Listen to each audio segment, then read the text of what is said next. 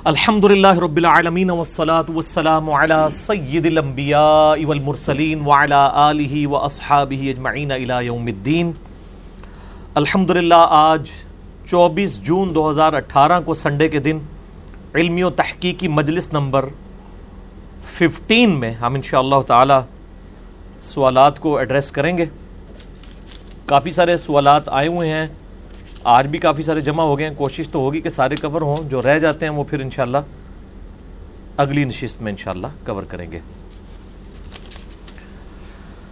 ہاں جی پہلا سوال ہے، پچھلے دنوں رمضان مبارک میں ایک نجی چینل پر حنفی بریلوی علماء اور حنفی دیوبندی علماء کی جانب سے امت کے سامنے ایک نیا عقیدہ لایا گیا ہے کہ نبی صلی اللہ علیہ وآلہ وسلم کی قبر مبارک اللہ تعالیٰ کے عرش سے بھی افضل ہے۔ بولے اعوذ باللہ تعالیٰ۔ کیا یہ عقیدہ کسی دلیل اور قرآن و سنت کی نس سے ثابت ہے یا پھر خود ساختہ ہے؟ یقیناً جی یہ عقیدہ جو ہے وہ خود ساختہ ہی ہے۔ قرآن و سنت کی کوئی دلیل اس کے پیچھے کھڑی نہیں ہے۔ اور یہ مجھے پتا ہے، میں نے یہ خود بھی چینل کے اوپر کلپ دیکھا۔ اور پھر اس کلپ کے اندر جو علماء لاجواب ہوئے، کوئی دلیل سامنے نہیں لا سکے۔ ان کی سپورٹ پہ، بیک اپ پہ بعد میں اور ان کے مسلک کے علماء نے باقاعدہ کلپ بنائے اس کا جواب دینے کے لیے، کیونکہ ان کو یہ بات پتہ چل گئی، اب یہ پبلک میں عقیدہ آ گیا ہے۔ حالانکہ ان کی کتابوں میں لکھا ہوا تھا، اہل علم کو پتا تھا کہ یہ عقیدہ کتاب و سنت سے ماخوذ نہیں ہے، ان پہ ہمیشہ گرفت کی جاتی تھی۔ لیکن ان کی پبلک کو نہیں پتا تھا کہ ان کے بزرگ ان کے ساتھ کیا کام ڈال کے گئے ہیں۔ اسی لیے تو پھر میں کہتا ہوں نہ میں وہابی، نہ میں بابی، نہ میں ہوں مسلم، علم و کتابی نہ ہم وہ سو کالڈ ایک گالی رکھی ہوئی ہے، ادبی کسی کو کوئی بات روٹین سے ہٹ کے سن لے تو کہتے ہیں وابی ہو گیا۔ اس کے اگینسٹ میں نے پھر یہ ٹرم ڈیوائز کی تھی، بابی۔ بابوں کے ماننے والے، بابوں کا دفاع کرنے والے، اماموں کا نہیں، بابوں کا۔ تو یہ دونوں ایکسٹریم رویے نہ میں وہابی، نہ میں بابی، میں ہوں مسلم، علم و کتابی۔ علم و کتابی اپروچ میں یہ بالکل فاسد نظریہ ہے، اس کے پیچھے کوئی دلیل نہیں کھڑی ہے۔ اور یہی وجہ ہے کہ ان علماء نے جب ان چیزوں کے جواب دینے ہوتے ہیں نا، آپ اگر ان کو دیکھیں نا تو وہ پوری کوشش کر رہے ہوتے ہیں۔ پھر بار بار اپنے آڈینس سے پوچھ بھی رہے ہوتے ہیں کہ ہاں جی آپ کو بات سمجھ آئی؟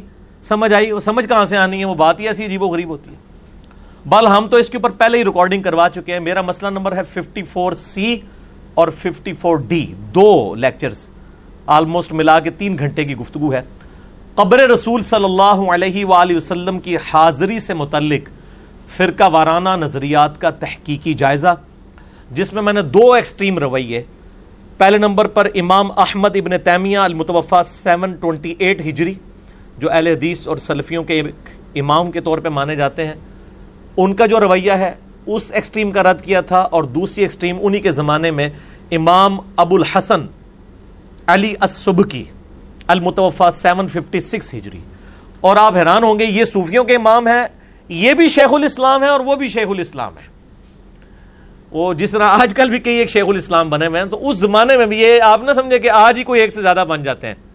امام نے تیمیہ شیخ الاسلام جس زمانے میں اسی زمانے میں امام صبح کی بھی شیخ الاسلام کے لاتے تھے اور دونوں کے ون ایٹی ڈگری نظریات تھے ایک دوسرے کے۔ قبر رسول صلی اللہ علیہ وآلہ وسلم کی حاضری سے متعلق۔ تو میں نے دونوں ایکسٹریم رویوں کا رد کیا تھا۔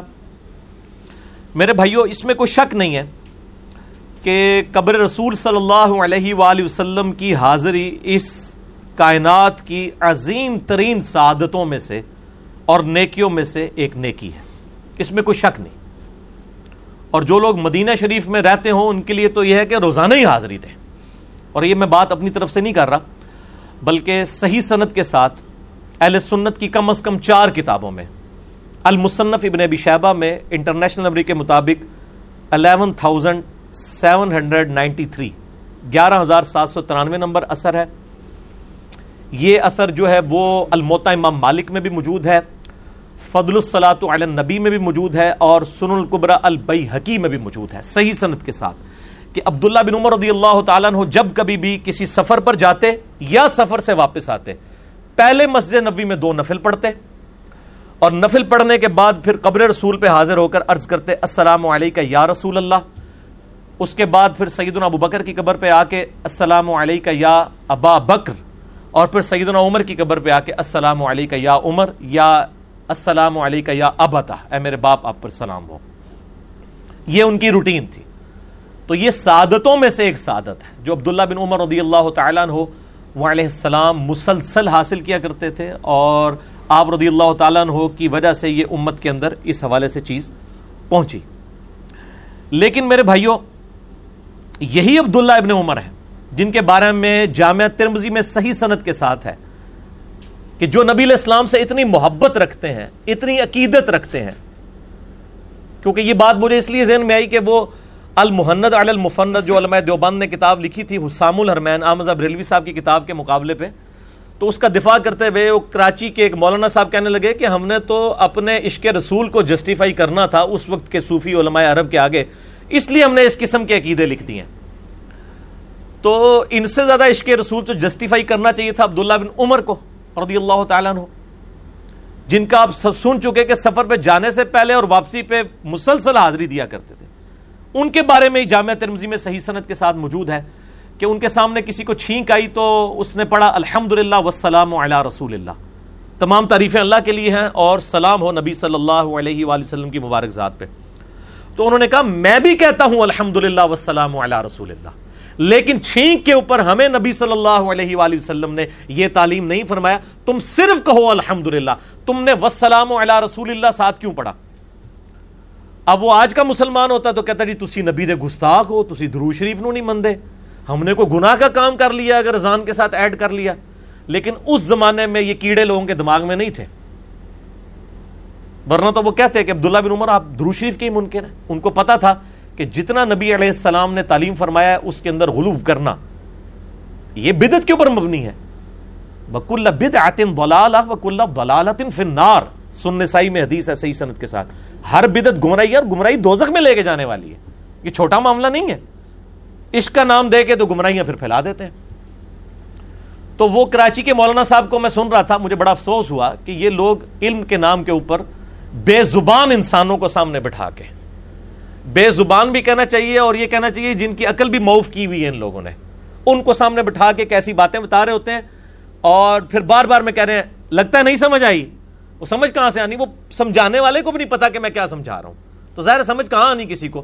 جب آپ بغیر دلیل کے جس کو پنجابی میں کہنا چھڑولنا چھوڑ رہے ہو، گپ چپ، تو وہ کہاں سے سمجھ آنی ہے؟ تو یہ عبداللہ بن عمر رضی اللہ تعالیٰ عنہ نے امت کو ایک عقیدہ دیا۔ اور یہ لوگ جب بات کر رہے ہوتے ہیں تو ایسے بات کرتے ہیں نہیں جی نہیں، یہ فروئی مسئلہ ہے۔ اگر آپ یہ عقیدہ رکھ لیں کہ قبر رسول اللہ کے عرصے افضل ہے تو ٹھیک ہے، میرا تو یہی عقیدہ ہے، آپ نہیں رکھنا چاہتے تو ٹھیک ہے، آپ کی مرضی۔ میرے بھائی، یہ دین جو ہے وہ ناؤد باللہ آپ کے گھر کی لونڈی ہے۔ کہ آپ جس طریقے سے اس کو مرضی مولڈ کر لیں۔ یہ فرو کا مسئلہ ہی نہیں ہے۔ یہ آپ سمجھ لیں، دو ٹرمز کو۔ ایک ہے اصول الدین اور ایک ہے فروع الدین۔ یہ دو بھائی نہیں ہیں۔ اصول الدین۔ اصول کہتے ہیں جو دین کی اصل ہو، وہ ہے مسلمانوں کے بنیادی عقائد۔ عقیدہ ہمیشہ اصول الدین میں سے ہوتا ہے۔ یہ فرو نہیں ہوتا۔ فرو کہتے ہیں جو باہر والا حصہ زہری نظر آ رہا ہو۔ جیسے ایک درخت ہے نا، اس کے جو اوپر والا حصہ ہے، وہ فرو ہے، اس کا تنا اور جڑ۔ وہ سارے پتوں کا تنا ایک ہی ہے مین اور جڑ بھی ایک ہی ہے۔ تو وہ اصول الدین اور فرو الدین۔ فروئی مسائل جس کو ہم اردو میں غلط بول رہے ہوتے ہیں۔ فرو لفظ ہے فرو نہیں ہے۔ تو اصول ہو یا فرو ہو، دونوں میں صحابہ کرام بڑی احتیاط کرتے تھے۔ یہ اب فرو کا مسئلہ تھا۔ یہ فروئی مسئلہ تھا نا، کہ چھینک کے ساتھ، یہ کوئی عقیدے کا مسئلہ تو نہیں تھا، عمل کا مسئلہ تھا۔ اس میں بھی عبداللہ بن عمر نے اسے ٹوک دیا۔ اور یہ کہنا کہ نبی الاسلام کی قبر مبارک اللہ سے افضل عرض سے افضل ہے، یہ آپ دین میں خود سے انجیکٹ کر رہے ہیں اور کہہ رہے ہیں یہ فروئی مسئلہ ہے۔ آپ راکھ بھی لیں تو خیر، نہ بھی رکھے خیر۔ یہ تو اصولی مسئلہ ہے۔ اور اصول اور عقیدہ جو ہے، یہ نس سے کتاب و سنت کے دلائل سے ثابت ہونا چاہیے۔ بزرگ بابوں سے نہیں۔ نہ میں وابی، نہ میں بابی، میں ہوں مسلم علم و کتابی۔ صحیح بخاری اور صحیح مسلم کی متفق علیہ حدیث ہے۔ آپ صلی اللہ علیہ وآلہ وسلم نے فرمایا، میرے ممت سے لے کر میرے گھر تک جنت کے ٹکڑوں میں سے ایک ٹکڑا ہے۔ اس میں کوئی شک نہیں، وہ ریاض الجنہ۔ جس میں آج کے دن نبی الاسلام اور سیدنا ابو بکر عمر رضی اللہ تعالی عنہما علیہ السلام کی قبریں ہیں، وہ سب جنت کے ٹکڑے میں ہیں۔ لیکن سلف صالحین میں سے، صحابہ تابعین تبا تابعین میں سے کسی نے جرت نہیں کی کہ اس جنت کے ٹکڑے کو اللہ کے عرش سے افضل قرار دے دیا جائے۔ اور پھر یہ عقیدہ المحند علی المفند میں لکھا جائے۔ اور یہی عقیدہ پھر مفتی احمد یار خان نعیمی صاحب نے، یہ تو خلیل احمد سہارنپوری صاحب نے کتاب میں لکھا، مفتی احمد یار خان نعیمی صاحب نے مشکات کی شرح کے اندر یہی عقیدہ لکھا۔ اس کے بعد انہوں نے نور العرفان، ان کی جو قرآن کی تفسیر ہے، اس میں بھی انہوں نے وہ تو ایک سٹیپ پھر آگے چلے گئے۔ انہوں نے کہا کہ جس مچھلی کے پیٹ میں حضرت یونس علیہ السلام رہے ہیں، وہ مچھلی کا پیٹ بھی اللہ کے عرص سے افضل ہے۔ آپ ذرا اندازہ لگائیں۔ جانور کا پیٹ انہوں نے کہا اللہ کے عرصے افضل ہے۔ کیونکہ وہ نبی اس میں کچھ عرصے کے لیے تین دن اور تین رات کے لیے رہے۔ اس لیے وہ اللہ کے عرصے افضل ہو گیا۔ یعنی سب سے نچلی درجے کی اگر کوئی چیز ہے نا تو وہ چیز ہے جو اللہ کا تخت حکومت ہے، اس کو انہوں نے کہنا ڈیگریڈ کرنا ہے۔ باقی انہوں نے جو جو غلوب کرنا ہے نا، وہ انہوں نے کر دینا ہے۔ اور میں نے تو بہت پہلے ایک لیکچر ریکارڈ کرایا تھا، مسئلہ number seventy one B. India اور پاکستان کے بزرگوں کی انیس گستاخانہ عبارات کا تحقیقی جائزہ۔ اس میں میں نے المحند علی المفند کی اس عبارت کا، اور مفتی احمد خان نعیمی صاحب کی عبارت کا علمی محاسبہ کیا تھا۔ اور اس پہ ایک ریسرچ پیپر بھی ہماری ویب سائٹ پہ رکھا ہے، اندھا دھند پیروی کا انجام۔ ریسرچ پیپر نمبر ٹو کے عنوان سے ہے ٹو اے۔ یہ ذرا دکھا دیجیے ان کو کیمرے میں جی۔ بعد میں آپ اس کا professional P D F download کر سکتے ہیں، ڈاک بھی منگوا سکتے ہیں اور آپ کو پی ڈی ایف اس کا ویب سائٹ سے مل بھی جائے گا۔ ہارڈ کاپی جتنے لوگ یہاں پہ موجود ہیں، ان کو لیکچر کے اینڈ پہ جو یہ پورا سیٹ دیتے ہیں ہم پمفلٹ کا، اس میں یہ موجود ہے۔ اندھا دھند پیروی کا انجام۔ اس کے اندر میں نے اس عقیدے کو بھی، جہاں میں نے اور نظریات ڈسکس کیے ہیں انیس عبارتیں میں نے ان کا تحقیقی جائزہ لیا ہے، اس میں سے ایک یہ والی المحنت کی عبارت بھی تھی اور وہ بھی۔ اور اس کے اندر یہ آپ کو سیریل نمبر جو ہے وہ فورٹین، سیریل نمبر ففٹین اور سکسٹین کے اوپر یہ چیزیں مل جائیں گی۔ ٹھیک ہے جی؟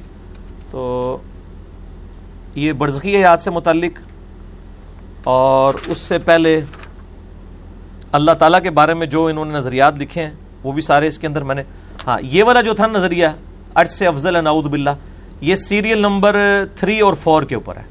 ٹھیک ہے جی؟ اور آپ اندازہ کریں کہ یہ شرح مشکات میں وہ جہاں پہ دعا آئی ہے نا، لا الہ الا انت سبحانہ کا انی کنت تم الظالمین، اس کی شرح کی ہے انہوں نے۔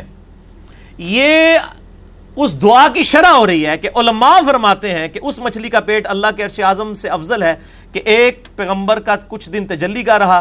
جب مچھلی کا پیٹ عرش اعظم سے افضل ہے تو حضرت آمنہ خاتون کا وہ شکم پاک جس میں نبی علیہ السلام نو مہینے تک رہے، وہ تو عرش اعظم سے کہیں افضل ہوگا۔ پھر ساری در تک نہ آپ رہے آپ کہیں غار ہرا بھی افضل ہے، اللہ کے عرص سے غار سور بھی افضل ہے۔ آپ بناتے جائیں اکویشن کیونکہ جب آپ نے جھوٹ بولنا ہے، آپ نے بدعقیدگی پہ مبنی عقائد امت کو دینے ہیں، تو پھر بناتے جائیں۔ آپ کی منہ کو کون روک سکتا ہے؟ یہ تو قیامت والے دن ہی پھر ایسے لوگوں کے ساتھ جب معاملات ہوں گے، پھر ان کو پتا چلے گا کہ امت کے ساتھ کیا کر کے گئے ہیں۔ اور جب ہم ان لوگوں کی چیزوں کو ہائی لائٹ کرتے ہیں، تو یہ کہتے ہیں جی وہ بزرگ فوت ہو چکے ہیں۔ بھائی بزرگ تو فوت ہو گئے ہیں، لیکن جو پیچھے بزرگی چھوڑ کے چلے گئے ہیں نا، وہ اپنے جو معاملات، جس طرح غلام مت کا وہ بھی تو فوت ہو چکا ہوا ہے نا۔ ہم کیوں اس کے نظریات کو ڈسکس کرتے ہیں کہ گمراہ کن تھے؟ کیونکہ آج امت افیکٹ ہو رہی ہے۔ اسی طریقے سے اس کے علاوہ بھی جتنے لوگوں کے نظریات سے لوگ افیکٹ ہو رہے ہیں، وہ چیزیں تو ڈسکس ہوں گی۔ ان کو ہم کیسے چھوڑ دیں؟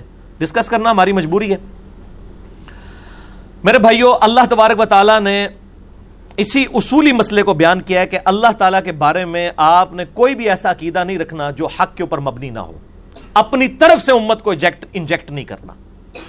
اور یہ کہہ کہ جی یہ فروئی مسئلہ ہے رکھ بھی لیں تو ٹھیک، نہ بھی رکھ لیں تو ٹھیک۔ یہ اصولی مسئلہ ہے، فروئی مسئلہ نہیں ہے۔ یہ آیت قرآن حکیم میں دو دفعہ ریپیٹ ہوئی ہے سورت المائدہ میں بھی آئی ہے اور سورت النساء کے اندر بھی۔ سورت النساء کا جو حوالہ ہے وہ زیادہ کریٹیکل ہے۔ اعوذ باللہ من الشیطان الرجیم، بسم اللہ الرحمن الرحیم۔ اب یہ دیکھیں، میں نے کوئی نشان نہیں لگایا تھا، یہ کرامت ہوئی ہے۔ میں نے قرآن کھولا ہے نا، یہ کرامتیں ہوتی ہیں۔ اور میں نے در سے پہلے بھی کوئی نہیں اس کو کھولا ہوا تھا کہ یہ قرآن پاک میں نے لا کے بھی رکھا ہے وہاں سے۔ ڈائریکٹ وہ آیت کھلی ہے۔ یہ اللہ کی تائید ہوتی ہے۔ یہ ساڑھی بھی ہو جاتی ہیں، تھوڑی بہت کرام تھا۔ اور میں پریشان ہو گیا ہوں کہ وہی سبا کیسے کھل گیا۔ اس لیے میں آگے پیچھے کرنا شروع ہو گیا۔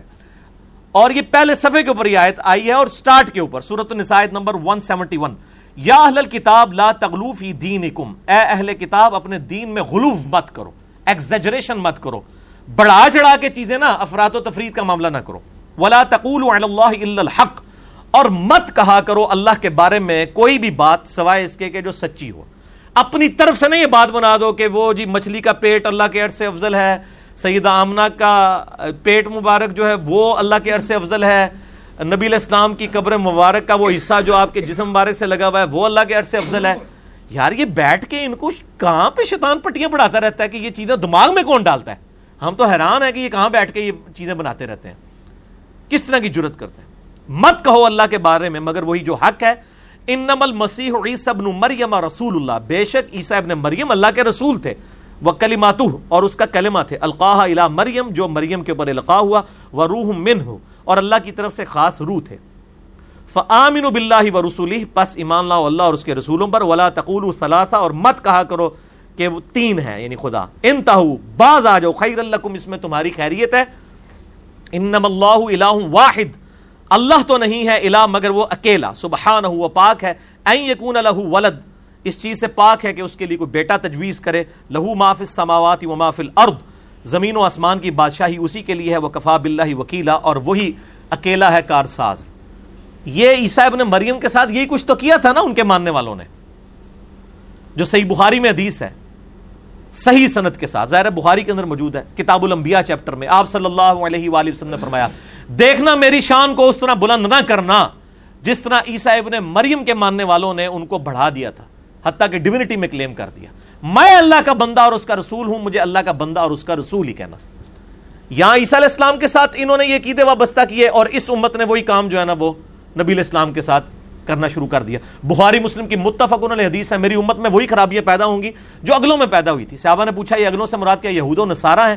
آپ صلی اللہ علیہ وآلہ وسلم نے فرمایا, فرمایا کہ اگر وہ لوگ مراد نہیں تو اور کون سے لوگ مراد ہیں؟ وہ بھی غلوب کرتے تھے اپنے دین کے بارے میں اپنے انبیاء کے بارے میں اس امت نے بھی وہی کام کیا۔ میرے بھائیوں یہ کوئی چھوٹا معاملہ نہیں ہے اللہ کے عرش کے ساتھ اس طرح کے توہین امیز کلمات پیش کرنا۔ اللہ تعالیٰ نے قرآن حکیم میں واضح طور پر فرمایا، الرحمن علی الارش استوا رحمان اپنے عرش پر مستوی ہے، جیسا کہ اس کی شان کے لائق ہے۔ ہم اس کی تفصیلات میں نہیں پڑھتے۔ اس کے اندر کوئی ڈیٹیل میں جانے کی ضرورت نہیں، جیسا کہ اس کی شان کے لائق ہے۔ کوئی تمثیل بیان نہیں کرتے۔ پھر اللہ تعالیٰ نے اس عرش کو ایسی امپورٹنس دی کہ اپنا تخت حکومت ڈکلیئر کیا۔ نبی علیہ السلام کا آج مسکن مبارک کون سا ہے؟ آپ کے جسم مبارک کا۔ قبر مبارک۔ اللہ تعالی کا جو تخت حکومت ہے، وہ خانہ کعبہ شریف نہیں ہے، مدینہ شریف نہیں ہے، اللہ کا تخت حکومت، اللہ کا عرش ہے۔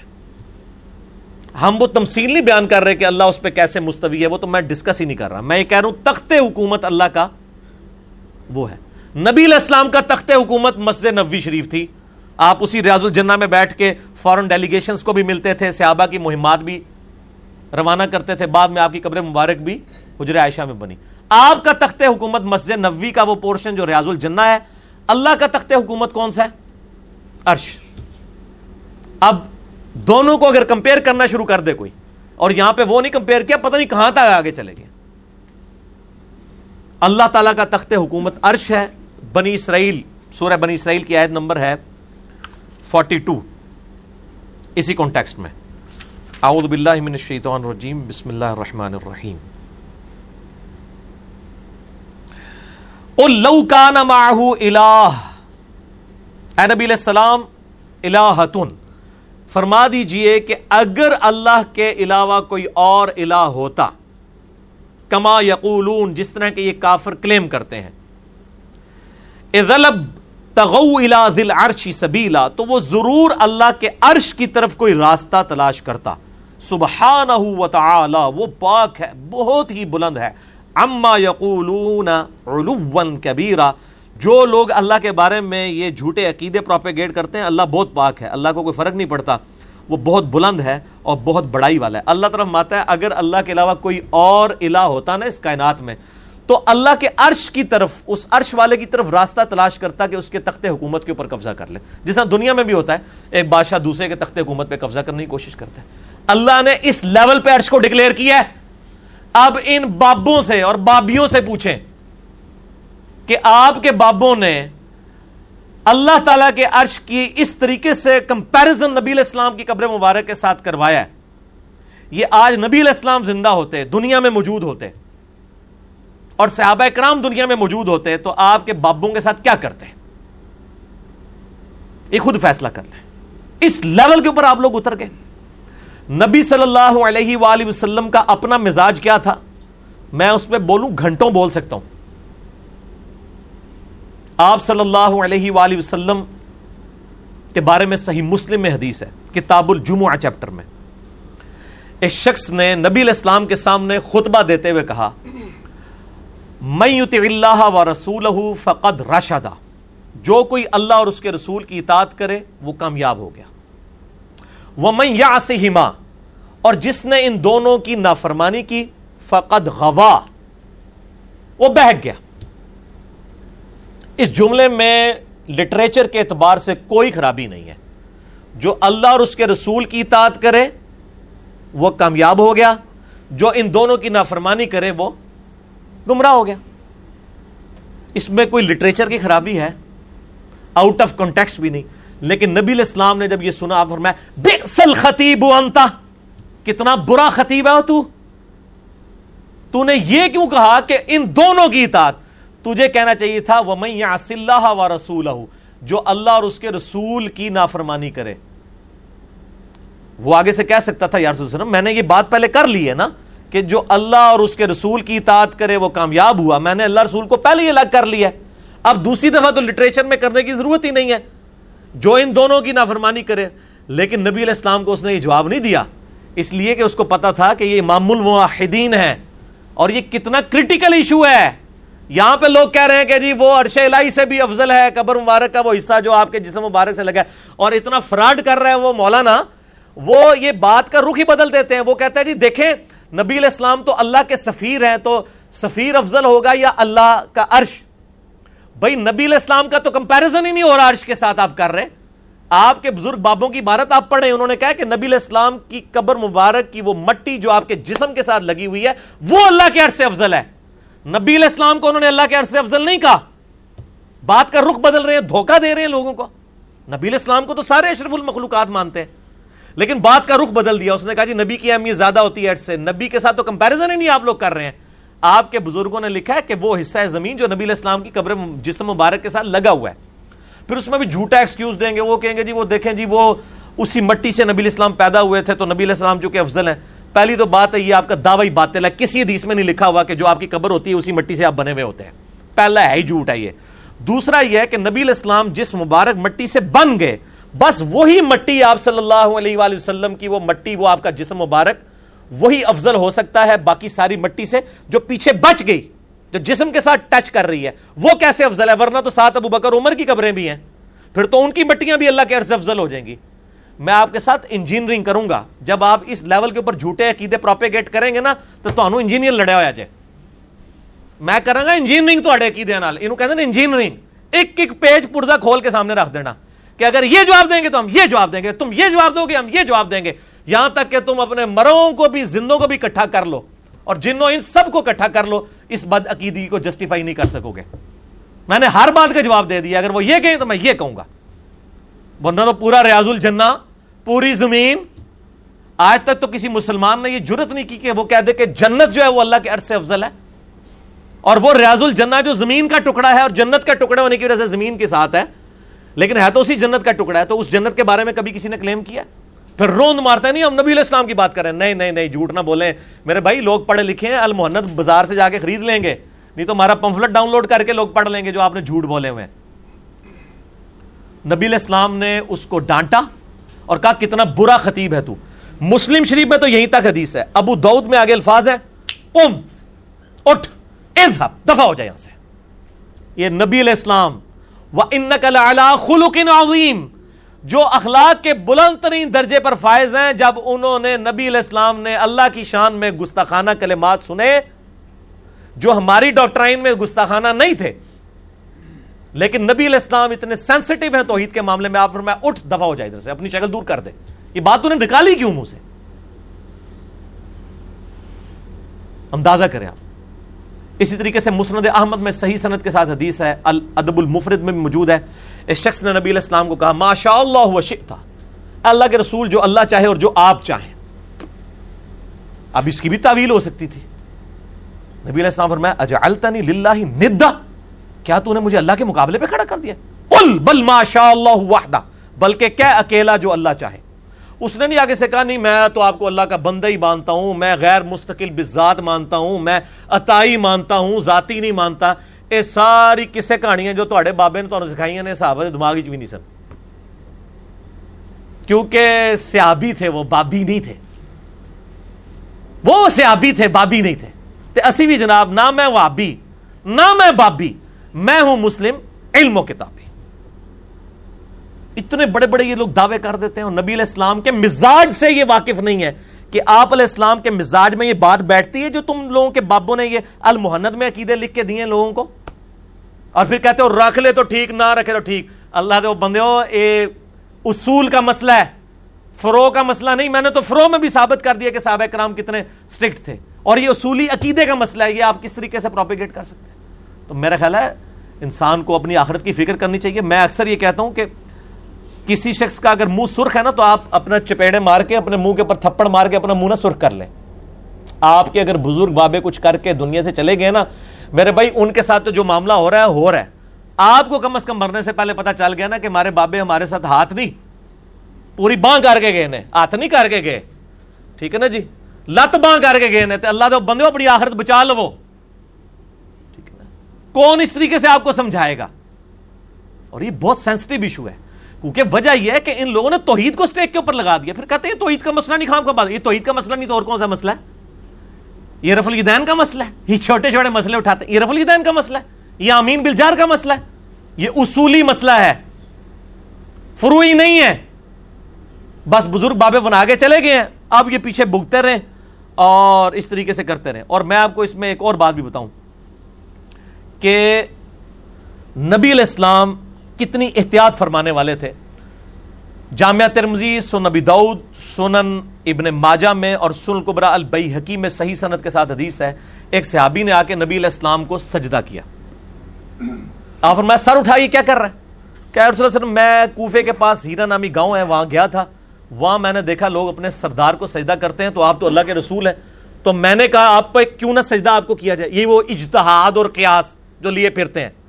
اور سیابی کا اجتہاد اور قیاس بھی ہونا اصول دین کے اوپر، وہ بھی مردود ہے۔ نبی علیہ السلام فرمایا، سر اٹھائیے کیا کر رہا ہے؟ جب میں فوت ہو جاؤں گا، میری قبر سے گزرے گا، کیا میری قبر پہ بھی سجدہ کرے گا؟ کہا، یا رسول اللہ، نہیں۔ تو آپ نے فرمایا، اگر میں سجدہ جائز سمجھتا تو بیویوں کو کہتا کہ اپنے خامدوں کو سجدہ کریں۔ اس حق کے سبب جو اللہ نے ان کو دیا ہے۔ جو نبی اس لیول تک سینسٹیو ہو، اس نبی کے سامنے یہ جملہ بولا جائے کہ نبی علیہ السلام، آپ جہاں پہ تخت حکومت پہ، ریاض الجنہ پہ بیٹھے ہیں نا یہ زیادہ افضل ہے اللہ تعالیٰ کے تخت حکومت ارج سے۔ تو آپ دیکھ سکتے ہیں کہ ایسے لوگوں کے ساتھ ہو کیا۔ لیکن وہ اب بابے نکل کے سب کچھ لکھ کے چلے گئے۔ اب ان کو دوبارہ قبروں سے نکال کے کون سمجھائے؟ کیونکہ ان کو سمجھائیں اور وہ آ کے اپنا اعلامیہ جاری کریں یا سوشل میڈیا پہ کوئی بیان جاری کریں تو انہوں نے رجوع کرنا ہے۔ کیونکہ انہوں نے کتاب و سنت کو تو ماننا ہی نہیں ہے۔ یہ تو کہتے ہیں ہمیں وہ سمجھائیں گے۔ بھائی ان کو تو وہ، ان کو اگر سمجھ آنی ہوتی تو اپنے زمانے کے لوگ ان کو سمجھا بیٹھتے ہیں ان کو تو ہم نہیں سمجھا سکتے۔ آپ تو ہمارے سامنے موجود ہیں۔ آپ کو تو سمجھ آ جائیں اور نبی علیہ السلام نے جب یہ کہا، اس سے آبی نے آگے سے نہیں کہا، یا رسول اللہ علیہ وسلم، عشق دے چلے نمبر لے گئے۔ اکل والے تے انجے ہی عمرہ گالیاں۔ اے تے عشق دیاں گلاں نے، یا رسول اللہ، تانوں بڑا سجدہ تانوں خدا تے نہیں میں مندا۔ خدا دی قسمیں نہیں مندا، تانوں خدا۔ یہ نہیں صحابی نے کہا۔ حالانکہ وہ کہہ سکتا تھا۔ لیکن نبی علیہ السلام نے فرمایا کہ جو اللہ کا پروٹوکول ہے، وہ آپ مخلوق کو نہیں دیں گے۔ اس قسم کے پروٹوکول ان لوگوں نے دیے۔ اور یقین کریں، میں نے پچھلے دنوں ایک کلپ دیکھا نا، میں اتنا دل ارزردہ ہوا۔ کہ یار یہ ہمارے علماء ممبروں پہ بیٹھ کے کن کن عقیدوں کا دفاع کر رہے ہیں اور چیمپئن بنے ہوئے توحید کے اور پبلک بھی سامنے ان سے نہیں پوچھتی کہ یار آپ نے کوئی دلیل تو بیان ہی نہیں کی ہے کہہ رہے بس یہ میرا دل مانتا ہے، یہ عقیدہ ہے، آپ کا دل مانے تو آپ رکھ لیں۔ یہ عقیدہ کون سا ہوتا ہے جو دل کے ماننے کے اوپر ہوتا ہے؟ یہ تو اصول کی بات ہے، یہ فرو تو ہے ہی نہیں ہے۔ اصول الدین کی چیزیں کتاب و سنت کی نس سے ثابت ہونی چاہیے۔ بالکل اس بات کو آپ جو ہے نا وہ سمجھ لیں اور قبروں سے متعلق تو میرا ایک ریسرچ پیپر بھی ہے، میں اکثر دکھاتا ہوں۔ ابھی تو میں نے صرف نبی الاسلام کے اس مزاج کی بات کی ہے۔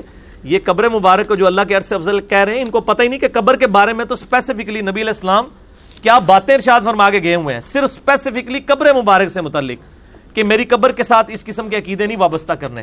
یہ ریسرچ پیپر آپ ڈاؤن لوڈ کر کے پڑھیں تو آپ کو پتا چلے۔ یہ ریسرچ پیپر دکھائیے جی۔ رسول اللہ صلی اللہ علیہ وآلہ وسلم کی آخری وسیعت ہے اس پہ میرا مسئلہ نمبر 27 ریکارڈڈ موجود ہے۔ قبروں سے متعلق، مزارات سے متعلق گمبد خزرہ سے متعلق، ساری کی ساری چیزیں میں نے اس کے اندر صحیح الاسناد حدیث کی روشنی میں کور کی ہیں۔ صرف چار صفوں کے اوپر میں نے اہل سنت کا پورا مقدمہ رکھ دیا، کتابوں سے۔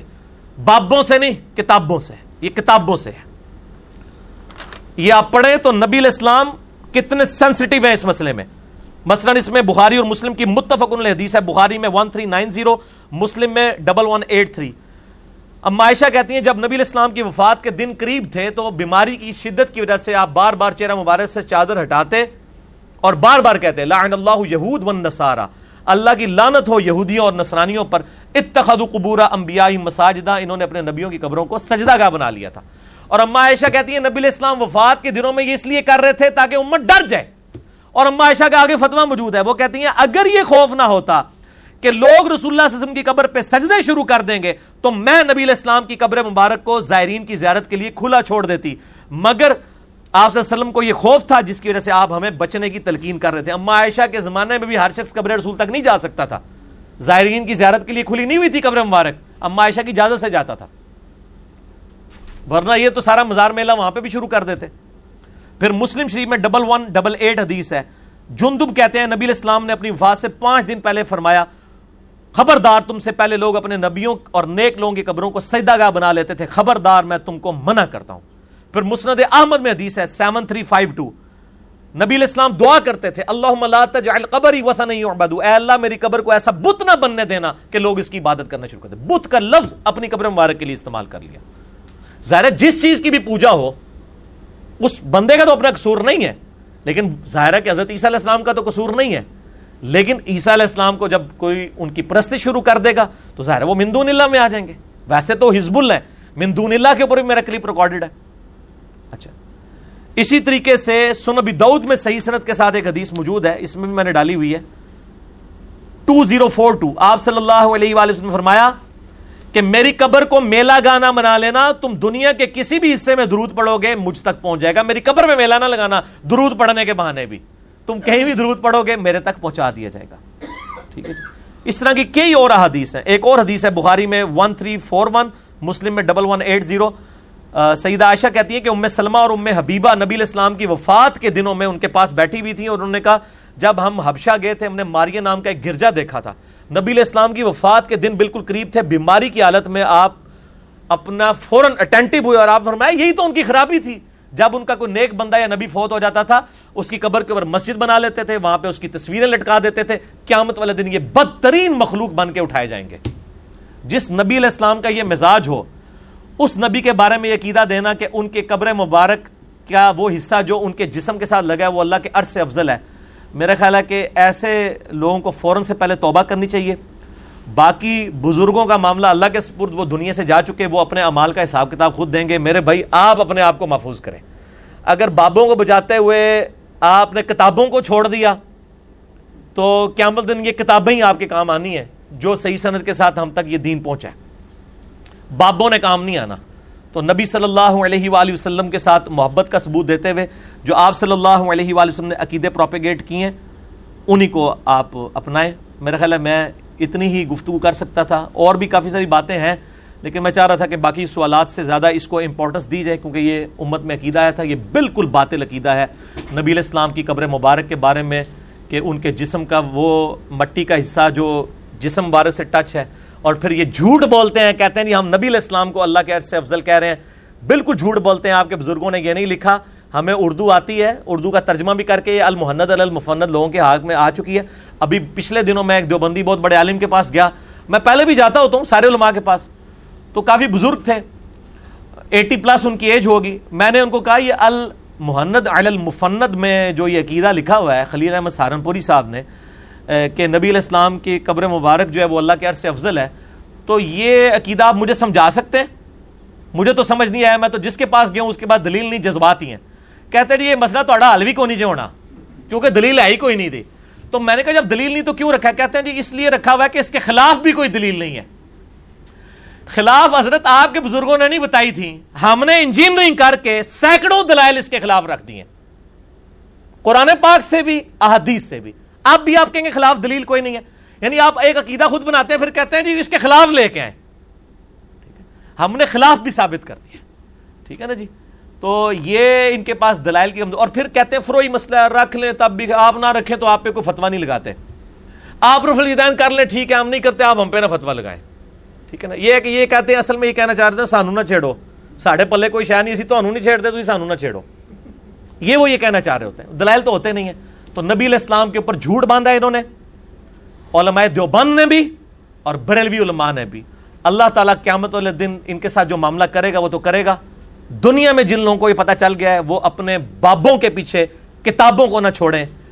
اور میں یہ بھی نہیں کہتا میری بات مانے ہم کہتے ہیں ہم جو دلائل رکھ رہے ہیں، انگریزوں کے زمانے کی لکھی ہوئی کتابوں سے نہیں رکھ رہے، یہ بخاری، مسلم، میرے بھائی، اہل سنت کی مین سٹریم کی کتابیں ہیں۔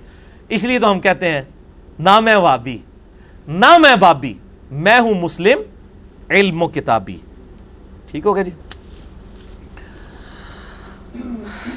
دوسرا سوال ہے، کیا نبی صلی اللہ علیہ وآلہ وسلم نے کبھی کسی صحابی کی اقتدا میں نماز پڑھی تھی؟ سنا ہے کہ سیدنا بکر کے پیچھے پڑھنے لگے، مگر انہوں نے انہوں نے مسلح ہی چھوڑ دیا۔ اس کے علاوہ اگر کسی اور صحابی سے کوئی روایت ملتی ہے تو بیان کر دیں۔ میرے بھائیوں یہ بات بالکل ٹھیک ہے، بخاری اور مسلم کی متفق علیہ حدیث ہے۔ نبی علیہ السلام کی وفات کے چیپٹر میں بھی ملتی ہے۔ کہ دو تین دفعہ ایسے ہوا کہ نبی علیہ السلام مسجد نبی شریف میں آئے اور ایک دفعہ تو آپ صلی وسلم نے حضرت ابو بکر کو اشارہ کیا اور واپس چلے گئے۔ ایک روایت میں آتا ہے کہ بالکل قریب آ گئے اور سیدنا ابو بکر کو لوگوں نے مطلع کیا۔ کسی نے سبحان اللہ کہہ کے، کسی نے ہاتھ پہ ہاتھ مار کے۔ تو انہوں نے مسلح چھوڑ دیا۔ نبی علیہ السلام نے کہا کہ تم مسلح پر نماز پڑھاتے رہو، لیکن وہ پیچھے ہٹ گئے۔ پھر نبی صلی اللہ علیہ وآلہ وسلم مسلح پہ آئے۔ نبی صلی اللہ علیہ وآلہ وسلم نے بیٹھ کے نماز پڑھائی، حضرت ابو بکر تک ان تکبیرات کی آواز پہنچتی تھی اور وہ پیچھے مقتدی تک پہنچاتے تھے، سارے مقتدیوں تک۔ یہ بخاری مسلم دونوں میں موجود ہے۔ پھر بعد میں آپ صلی اللہ علیہ وآلہ وسلم نے فرمایا کہ ابو بکر، جب میں نے حکم دیا تھا تم نماز پڑھاتے رہو، تو تم نے کیوں نہیں پڑھائی؟ تو انہوں نے کہا کہ ابو کوحافہ کے بیٹے کی کیا مجال کہ اللہ کے رسول تشریف لے آئیں صلی اللہ علیہ وآلہ وسلم اور وہ اپنے مسلح پر کھڑا رہے۔ یعنی یہ اپنے آپ کو نیچا کرنے کے لیے انہوں نے اپنے باپ کی طرف نسبت کی۔ ابو کا آفا کا بیٹا۔ ٹھیک ہے۔ اس کا کیا مقام اس حوالے سے کہ وہ رسول اللہ کے ہوتے ہوئے وہ امامت کے اوپر فائز ہو جائے؟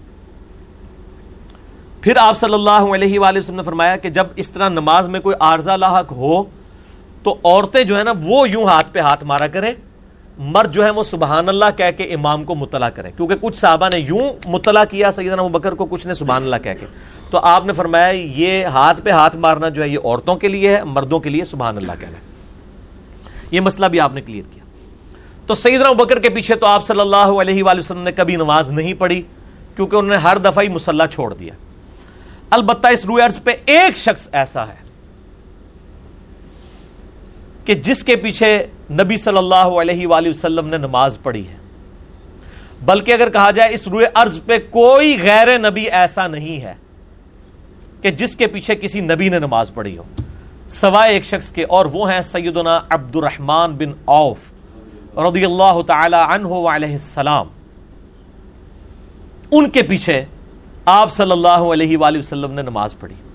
اور یہ حدیث صحیح مسلم کے اندر کتاب التہارا چیپٹر میں انٹرنیشنل نمبر کے مطابق سکس ڈبل تھری ہے۔ یہ نمبر مجھے اس لیے یاد ہو گیا کہ میں اکثر لوگ سوال پوچھتے رہتے ہیں۔ تو جو اکثر پوچھی جانے والی چیزیں نا وہ مجھے یاد رہ جاتی ہیں۔ سکس ڈبل تھری صحیح مسلم میں۔ مغیرہ ابن شعبہ رضی اللہ تعالیٰ نے کہتے ہیں کہ ایک سفر کے دوران اس حدیث کے الفاظ ہیں۔ میں نبی صلی اللہ علیہ وآلہ وسلم کے ساتھ تھا۔ ہم لوگ باقی اصحاب سے کچھ پیچھے رہ گئے۔ یعنی سفر میں جا رہے تھے، کچھ قافلے آگے تھے، کچھ پیچھے۔ تو میں نے نبی صلی اللہ علیہ وآلہ وسلم کو پہلے استنجے کے لیے پانی دیا، اس کے بعد آپ صلی اللہ علیہ وآلہ وسلم کو میں نے وضو کروایا۔ کہتے، وضو کرتے وقت آپ نے جب چہرہ مبارک دھویا، اس کے بعد ہاتھ دھونے لگے، تو آپ کی یہ کرتے کی جو آستین تھی نا، یہ اتنی تنگ تھی کہ یہ کونیوں سے اوپر نہیں جا رہی تھی۔ تو آپ صلی وسلم نے اپنا کرتا مبارک، اس کی آستینیں یوں نکال کے نا کرتا مبارک اوپر رکھا اور گریبان سے ہاتھ باہر نکال کے پورے دھوئے۔ یہ ہمارے لیے بھی یعنی ایک عبرت کا معاملہ ہے۔ بعض لوگوں کی خصوصاً عورتوں کی بعض کا نہیں اوپر ہو رہے ہوتے کف تو وہ ادھر تک ہی ایسے کر لیتی ہیں۔ یہ پورا اوپر ہونا چاہیے، تب یہ وضو ہوگا، کونیوں سمیت دھونا ہوتا ہے۔ تو نبی الاسلام نے اپنا کرتا ہی اتار لیا۔ اتار کے گریبان سے ہاتھ نکال کے تو وضو مکمل کیا۔ اور پگڑی آپ نے پہنی تھی تو آپ نے پگڑی نہیں اتاری، بلکہ پگڑی کے اوپر ہی سر کا مسا کر لیا۔ پھر سیدنا مغیرہ ابن شعبہ کہتے ہیں کہ میں آپ سے کے موزے اتارنے لگا۔ آپ نے پہنے ہوئے تھے موزے۔ تو کہا کہ انہوں نے فرمایا آپ صلی اللہ علیہ وسلم نے کہ میرے موزوں کو چھوڑ دو، میں نے یہ تہارت کی حالت میں پہنے تھے۔ کیونکہ جب آپ ایک دفعہ وضو کر کے موزے یا جرابے پہن لیں، مسافر تین دن اور تین رات تک صحیح مسلم میں آتا ہے، سکس تھری نائن نمبر حدیث میں کہ وہ مسا کر سکتا ہے۔ اور مقیم جو ہے، ایک رات اور ایک دن تک۔ تو وہ کہتے ہیں کہ وہ پھر اسی پہ آپ سے نے مسا کیا۔ پھر ہم آ کے جب قافلے سے ملے تو نماز پہلے ہی کھڑی ہو چکی تھی اور عبد الرحمان بن اوف امامت کروا رہے تھے۔ تو صحابہ کرام نے سبحان اللہ کہہ کے ان کو متوجہ کیا۔ لیکن نبی علیہ السلام نے پھر عبد الرحمان بن اوف کو بھی اشارہ فرمایا کہ وہ نماز پڑھاتے رہے۔ عبد الرحمان بن اوف نے حکم کو ادب پہ ترجیح دیتے ہوئے، جو اصلی مسئلہ بھی یہی ہے کہ حکم کو ادب پہ ترجیح دی جائے۔ نماز پڑھاتے رہے۔ نبی صلی اللہ علیہ وآلہ وسلم نے ان کے پیچھے نماز پڑھی، لیکن آپ صلی اللہ علیہ وآلہ وسلم کی ایک رکت چھوٹ گئی تھی۔ جب سلام پھیرا تو آپ صلی اللہ علیہ وآلہ وسلم کھڑے ہوئے اور مغیرہ ابن شعبہ کہتے ہیں رضی اللہ تعالیٰ عنہ، میں بھی کھڑا ہوا اور ہم نے اپنی ایک رکت مکمل کی جو امام سے رہ گئی تھی۔ یہ واقعہ صحیح مسلم میں سکس ڈبل تھری نمبر حدیث میں موجود ہے۔ ایک واحد سیابی ہیں عبد الرمان بن اوف جن کے پیچھے نبی صلی اللہ علیہ وآلہ وسلم نے نماز پڑھی ہے۔ باقی حضرت جبریل علیہ السلام کے پیچھے پڑی، لیکن جبریل علیہ السلام بھی غیر نبی نہیں ہے وہ فرشتوں کے پیغمبر ہے وہ ایک الگ معاملہ ہے اور وہ بھی فرشتوں کے پیغمبر ہے وہ غیر نبی نہیں ہے وہ نبی ہیں، فرشتوں کے نبی ہیں، پیغمبر ہیں۔ یہ عبد عبد الرحمان بن عوف رضی اللہ تعالیٰ عنہ کی بہت بڑی خوبی ہے۔ اور اللہ تعالیٰ نے ان کو یہ فضیلت عطا فرمائی اس حوالے سے، رضی اللہ تعالیٰ عنہ علیہ السلام۔ اللہ تعالیٰ قیامت والے دن ہمیں آپ صلی اللہ علیہ وآلہ وسلم، آپ کے صحابہ، آپ کے اہل بیت کا ساتھ نصیب فرمائے۔ اچھا ادھر میں ضمن ایک مسئلہ عرض کر دوں، یہ سکس ڈبل تھری نمبر حدیث ہے نا، اس کے بعد پانچ چھ حدیثیں آپ آگے جائیں گے تو سکس تھری نائن نمبر حدیث ہے۔ اور سکس فور زیرو اور سکس فور ون کنزیکٹو تین حدیثیں ہیں کہ اما عائشہ رضی اللہ تعالیٰ عنہ و سلام اللہ علیہ ان سے کسی نے آگے پوچھا کہ یہ جو موزوں پہ مسے کی مدت کتنی ہے؟ تو انہوں نے کہا، تم علی ابن ابی طالب کے پاس جاؤ، ان کا زیادہ وقت نبی علیہ السلام کے ساتھ سفر و عذر میں گزرتا تھا، وہ تمہیں مسئلہ بتائیں گے۔ آپ حیران ہوں گے کہ بیوی اما عائشہ ہیں، لیکن وہ یہ کہہ رہی ہیں کہ نبی الاسلام کے ساتھ زیادہ وقت علی کا گزرتا ہے۔ وہ تمہیں یہ مسئلہ بتائیں گے۔ کیونکہ زیادہ سیدہ عائشہ تو سفر میں حضور کے ساتھ اسی وقت ہوتی تھی جب آپ کے نام قرآن نکلتا تھا۔ آپ تو قرآن ڈالتے تھے، بخاری میں آتا ہے۔ کبھی کسی بیوی کے نام نکلا، کبھی کسی۔ لیکن مولا علی تو ہر سفر میں آپ کے ساتھ ہوتے تھے۔ سوائے ایک تبوک کے موقع پر۔ وہ ایک ایکسٹرا آرڈنی آپ وسلم نے بخاری مسلم میں آتا ہے۔ کیا اے علی تو اس پہ راضی نہیں ہے کہ تیری میرے ساتھ وہی نسبت ہے جو موسا کے ساتھ ہارون کی تھی، مگر میرے بعد کوئی نبی نہیں ہے۔ تو غزوہ تبوک کے موقع پر جب خلیفہ چھوڑنے، چھوڑ کے گئے تو حضرت علی رو پڑے کہ میں یہ پہلا اور آخری موقع تھا کہ حضور کے ساتھ کسی جنگ میں نہیں ہوں۔ تو آپ نے پھر آپ کے لیے اتنی بڑی فضیلت شاہ فرمائی۔ تو اس حدیث میں آتا ہے عائشہ نے کہا، علی ابن ابی طالب کے پاس جاؤ، ان کا زیادہ وقت نبی علیہ السلام کے ساتھ گزرا ہے، وہ تمہیں بتائیں گے۔ تو مولا علی نے پھر کہا، علیہ السلام کہ نبی صلی اللہ علیہ وآلہ وسلم نے مقیم کے لیے ایک دن اور ایک رات یعنی چوبیس گھنٹے، اور پانچ نمازیں بن گئی اور مسافر کے لیے تین دن اور تین رات تک۔ ایک دفعہ وضو کرنے کے بعد اگر کوئی پگڑی یا موزہ پہن لیتا ہے، مسافر کے لیے تین دن اور تین رات، بہتر گھنٹے تک۔ اور مقیم کے لیے چوبیس گھنٹے تک۔ اجازت مرمت فرمائی ہے کہ وہ ایک دفعہ وضو کر کے اگر موزہ پہن لے یا جراب پہن لے، دونوں چیزیں ثابت ہیں۔ تو وہ مسا کر سکتا ہے، اس کو دوبارہ پاؤں دھونے کی ضرورت نہیں، اور پگڑی پہ بھی مسا کر سکتا ہے۔ اور اسی کے تحت میرا بھی یہ اجتہاد ہے کہ جو عورتیں ایک دفعہ وضو کر کے حجاب پہن لیں، اس کے بعد اگلے وضو کے لیے ان کو سر سے حجاب اٹھانے، اتارنے کی ضرورت نہیں، وہ اسی کے اوپر مسا کر سکتی ہیں۔ یعنی نبی علیہ السلام سے یہ چیز اس حوالے سے ثابت ہوگی۔ اگلا سوال ہے سن نبی دعود میں ایک حدیث ہے کہ نبی صلی اللہ علیہ وآلہ وسلم دعا مانگنے کے بعد چہرہ مبارک پر ہاتھ پھیرتے تھے، علماء عرب اسے ضعیف کہتے ہیں۔ اور چہرے پر ہاتھ پھیرنے کو بدت بھی کہتے ہیں۔ اس حوالے سے آپ کا کیا موقف ہے؟ بالکل غلط کہتے ہیں جی علماء عرب۔ اور یہ جو حدیث ہے نا بدعود میں، یہ تو واقعی ضعیف ہے، جو مرفوع روایت ہے کہ آپ صلی اللہ علیہ وآلہ وسلم دعا کے بعد اپنے چہرے پہ ہاتھ پھیرا کرتے تھے، یہ روایت اصول محدثین پر ضعیف ہے۔ لیکن ضروری نہیں ہوتا کہ جو روایت ضعیف ہو، اس کی کوئی اور صحیح سند موجود نہ ہو۔ اس کی صحیح سند بھی موجود ہے۔ اس حوالے سے موقوفاً امام بخاری کی کتاب ہے الادب المفرد، آداب کی کتاب۔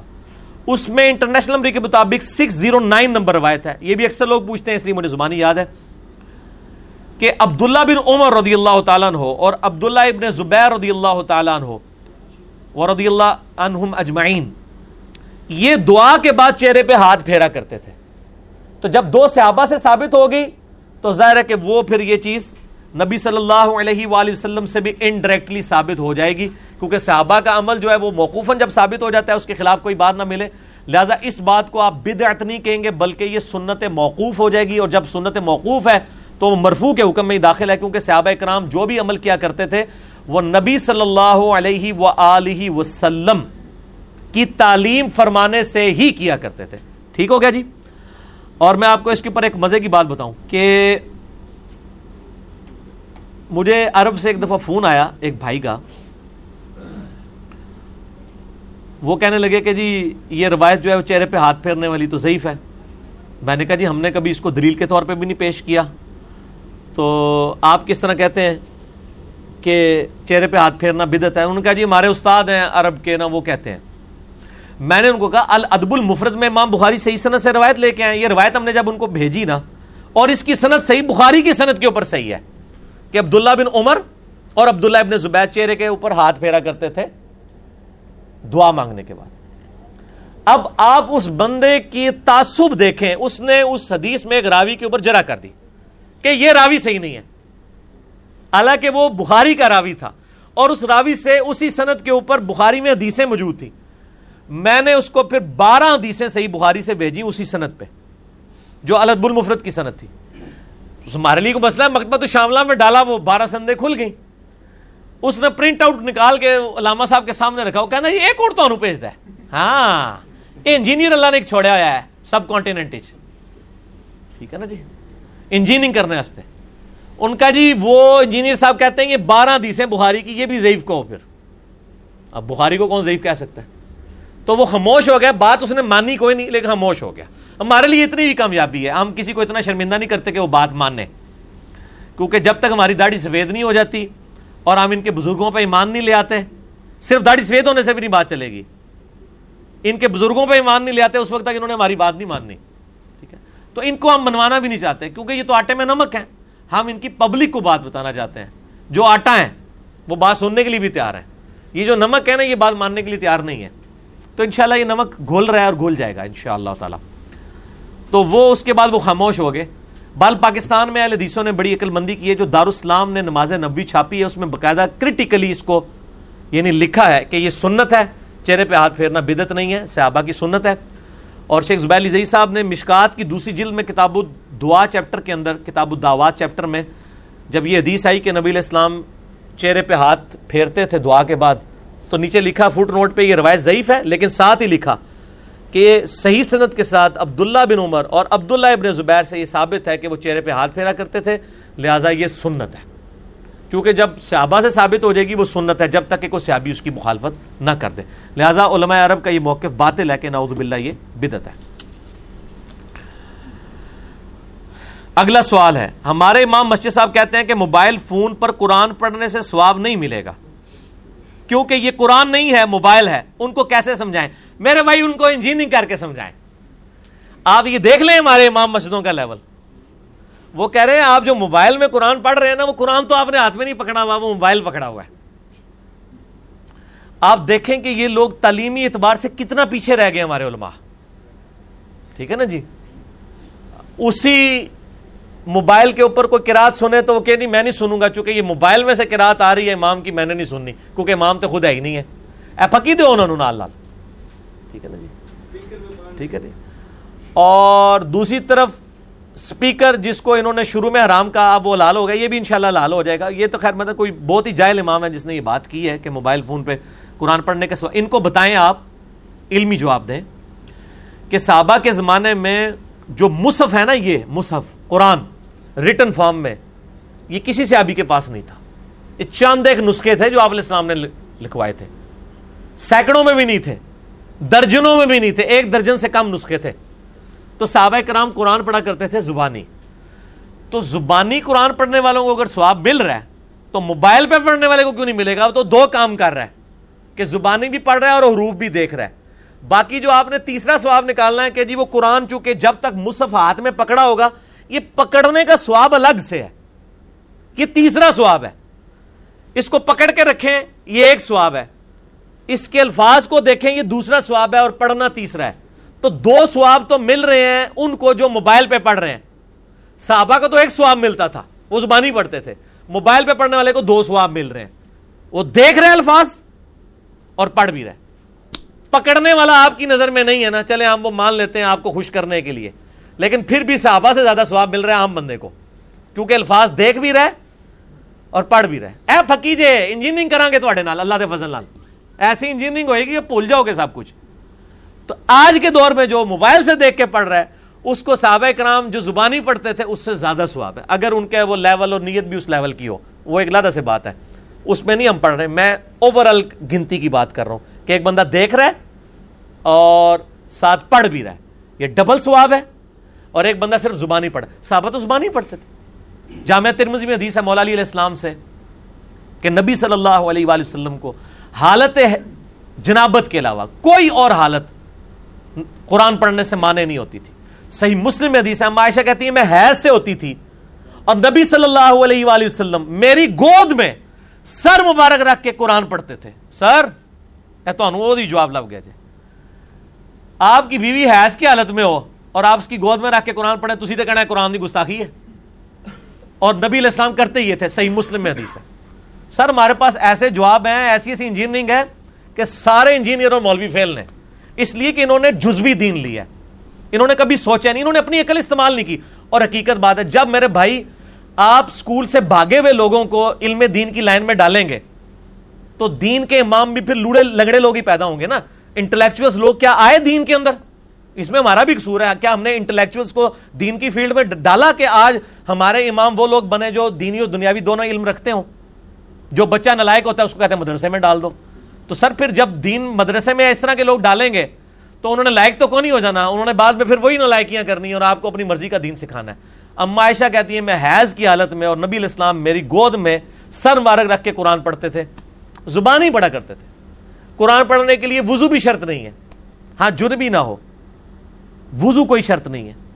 صحیح بخاری میں آتے عبداللہ بن عمر اونٹ پہ بیٹھ کے بغیر وضو کی حالت میں قرآن کی تلاوت کیا کرتے تھے اور پھر سجدہ تلاوت بھی کر لیا کرتے تھے۔ اسی حالت میں۔ تو یہ بالکل ان کا موقف جو ہے وہ اس حوالے سے باطل ہے کہ جی سواب نہیں ملے گا سواب ملے گا انشاءاللہ۔ یہ تو بیسیکلی سازش ہے نا قرآن سے دور کرنے کی۔ کیونکہ موبائل کی وجہ سے ان کا ایک بڑا مسئلہ خراب ہو گیا نا۔ انہوں نے ایک جعلی مسئلہ بنایا تھا کہ قرآن کو آپ بغیر وضو کے ہاتھ نہیں لگا سکتے۔ وہ فیل ہو گیا ان کا۔ موبائل کو آپ آپ کر سکتے ہیں۔ موبائل کو ایون آپ چھو بھی رہے ہیں تو اوپر سکرین ہے۔ ان کا مسئلہ ہی ختم ہو گیا۔ انہوں نے تو مصیبت ہی پانا جو مصیبت ختم ہو گئی۔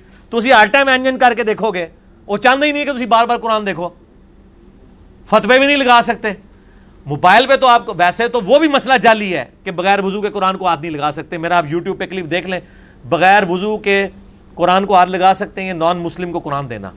وہ جعلی مسئلہ بھی اپنی موت مر گیا کہ جب موبائل میں قرآن آ گیا تو آپ یہ کہہ نہیں سکتے کہ چھوا ہوا ہے آپ نے۔ تو انہوں نے کہا کہ اس کا طریقہ ہے کہ اگلا انہوں نے گولی کراؤ کہ سواب ہی کو نہیں ہوتا تاکہ نہ اسی جان قرآن تو، نہ اسی نہ نسن دیں اللہ فضل لال تھی داڑیاں پگڑیاں رکھ کے جو علماء یہودا کردار ادا کر رہے ہو نا مسلمان گھس کے، تو اللہ کے فضل سے اسلام کے مجاہد بھی موجود ہیں جو آپ کو ان صفوں سے نکال کے اور آپ کی بدعقیدیاں لوگوں کے اوپر واضح کریں گے انشاءاللہ۔ اگلا سوال ہے، سورہ حامیم السجدہ کی آیات نمبر دس اور گیارہ کے تحت زمین کی پیدائش آسمانوں سے پہلے ہوئی، جبکہ سورت النازعات کی آیت نمبر تیس ہے والارض بعد ذالک ضحاها۔ اس کے تحت یہ تضاد کیوں آ رہا ہے؟ یہ تضاد نہیں ہے میرے بھائی، یہ اگلے دن ایک بھائی نے مجھے ای میل کے اوپر بھی سوال کیا تھا، میں نے ان کو جواب دیا تھا۔ سورہ حامیم سجدہ میں اللہ تعالیٰ نے یہ فرمایا کہ ہم نے آیت نمبر دس اور گیارہ میں جو پچھلے درس میں ہماری گزر چکی ہیں کہ ہم نے زمین و آسمان کی پیدائش کا وہ جو چھ دن کا قرآن پاک میں جگہ جگہ آتا ہے نا، ہم نے زمین و آسمان کو فی ستتی ایام چھ دنوں میں پیدا کیا۔ اس کا بریک اپ سورہ حامیم سجدہ سورہ فصیلت میں آیت نمبر ٹین اور الیون میں آیا کہ دو دن کے اندر ہم نے زمین پیدا کی۔ اگلے دو دن کے اندر زمین میں اسباب رکھے۔ یہ چار دن ہوئے اور اس کے بعد اگلے دو دن کے اندر ہم نے سات اسمان بنائے۔ جبکہ سورت النازیات کی آیت نمبر تھرٹی میں آیا کہ ہم نے زمین کو اس کے بعد رہنے کے قابل بنایا۔ زمین کی پیدائش کا ذکر نہیں ہے یہاں پہ۔ پیدا پہلے ہی ہو چکی تھی۔ ظاہر ہمیں بھی سائنٹیفکلی پتا ہے کہ بعد میں وہ ٹھنڈی ہوئی، پھر آہستہ آہستہ بارش ہوئی، پھر اس سے سبزہ ہوگا۔ رہنے کے قابل جو ہے وہ آسمانوں کی پیدائش کے بعد بنایا گیا، اسے پیدائش اور اسباب اس میں پہلے رکھ دیے گئے تھے۔ لہٰذا دونوں چیزوں میں کوئی تضاد موجود نہیں ہے۔ آپ آیات کو غور سے بھی پڑھ لیا کریں۔ اس میں ہے کہ ہم نے زمین کو اس کے بعد بچھونے کے طور پر رہنے کے قابل بنایا۔ بعض لوگوں نے اس کا ترجمہ یہ بھی کیا ہے کہ ہم نے زمین کو اس کے بعد ایگ شیپ میں بنایا، لیکن لٹریچر میں اس کی کوئی اس حوالے سے دلیل نہیں ملتی۔ ایک دو دفعہ میں نے بھی بیان کیا تھا، لیکن پھر میں نے اس کی جب تحقیق کی تو ایسی کوئی دلیل نہیں ملتی۔ یہی ہے کہ زمین کو رہنے کے قابل بنایا۔ ٹھیک ہو گیا جی؟ اور اسی میں بتا دوں، بعض لوگ کہتے ہیں جی وہ زمین فلیٹ ہے۔ قرآن میں ہم نے زمین کو بچھونا بنایا۔ بچھونا اس معنوں میں کہا جاتا ہے، زمین کو کہ زمین سٹیبل ہے، کیونکہ ہر سیکنڈ میں دو زلزلے آ رہے ہیں، ان کا میگنیچیوڈ زیادہ نہیں ہے، ورنہ زمین پہ کوئی رک نہ سکے۔ تو فلیٹ قرآن پاک میں کہیں نہیں ہے کہ زمین فلیٹ ہے، نہ قرآن پاک میں کہیں ڈائریکٹلی آیا کہ زمین گول ہے۔ سائنس سے ہمیں پتا چلا زمین گول ہے، البتہ رہنے کے قابل ہے۔ اور ایک بہت بڑے گول دائرے میں ایک دو کلو میٹر تک بھی آپ جائیں تو وہ فلیٹ ہی نظر آئے گا، کیونکہ ایک بہت بڑی آرک کا چھوٹا سا حصہ آلموسٹ اسٹریٹ لائن ہی ہوتا ہے۔ ٹھیک ہو گیا جی؟ اور وہ جو سرکم فرینس چالیس ہزار کلو میٹر کا ہے زمین کا چالیس ہزار کلو میٹر ہے یہ گلائی۔ تو اس میں ایک کلو میٹر کیا دس کلو میٹر بھی ایک اسٹریٹ لائن ہی ہوگی۔ ٹھیک ہے نا؟ وہ فلیٹ اس اعتبار سے کہ رہنے کے قابل ہے۔ فلیٹ قرآن پاک نے یہ نہیں کہا کہ زمین بالکل چپٹی ہے۔ یہ قرآن پاک میں کہیں نہیں آیا۔ بالکل ہی غلط دعویٰ ہے۔ اگلا سوال ہے، کیا حج پر جانے سے پہلے روٹے ہوئے رشتہ داروں کو منانا ضروری ہے؟ بعض لوگوں کا خیال ہے کہ ایسا نہیں کریں گے تو حج ہی نہیں ہوگا۔ وضاحت فرما دیں۔ حج کے ساتھ تو اس کا کوئی تعلق نہیں۔ روٹے ہوئے رشتہ داروں کو ویسے ہی منانا چاہیے۔ بخاری میں حدیث ہے کہ تین دن سے زیادہ ناراض نہیں ہونا چاہیے کسی مسلمان کو۔ دوسرے مسلمان سے باقی حاج عمرے کے ساتھ اس کا کوئی تعلق نہیں۔ بہرحال یہ ایک ٹریڈیشنل چیز ہے۔ چلیں کسی بہانے سے کوئی بندہ حاج عمرے پہ جانے سے پہلے اپنے رشتہ داروں کو منا کے چلا جاتا ہے۔ یہ پرانے زمانے سے ٹریڈیشن اس لیے چل رہی ہے کہ پہلے جو لوگ حاج عمرے پہ جاتے تھے نا، تو زندہ سلامت تھوڑے لوگ ہی واپس آتے تھے۔ چار مہینے کا پیدل سفر ہوتا تھا۔ راستے میں کافلے لوٹ جاتے تھے، لوگ بیمار ہو کے مر جاتے تھے، لوگ قتل ہو جاتے تھے۔ ٹھیک ہے نا جی؟ تو لوگ گلے مل کے رو کے ہی جاتے تھے۔ ایک حج کے وقت جاتے تھے، اگلے حج کے وقت واپس آتے تھے۔ چار اور چار آٹھ مہینے بن گئے نا۔ ٹھیک ہے نا جی؟ پھر لوگوں کے لیے یہ پیچھے کون باتیں کر رہا ہے؟ اس کو فوراً نکال دینا ہے۔ میں نے پوری مجلس میں برداشت کیا ہے۔ اب میں نے اس کا نام لے کے اس کو باہر نکال دینا ہے، جو آپس میں گفتگو کرے گا۔ تو لوگ جو ہے اپنے رشتہ داروں کو منایا کرتے تھے اور وہ ٹریڈیشن پھر آگے چل پڑی۔ اب تو کوئی نہیں ہے، وہ لوگ کہتے ہیں، جناب، یہ چار گھنٹے کا سفر ہے۔ اے جناب، تین دن عمرے بعد واپس میں آ ہی جانا ہے۔ تو اب یہ ٹرینڈ کم ہوا ہے۔ باقی حج و عمرے کی قبولیت کے ساتھ اس کا کوئی تعلق نہیں ہے۔ آپ منوائیں، ضرور منائیں، رشتہ داروں کو اس کے بغیر بھی منائیں۔ لیکن چونکہ زندگی موت کا پتہ نہیں، سفر پہ جا رہے ہیں، اس لیے لوگوں میں ایک اچھا ٹرینڈ ہے، ہم اس کو انڈورس کرتے ہیں۔ حاج عمرے کی قبولیت کے ساتھ اس کا کوئی تعلق نہیں ہے۔ نہ حق آپ لوگوں کے ساتھ زیادتی نہ کریں۔ ورنہ ظاہر ہے کہ وہ اللہ تعالیٰ کے حضور جرم ہے۔ کیا حاجی کو حج اور عید کی قربانیاں الگ الگ کرنی ہوں گی؟ کوئی ضروری نہیں الگ کرنا۔ یہ حنفیوں نے جعلی مسئلہ بنا لیا ہے کہ جی جو حج پہ گیا وہ ادھر لادہ قربانی دے گا حج تمتو کی، اور یہاں پہ وہ اپنے پچھلے رشتہ داروں سے قربانی عید کی لادہ کروائے گا۔ بھائی نبی الاسلام نے بھی حج کیا، آپ نے کوئی الگ قربانی نہیں کی ہے۔ حج کی قربانی ہوتی ہے حدی اور عید کی قربانی ہوتی ہے ادحا جو بندہ حاجی ہے، اگرچہ وہ ایک سفر میں حج اور عمرے سے تمتو نفع اٹھا رہا ہے وہ اس کے ایکویلنٹ دے رہا ہے لیکن وہی اس کی عید کی بھی قربانی شمار ہو جائے گی ویسے بھی وہ مسافر ہے مسافر کے اوپر تو قربانی ہوتی نہیں، اور ویسے بھی سنت موقع ہے، یہ قربانی کو واجب نہیں ہے۔ قربانی پہ میرا مسئلہ ففٹی ٹو دیکھ لیں۔ اور اس معاملے میں یہی ہے، اگر کوئی دینا چاہتا ہے، ٹھیک ہے، گڑ ڈالے، جتنا میٹھا ہوگا، کوئی مسئلہ نہیں ڈالے۔ پچھلوں کو کہے کہ وہ کرتے رہے، لیکن یہ ضروری نہیں ہے، اور اس کو دین کے اندر انجیکٹ نہ کریں۔ اگر ماں باپ نے حاج عمرہ نہ کیا ہو تو اولاد کر سکتی ہے، بالکل کر سکتی ہے۔ ماں باپ پہ تو فرض ہی نہیں نا حاج عمرہ۔ ایک ماں باپ غریب تھے، ان کے پاس مال نہیں تھا۔ اب ماں یہ کہ جی میں دودھ نہیں بخشاں گی۔ جی منو نہ پہلے کرایا جی، تو زنانی نو لے گیا۔ یہ بالکل فرسودہ باتیں ہیں۔ جس کے پاس مال ہے، اسی کے اوپر واجب ہے بھائی حج عمرہ۔ عمرہ تو واجب نہیں ہے، حج فرض ہے اس کے اوپر۔ تو وہی کریں گے۔ ماں باپ کو کروانا چاہتے ہیں، آپ ضرور کروائیں۔ لیکن اگر آپ کے پاس اضافی مال ہے، ورنہ جس کے پاس مال ہے، اسی پہ ہے۔ ماں باپ نے کیا ہے، نہیں کیا اس کے ساتھ کوئی تعلق نہیں ہے۔ اچھا کسی نے آج عمرے پہ ہمیشہ لوگ بات کرتے ہیں، کسی یہ نہیں کہا کہ کسی نے ماں پہ نماز نہ پڑھ دے ہوتے پھر نماز پڑھ لینی چاہیے۔ اے پھکی جے یہ سنا آپ نے؟ کبھی نہیں سنا۔ حالانکہ نماز تو اس سے بھی بڑی عبادت ہے۔ چھوٹی عبادت کے لیے پوچھ رہے ہوتے ہیں، ماں باپ نے آج نہیں کیا تو میں کر لوں۔ نماز کے لیے نہیں پوچھ رہے ہوتے، کیونکہ پتہ یار، وہ تو فرض ہے، وہ تو کرنی کرنی ہے۔ ٹھیک ہو گیا جی۔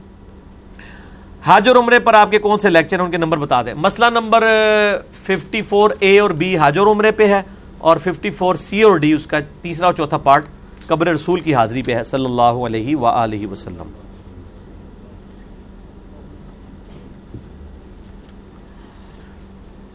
اگلا سوال ہے، اگر جسم میں کوئی شاید داخل کرنے سے روزہ ٹوٹ جاتا ہے، تو سگریٹ پینے والوں کے پاس بیٹھنے سے جو دھواں اندر جاتا ہے، کیا روزہ توڑ دے گا؟ اچھا سوال ہے۔ بات یہ کہ سگریٹ پینے والے لوگوں کے پاس آپ بیٹھے کیوں ہوئے ہیں جو روزے کی حالت میں بھی سگریٹ پی رہے ہیں؟ اس کا جواب یہ بھی ہو سکتا ہے کہ میرا نفلی روزہ ہے شوال کا، رمضان کا مہینہ نہیں ہے۔ یہ بھی جواب دے سکتے ہیں نا کوئی۔ تو چاہے رمضان کا مہینہ یا غیر رمضان کا، سگریٹ والوں کی صحبت سے تو ویسے ہی بچنا چاہیے۔ کیونکہ آپ کے ساتھ وہ نقصان کر رہے ہیں۔ بہت بڑے لیول کا نقصان کر رہے ہیں آپ کا۔ اور وہ جو دھواں چھوڑ رہے ہیں وہ آپ کی صحت کے لیے مضر ہے۔ ان کو بھی سمجھائیں اور اس چیز سے روکیں۔ میرا ایک کلپ بھی ہے سگریٹ کے اوپر، آپ وہ دکھا دیں۔ روزہ بارل نہیں ٹوٹے گا اس لیے کہ جو چیز آپ جان بوجھ کر انہیل کرتے ہیں نا، خود سے انٹینشن کے ساتھ، وہی جسم میں داخل کرنا ہے۔ باقی تو فضا کے اندر تو دھواں بھی ہے، پیٹرول کا بھی، ڈیزل کا بھی، آگ بھی جل رہی ہوگی، کہیں سے آپ گزریں گے۔ اس طرح کی چیزیں جو ہیں، ان کے اوپر لا یکلف اللہ نفسن اللہ وسعہ وہ صحیح بخاری میں بھی امام بخاری نے تعلیقاً کئی باتیں لکھی ہیں۔ کہ اگر کسی کے منہ کے اندر مکھی چلی جاتی ہے، اب ظاہر اس کے اوپر کنٹرول نہیں ہے، وہ حلق سے نیچے اتر گی روزہ نہیں توڑے گی۔ اس طرح کی کئی اور چیزیں ہیں جن کے اوپر گرفت نہیں ہے۔ تو یہ بھی اسی کے اندر داخل ہے، کیونکہ آپ خود سے داخل نہیں کر رہے۔ جو سگریٹ پیتا ہے، وہ تو ظاہر ہے کہ اس کا روزہ ٹوٹ جائے گا۔ آپ درو شریف میں بعض اوقات سیدنا و مولانا کے الفاظ بھی استعمال کرتے ہیں۔ سیدنا بھی لفظ ٹھیک ہے، سیدنا بھی لفظ ٹھیک ہے۔ دال پہ پیش بھی ہو سکتی، دال کے نیچے زیر بھی۔ یا کے نیچے دونوں زیر ہی پڑنی کیا یہ کسی سیدی سے ثابت ہے؟ پہلے تو اس کو سمجھ لیں سیدنا لفظ ہے یہ۔ سید کہتے ہیں غلام کو۔ ہم نبی صلی اللہ علیہ وآلہ وسلم کے سید ہیں اور آپ ہمارے سید ہیں۔ مرشد کہتے ہیں جس کو ہدایت دی جائے۔ ہم آپ صلی اللہ علیہ وآلہ وسلم کے مرشد ہیں اور آپ صلی اللہ علیہ وآلہ وسلم ہمارے مرشد ہیں۔ زبر اور زیر سے کتنا فرق ہے؟ یہاں نعرے لگا رہے ہوتے ہیں، سیدی مرشدی۔ میں کہتا ہوں اس کے جواب میں کہا کریں؟ امتی امتی۔ کیونکہ نعرے ہی غلط لگا رہے ہیں آپ۔ سیدی مرشدی تو لفظ ہی نہیں ہے۔ یہ ہے سیدی مرشدی۔ پھر آپ کہیں یا نبی یا نبی۔ لیکن جو آپ کے یہ نعرے چل رہے ہیں نا، اس کے آپ جواب دیں امتی امتی۔ کیونکہ آپ بالکل غلط کہہ رہے ہیں۔ آپ کہہ رہے ہیں کہ میرا غلام اور جس کو میں ہدایت دے رہا ہوں، آگے سے وہ بول رہا ہے، نبی صلی اللہ علیہ وسلم، نعوذ باللہ۔ تو یہ نعرے تو سکھا دیے، پروننسیشن بھی سکھائیں۔ لبیک یا رسول اللہ۔ اور لبیک یا رسول اللہ نہیں ہے۔ لبیک کا یا رسول اللہ ہے لفظ۔ پروننسیشن تو صحیح ہونی چاہیے۔ ورنہ تو الفاظ کہاں سے کہاں، ایک نقطے سے محرم مجرم بن جائے گا۔ اور عربی میں تو یہ بہت معاملہ ہوتا ہے۔ تو سیدنا و مولانا کے الفاظ۔ کوئی حدیث شریف میں تو مجھے نہیں ملے، لیکن اس کے اوپر اجماع امت ہے۔ ان الفاظ کو پوری امت نے عملی تواتر سے ٹرانسفر کیا ہے۔ اور اس عقیدے کو بھی۔ صحیح بخاری میں ایک حدیث ہے کہ سیدنا عمر کہا کرتے تھے کہ حضرت ابو بکر ہمارے سید ہیں کہ انہوں نے ہمارے سید بلال کو آزاد کروایا۔ حضرت عمر ایک غلام کو بھی اپنا سید کہا کرتے تھے، حضرت بلال کو۔ تو حضرت بلال بھی سید ہیں ہمارے۔ مولا کہتے ہیں دلی محبوب۔ وہ تو قرآن میں ہے ان اللہ ہوا مولا، ہوا جبریل، ہوا صالح المبرین نبی الاسلام کے مولا ہیں، اللہ جبریل اور فرشتے اور ایمان والے، وہ ان کے مولا ہیں، یہ ان کے مولا ہیں، دلی محبوب ہیں۔ پھر حدیث متواتر، من کن تو مولا ہوں فہادہ علی یون مولا ہوں جس کا مولا میں، اس کا مولا علی۔ تو جامعہ ترمزی میں، مسند احمد میں سن سعید القبرہ میں یہ حدیث موجود ہے۔ تو نبی علیہ السلام کے ساتھ بھی سیدینہ و مولانا کے الفاظ لگائے جا سکتے ہیں، اس میں کوئی حرج نہیں ہے۔ اگرچہ یہ تعلیم نہ فرمائے ہوں، لیکن درود شریف میں اگر اس طرح کے الفاظ ہوں جو آپ کی عزت افزائی کے لیے ہوں، تو یہ نعت کی کیٹیگری میں فال کرتے ہیں۔ اب یہ جو درود شریف ہے، مولا یسلی وسلم دائمن آبدا حالانکہ نعت کے اشعار ہیں، لیکن یہ درود شریف بھی ہے۔ اس میں کچھ اشعار گستاخانہ بھی ہیں، اس کو چھوڑ دیں۔ لیکن یہ جو ہے پرفیکٹ درود شریف ہے۔ مولا یسلی وسلم دائمن آبادا اللہ حبیبی کا خیر الخلقی کل تو نعت کے طور پر ٹھیک ہے۔ دروشیب میں ایک چھوٹ ہے کہ آپ نعتی اشعار صحیح مسلم میں دس حدیثیں آسان ابن ثابت بھی نبی علیہ السلام کے لیے نعتی اشعار کہا کرتے تھے۔ تو اس میں آپ دروشیب کے سیگے ڈیوائز کر سکتے ہیں۔ لیکن وظیفے کے طور پر وہی دروشیب سکھائیں جو نبی علیہ السلام نے سکھایا درود ابراہیمی، بخاری مسلم میں ہے۔ یا اس کا ایک چھوٹا پارٹ سن نسائی کے اندر موجود ہے۔ انٹرنیشنل نمبر کے مطابق ون ٹو نائن ٹو ہے اور ایک نمبرنگ میں ون ٹو نائن تھری ہے۔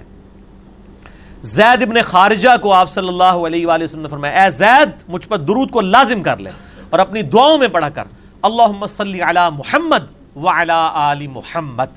درود شریف کا پہلا حصہ درود ابراہیمی کا، یہ بھی پرفیکٹ درود شریف ہے۔ اللہم صلی علی محمد وعلی آل محمد۔ تو یہ جائز ہے۔ اگر کوئی پڑھتا ہے تو بالکل اس میں کوئی حرج نہیں ہے۔ ٹھیک ہو گیا جی؟ اچھا جی اس کے بعد ایک حنفی عالم اور آپ کے استاد ڈاکٹر اسرار رحمہ اللہ کا موقف ہے۔ اچھا یہ مجھے بلیک میل کرتے ہیں اس طرح کے سوال لکھ کے۔ آپ کے استاد، حالانکہ اس کے بغیر بھی لکھا جا سکتا تھا۔ کہ سورہ جمعہ میں امام منیفا رحمہ اللہ کا ذکر آیا ہے۔ اور اس حوالے سے صحیح بخاری میں بھی ایک حدیث موجود ہے، سیدنا سلمان فارسی کے حوالے سے۔ اس حوالے سے آپ کا کیا موقف ہے؟ بھئی، میرا موقف یہ ہے کہ یہ وہ حنفی عالم اور ڈاکٹر اسرار صاحب، رحمہ اللہ، جو میرے استاد ہیں، دونوں کا موقف بالکل باطل ہے فیبریکیٹڈ ہے، گھڑا ہوا ہے قرآن پاک میں، کہیں امام نیفا رحمہ اللہ کا ذکر نہیں آیا۔ یہ جس آیت سے ڈیڈکٹ کرتے ہیں نا، وہ سورت الجمعہ کی آیت ہے، جس کے کانٹیکسٹ میں یہ حدیث بخاری نہیں، مسلم میں بھی موجود ہے۔ صحیح بخاری، مسلم دونوں کے اندر موجود ہے۔ اور مشکات میں آپ کو تیسری جلد میں صحابہ کرام کے جو فضائل والا چیپٹر ہے نا، اس میں آپ کو یہ حدیث مل جائے گی، آپ اس کو ایک دفعہ خود بھی پڑھ لینا۔ ڈاکٹر اسرار صاحب اور حنفی علماء کے کہنے پر نہ مان لیا کریں۔ ایک دفعہ ہمت کر کے خود بھی کھول کے پڑھیں کہ کیا قرآن پاک میں ماں منیفا رحمہ اللہ کا نام لکھا بھی ہوا ہے کہ نہیں، یا اس کی تشریح کے اندر کسی مفسر نے ان کو داخل کرنے کی کوشش کی بھی ہے کہ نہیں۔ جلال الدین سیوتی کے بارے میں آتا ہے کہ انہوں نے داخل کیا، انہوں نے تو بہت کچھ دین میں داخل کیا ان کو تو آپ چھوڑ دیں، آپ قرآن و حدیث سے بات کریں۔ وہ ہمارے لیے دلیل نہیں ہے۔ ہمارے پاس کتاب و سنت کی دلیل سامنے پیش کریں۔ یہ صورت الجمعہ کی جو آیت ہے، اعوذ باللہ من الشیطان الرجیم۔ بسم اللہ الرحمن الرحیم۔ هو الذي بعث في الاميين رسولا منهم يتلو عليهم آیاته ويزكيهم ويعلمهم الكتاب والحکمہ۔ وہی اللہ ہے جس نے امیین میں سے، اہل عرب میں، انہی میں سے ایک رسول بھیجا جو ان پہ اللہ کی آیات تلاوت کرتا ہے، ان کا تزکیہ کرتا ہے، ان کو کتاب و حکمت سکھاتا ہے۔ وَإِن كَانُوا مِن قَبْلُ لَفِي ضَلَالٍ مُبِينٍ اور اس نبی کے آنے سے پہلے یہ کھلی گمراہی میں تھے۔ آخرین منہم لما یلحقو بہم۔ اور ابھی ان کے علاوہ اور لوگ ہیں جو ابھی ان کو آ کر نہیں ملے۔ وہ العزیز الحکیم اور وہی غالب ہے، حکمت والا ہے۔ یہ جو پورشن ہے نا، کہ صحابہ کو ابھی کچھ لوگ آ کر ملیں گے یعنی تابعین، جو بعد میں اسلام لے کر آئیں گے۔ اس کے کانٹیکسٹ میں بخاری اور مسلم دونوں میں حدیث ہے کہ حضرت سلمان فارسی رضی اللہ تعالیٰ علیہ السلام بیٹھے ہوئے تھے اور حضرت ابو ریرا کہتے ہیں کہ نبی علیہ السلام نے فرمایا، اس آیت کو تلاوت کر کے کہ ابھی کچھ اور لوگ ہیں جو صحابہ کے ساتھ آ کے ملیں گے۔ وہ صحابہ بھی ہو سکتے ہیں، جو ابھی صحابی نہیں بنے اور تابعین بھی ہو سکتے ہیں۔ حضرت سلمان فارسی کے کندھے پہ آپ نے ہاتھ رکھا اور فرمایا، دین اگر سوریا ستارے کی چوٹی پر بھی ہوتا تو فارس کے لوگ وہاں سے بھی اسے حاصل کر لیتے۔ یہ حضرت سلمان فارسی کی تعریف کی تھی کہ کہاں سے سلمان فارسی پرشین امپائر سے اٹھے۔ فارس، ایران کا پرانا نام ہے فارس۔ فارس سے اٹھے اور پہلے وہ آتش پرست تھے، پھر یہودی ہوئے، پھر عیسائی ہوئے، پھر نبی الاسلام کا ذکر خیر سنا تو آ کے مسلمان ہو گئے۔ ٹھیک ہے جی اسلام قبول کر لیا۔ تو نبی الاسلام نے ان کی تعریف کی کہ اگر دین سریا ستارے کی چوٹی پہ بھی ہوتا نا، تو یہ اہل فارس اتنے سمجھدار ہیں، یہ دین تک پہنچ ہی جاتے، جس طرح کہ سلمان فارسی پہنچ گیا۔ یہ آپ کے بابوں کے بارے میں دی تھی بات۔ آپ نے گسیٹ کے داخل کر لی کیونکہ آپ کو اجتہاد کا بہت شوق ہے نا۔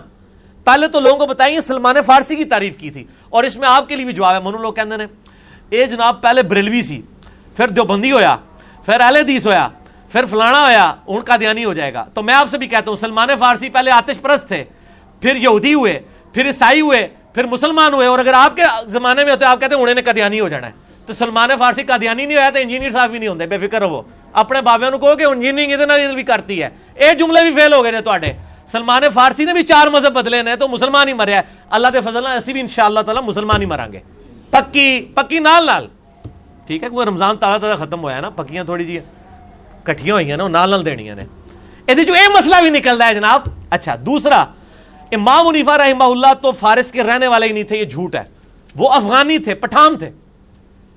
یہ بالکل جھوٹ بولا ہے۔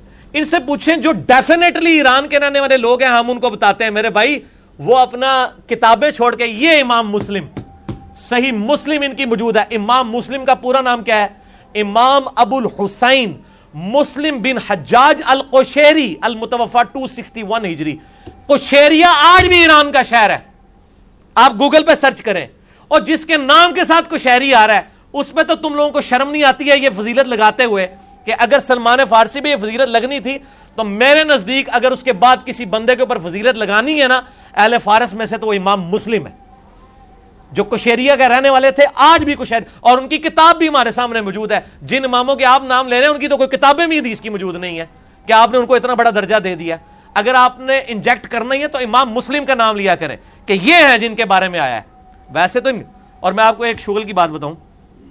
سات آٹھ سال پہلے ہماری اس اکیڈمی میں قادیانی آئے۔ اور انہوں نے یہی حدیث غلامت قادیانی کے اوپر لگا دی۔ آپ حیران ہوں گے، ان کا جی غلامت قادیانی بھی پیچھے سے فارس کے رہنے والے تھے اور ان کا ذکر قرآن میں بھی ہے اور بخاری میں بھی۔ میں کہ ہاں ہاں ہاں سبحان اللہ۔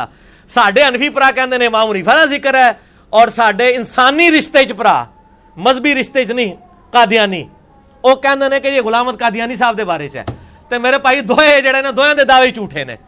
اگر کسی کے بارے میں ہے تو سلمان فارسی کے بارے میں ہے تعویل خاص کے اعتبار سے۔ اور تعویل عام کے اعتبار سے امام مسلم کے بارے میں آپ کہہ سکتے ہیں جو واقعی وہاں کے تھے۔ امام منیفہ رحمہ اللہ پٹھان تھے۔ اور پٹھان ہونا بھی کوئی عیب نہیں ہے۔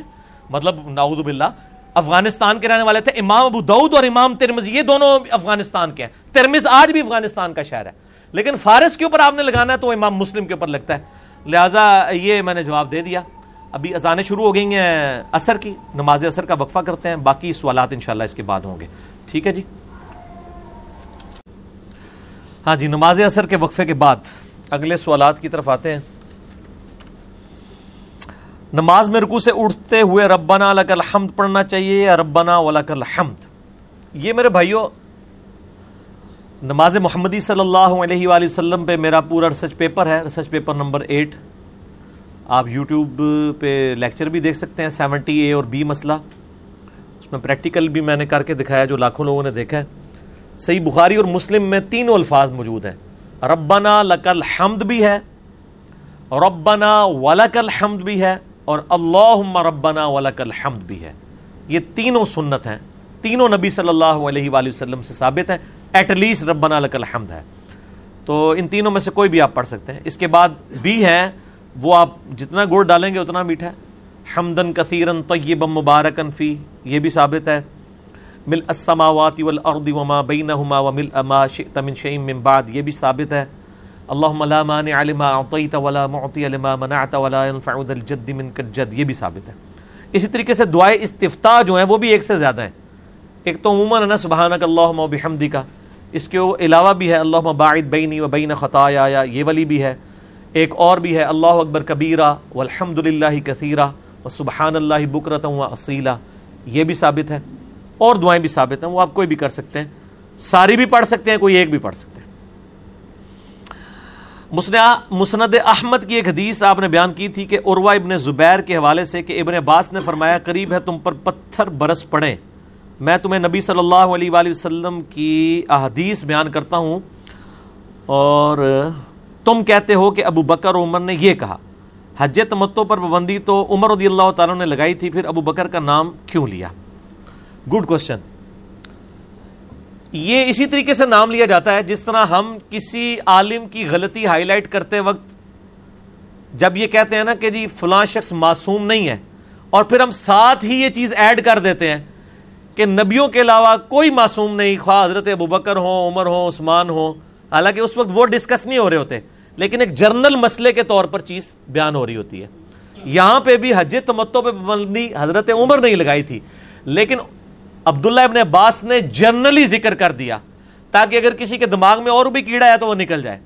تو انہوں نے حضرت ابو بکر کا نام ایک ساتھ ویسے لے دیا کہ بھائی چاہے حضرت عمر ہو یا ابو بکر بھی کیوں نہ ہو میں تمہیں حدیثیں بیان کرتا ہوں اور تم کہتے ہو ابو بکر عمر نے یہ کیا، مراد یہ نہیں تھی کہ حضرت ابو بکر نے حج تمتو پہ بندی لگائی تھی۔ میرے نزدیک نبی صلی اللہ علیہ وآلہ وسلم کی سنت کی سب سے زیادہ احتیاط کے ساتھ پیروی کرنے والے دو بندے ہیں خلفۂ راجدین میں۔ چاروں ہی ہیں، لیکن ان چاروں میں بھی اگر گریڈنگ کی جائے نا، تو دو بندے ٹاپ آف دا لسٹ ہیں۔ نمبر ون سیدنا ابو بکر اور نمبر ٹو سیدنا علی۔ حضرت عمر اور حضرت عثمان رضی اللہ عنہما وعلیہم السلام اجمعین، ان کا معاملہ بعد میں آتا ہے۔ اس کو میں آپ مثالوں سے ثابت کرتا ہوں۔ مجھے بتائیں تراوی کی جماعت حضرت بکر نے نہیں شروع کروائی۔ ان اٹینڈڈ رہی ہے، صحیح بخاری میں آتا ہے کہ نبی الاسلام کے زمانے میں بھی لوگ اپنی پڑھ کے چلے جاتے تھے، حضرت بکر کے زمانے میں بھی۔ حضرت عمر کے بھی تین سال اسی طریقے سے گزرے، پھر انہوں نے امام مقرر کیا۔ خود پھر بھی وہاں نہیں پڑھی تھی، آپ نے گھر جا کے پڑھی تھی۔ یہ احتیاط کا پہلو تھا۔ اسی طریقے سے آپ دیکھیں کہ جب قرآن کو جمع کرنے کی باری یہی صحیح بخاری میں آتا ہے۔ حضرت عمر نے مشورہ دیا تو حضرت بکر کا پہلا جواب کیا تھا، میں وہ کام کیوں کروں جو نبی الاسلام نے خود نہیں کیا؟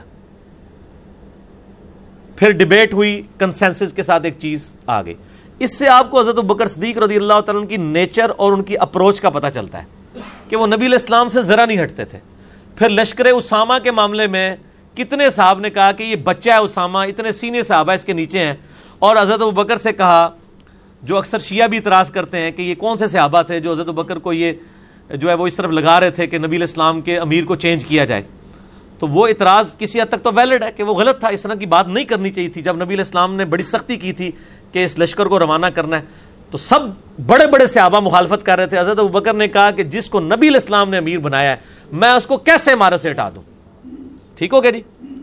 تو حضرت بکر کی آپ زندگی کو اگر اسٹڈی کریں رضی اللہ تعالیٰ نے وہ آپ کو ایک انچ بھی ہٹتے ہوئے نظر نہیں آتے ہیں۔ اور وہ ہر معاملے میں احتیاط کا دامن تھامتے ہیں۔ حجت متوں پہ بھی انہوں نے پابندی نہیں لگائی ہے۔ حضرت عمر نے لگائی ہے اور اس پر بڑی مخالفت بھی ہوئی ہے۔ میں اب وہ الفاظ نہیں بولنا چاہتا، ورنہ لوگ پھر گستاخی کا فتویٰ لگائیں گے۔ صحیح مسلم میں آپ حجت متوں کا چیپٹر کھول کے ذرا صحابہ کرام کے حضرت عمر کے بارے میں الفاظ تو سنیں۔ اس معاملے میں صحابہ کرام کتنے ناراض تھے حجت متوں پابندی لگانے کے اوپر۔ ٹھیک ہے؟ اور وہ کتنی یعنی سخت الفاظ کے اندر جو ہے وہ اس چیز کا ذکر کرتے تھے۔ تو بعد میں خیر حضرت علی نے اپنے دور میں اس کو بحال کر دیا حجت متوں کو۔ اور یہی حال سید علی کا بھی تھا کہ وہ ہر معاملے میں احتیاط کر کے ایک خاص سٹیپ سے آگے نہیں جایا کرتے تھے۔ تو یہ حضرت ابن عباس نے ایک جرنل بات کی تھی کہ میں تمہیں حدیثیں سناتا ہوں اور تم کہتے ہو ابو بکر عمر نے یہ کہا۔ حالانکہ حضرت بکر نے نہیں کہا۔ مسند احمد کی آپ جتنی بھی شروع اٹھائیں گے نا، ان میں باقاعدہ لکھا ہوتا ہے اس حدیث کے اوپر کہ یہ جو عروا نے بات کی اور ابن عباس نے ابو بکر کا نام لیا، تو اس سے کوئی یہ نہ سمجھے کہ ابو بکر نے حجرت متو مطلب مندی لگائی تھی۔ یہ انہوں نے ویسے نام ذکر کیا کہ تم مجھے عمر کے فتوے بتا رہے ہو، ابو بکر کے بھی ہوں، تو دین وٹ کیا؟ میں تو نبی کی حدیثیں بیان کرتا ہوں۔ قریب آسمان سے پتھر برس پڑے کہ میں تمہیں نبی کی حدیثیں سناتا ہوں اور تم اس کے مقابلے پہ مجھے ابو بکر اور عمر کی کوئی بات کرتے ہو۔ جب نبی الاسلام نے ایک چیز کا حکم دیا ہو پھر دیکھ لیں حضرت عمر کا اپنا بیٹا، صحیح حدیث ہے جامعہ تنمزی میں ایٹ ٹو فور نمبر، آٹھ سو چوبیس۔ اہل شام میں سے حضرت معاویہ کے دور میں آ کے ایک بندہ عبداللہ ابن عمر سے پوچھتا ہے، اور بڑا کو میرے نال دے کوئی شہار جی بندہ ہی لگتا سی۔ وہ شہاری جی میرے نال دا سی، ویسے نہیں۔ تے اس نے کہا اچھا یہ بتائیں کہ حجت متو جائز ہے یا نجائز تو سیدنا ابن عمر نے کہا، جائز کیا؟ یہ تو سنت ہے۔ نبی علیہ السلام حکم دیتے تھے۔ اس نے کہا اچھا ہوں، آئے ہو نا قابو؟ یہ بریکٹ میں۔ اس نے کہا، آپ کے ابا جی تو حجت متوں پہ پوری زندگی بندی لگاتے رہے تو ان کا یہ خیال تھا کہ اب وہ بیک فوٹ پہ بھی نہیں جا سکتے اور آئیں بائیں شائیں کریں گے۔ تو عبداللہ بن عمر نے وہ جواب دیا جو انجینئر صاحب دیتے ہوتے ہیں۔ اور جو ابن عباس نے جواب دیا۔ انہوں نے کہا، مجھے بتاؤ، اگر کسی چیز کا حکم نبی علیہ السلام دیں اور میرا باپ کوئی اور حکم دے اس کی مخالفت میں، تو نبی کی بات مانی جائے گی یا میرے باپ کی؟ اس نے کہا نبی علیہ السلام کی۔ تو انہوں نے کہا نبی علیہ السلام اجے تمتو کا حکم دیا آپ نے۔ آپ نے تمتو اس لحاظ سے بھی آپ نے خود بھی اجے تمتو کیا ہے اس حوالے سے کہ ایک سفر میں حج اور عمرے کو جمع کیا حج قران بھی تمتو کی ایک شکل ہے۔ ایک تو ہمارا اسٹیبلش تمتو ہے نا۔ وہ تو یہ ہوتا ہے کہ آپ عمرہ کر کے احرام کھول دیتے ہیں، حج کے لیے نیا باندھتے ہیں۔ لیکن ایک سفر میں آپ فائدہ اٹھا رہے ہوتے ہیں دونوں سے۔ قرآن میں بھی آپ ایک ہی سفر میں حج اور عمرے دونوں سے فائدہ اٹھا رہے ہوتے ہیں۔ اسی لیے صحابہ حج قرآن کو بھی تمتو کے زمرے میں شمار کرتے تھے۔ تمتو کہتے ہیں نفع اٹھانا۔ ٹھیک ہے جی؟ اور اسے کہا جاتا ہے حج کا متا۔ ایک نکاح متا ہوتا ہے، جو منسوخ ہو چکا ہے اب تو۔ ایک حج کا متا ہے، جو بخاری مسلم حدیث ہے، قیامت تک حج اور عمرہ یوں داخل ہو گئے۔ حج قرآن بھی حج کا متا ہوتا ہے اور حج تمتو بھی حج کا متا ہوتا ہے کہ ایک ہی سفر میں آپ حج اور عمرے کو جمع کر لیتے ہیں۔ وہاں ایک احرام کے ساتھ کرتے ہیں، یہاں دو احرام کے ساتھ۔ افراد میں صرف حج ہوتا ہے۔ اس لیے پھر اس میں قربانی بھی نہیں ہوتی۔ کران اور تمتو میں قربانی کرنی ہوتی ہے کیونکہ قرآن میں آیا کہ تم نے ایک سفر میں دونوں سے فائدہ اٹھایا ہے۔ اور یہ مشرقین عرب کا یہ عقیدہ تھا۔ وہ کہتا تھا کہ حج کے دنوں میں عمرہ کرنا گناہ ہے۔ نبی الاسلام نے ان کی یہ رسم توڑی تھی۔ اور یہ پھر حضرت علی نے اپنے دور کے اندر دوبارہ سے بحال کروائی۔ اس پہ میرا یوٹیوب پہ کلپ بھی آپ دیکھ لیں۔ بلکہ مسئلہ 197 دیکھ لیں، آپ کو پورے کانٹیکس سے بات سمجھ آئے گی۔ یہ میرا کلپ کاٹ کے بعد شیعہ نے بھی اپلوڈ کیا ہوا ہے۔ اور اس کو انہوں نے غلط رنگ دینے کی کوشش کی ہے۔ بہرحال مجھے کوئی اس چیز کی ٹینشن نہیں ہوتی، کیونکہ جتنا انہوں نے اپلوڈ کیا ہوا ہے، وہ بات شروع سے لے کے آخر تک پورے کانٹیکسٹ میں ہے۔ اور میں نے بڑے ایمانداری کے ساتھ جتنی بات ہے، اتنی کی ہے، ایک خاص سٹیپ کو میں نے کراس نہیں کیا۔ لہٰذا مجھے اس کلپ سے کوئی تکلیف نہیں ہے۔ مجھے تکلیف ان کلپ سے ہوتی ہے جس میں آپ جملے کاٹتے ہیں اور میری بات شروع سے لے کے آخر تک جو میں نے کی ہوتی ہے نا، اس میں آپ کٹنگ کر دیتے ہیں۔ اگر آپ بیچ میں سے کلپ اٹھاتے ہیں جو پورے کانٹیکٹ سے ہو، بالکل ٹھیک ہے، میری طرف سے عام اجازت ہے، کر سکتے ہیں۔ باقی جو اس کے اوپر تھم نیل غلط بنائے جاتے ہیں نا، ان کا تو میں آن نہیں کرتا ہوں۔ میں نے پہلے کہا میں صرف اپنی ویڈیو کو آن کرتا ہوں۔ ٹھیک ہو گیا جی؟ کیا مولا علی علیہ السلام انبیاء کرام سے بھی افضل ہیں؟ اس حوالے سے آپ کا کیا موقف ہے اور سیدنا بکر عمر کی فضیلت مولا علی پر ثابت ہے کہ نہیں؟ میرے بھائی، اہل سنت کا اجماعی عقیدہ ہے کہ غیر نبی کبھی بھی نبی سے افضل نہیں ہو سکتا۔ اہل تشیعوں میں بھی دو رائے پائی جاتی ہیں۔ اکثریت کی رائے یہ ہے کہ وہ حضرت علی علیہ السلام کو نعوذ باللہ انبیاء سے افضل کہتے ہیں۔ لیکن وہاں پہ بھی ایسے لوگ موجود ہیں جو اس عقیدے کو باطل سمجھتے ہیں۔ اہل سنت تو سب کے سب اس عقیدے کو غلط سمجھتے ہیں۔ البتہ صوفیاء کے ہاں وہ جس طرح حضرت خضر علیہ السلام کو ولی بنا کے پیش کرتے ہیں، پھر جھوٹے واقعات سناتے ہیں کہ جی وہ دیکھیں جی خضر نے سکھایا اور پھر موسیٰ علیہ السلام کا جو واقعہ قرآن میں آیا، اس کو اپنا رنگ دیتے ہیں، وہ کہتے ہیں جی ولی نے نبی کو سکھایا۔ تو یہ توہین صرف اہل تشیعوں کے ہاں نہیں پائی جاتی، اہل سنت کے ہاں بھی پائی جاتی ہے۔ ان لوگوں کے معاملات میں جو لوگ یہ معاملہ کرتے ہیں کہ وہ کہتے ہیں کہ جی ولی نے سکھایا جو ہے وہ نبی کو اور یہ تصوف کے ہاں یہ چیز پائی جاتی ہے، لہٰذا یہ تصوف کے ہاں جو یہ گمراہی پائی جاتی ہے، یہ وہی گمراہی ہے جو اہل تشیعوں کے ہاں ان معنوں میں پائی جاتی ہے۔ اب میں کوئی سنیوں کا وکیل تو نہیں ہوں، نہ میں شیعہ کا وکیل ہوں۔ جو بات غلط ہے، میں دونوں کی ڈنکے کی چوٹ پہ کہوں گا کہ دونوں غلط عقیدہ بنائے ہوئے ہیں، یہ عقیدہ غلط ہے۔ غیر نبی، کبھی بھی نبی سے افضل نہیں ہو سکتا، چاہے وہ حضرت خضر ہوں، وہ موسا سے افضل نہیں ہے، چاہے وہ حضرت علی ہوں، وہ کسی نبی سے افضل نہیں ہے۔ اور وہ کہتے ہیں نبی علیہ السلام کے علاوہ باقیوں سے افضل ہیں۔ پھر وہ کہتے ہیں جی دیکھیں جی وہ نبی علیہ السلام کی حدیث ہے، بخاری میں علی مجھ سے ہے، میں علی سے ہوں۔ اور یہ تو حضرت حسین علیہ السلام کے بارے میں بھی ہے۔ اس سے بڑھ کے ہم سیدہ فاطمہ کے بارے میں میرے جگر کا ٹکڑا ہے۔ وہاں تو یہ تو محاورتن بات ہے، وہ مجھ سے ہے، میں اس سے ہوں۔ یہ تو فزیکل بات ہے کہ وہ میرے جگر کا ٹکڑا ہے۔ تو حضرت فاطمہ کو تو کوئی انبیاء سے افضل نہیں کہتا۔ یہ علم الکلام پھکی والا جواب، الزامی جواب ہے۔ ٹھیک ہے جی؟ تو یہ قیدہ بالکل فاسد ہے۔ رہا حضرت ابکر عمر والا معاملہ، تو اس بارے میں میرا موقف پہلے بھی کلیئر ہے کہ میرا وہی عقیدہ ہے جو مولا علی کا عقیدہ ہے۔ صحیح بخاری میں حدیث ہے تھری سکس سیون ون۔ آج درس میں بھی آئی تھی تو مجھے تازہ تازہ اس کا نمبر یاد ہے۔ یہ میرے کربلا والے ریسرچ پیپر کے اوپر بھی وہ حدیث لکھی ہوئی ہے۔ ہاں جی تھری سکس سیون ون کہ سید علی کا بیٹا جو ہے، محمد ابن حنفیہ، جو حنفیہ نامی عورت سے سید علی کا بیٹا تھا، وہ پوچھتا ہے، بتائیے اس امت میں رسول اللہ کے بعد سب سے افضل کون ہے؟ صلی اللہ علیہ وآلہ وسلم۔ تو مولا علی نے کہا ابو بکر۔ اس نے پوچھا، اس کے بعد فرمایا عمر۔ تو بیٹا کہتا ہے، میں نے کہا کہ اب میں تیسری بار پوچھا نا، تو وہ حضرت عثمان کا نام لیں گے۔ تو میں نے کہا، اس کے بعد تو آپ ہی ہوں گے۔ انہوں نے کہا، نہیں، میں تو عام مسلمانوں میں سے ایک مسلمان ہوں۔ یہ آج جی کے طور پہ انہوں نے بات بولی۔ ومن احسن قولا ممن دعا اللہ وعمل صالحا وقال اننی من المسلمین اس سے بڑھ کر کس کی بات اچھی ہو سکتی ہے؟ جو لوگوں کو اللہ کی طرف بلائے۔ خود بھی نیک عمال کرے اور پھر بھی کہے کہ میں عام مسلمانوں میں سے ایک مسلمان ہوں۔ یہ سید علی پہ فٹ بیٹھتی ہے، انہوں نے آرزی کا اظہار کیا۔ تو ہمارا عقیدہ تو مولا علی کے ساتھ ہے۔ مولا علی ابو بکر عمر کو اپنے سے افضل سمجھتے تھے۔ باقی اہل سنت میں کچھ آئمہ ایسے ہیں جو حضرت ابو بکر عمر پہ حضرت علی کی فضیلت مانتے ہیں۔ امام عبد الرزاق ہیں، امام حاکم ہیں اور آئمہ ہیں۔ ان کے بارے میں ہم ان کو اہل سنت ہی شمار کرتے ہیں۔ اس کی وجہ سے کوئی کفر اسلام کا مسئلہ نہیں ہو جاتا۔ یہ ایک ضنی مسئلہ ہے، قطعی مسئلہ نہیں ہے، یہ ضنی مسئلہ ہے۔ یعنی ایک زن کے ساتھ ہے، اس کے اوپر کوئی جھگڑا نہیں کرنا چاہیے۔ اگر کوئی اس معاملے میں کوئی دوسرا قیدہ بھی رکھتا ہے خلفۂ ثلاثہ کی توہین نہ کرے، صرف حضرت علی کو فضیلت پہ سمجھتا ہے تو اولادہ بات ہے۔ باقی امام عام بن حنبل نے بھی تو اشارہ دیکھے نا، کتنی بڑی بات کی ہے۔ یہ میرے کربلا والے ریسرچ پیپر کے اندر مستدر الحاکم کے اندر وہ روایت موجود ہے۔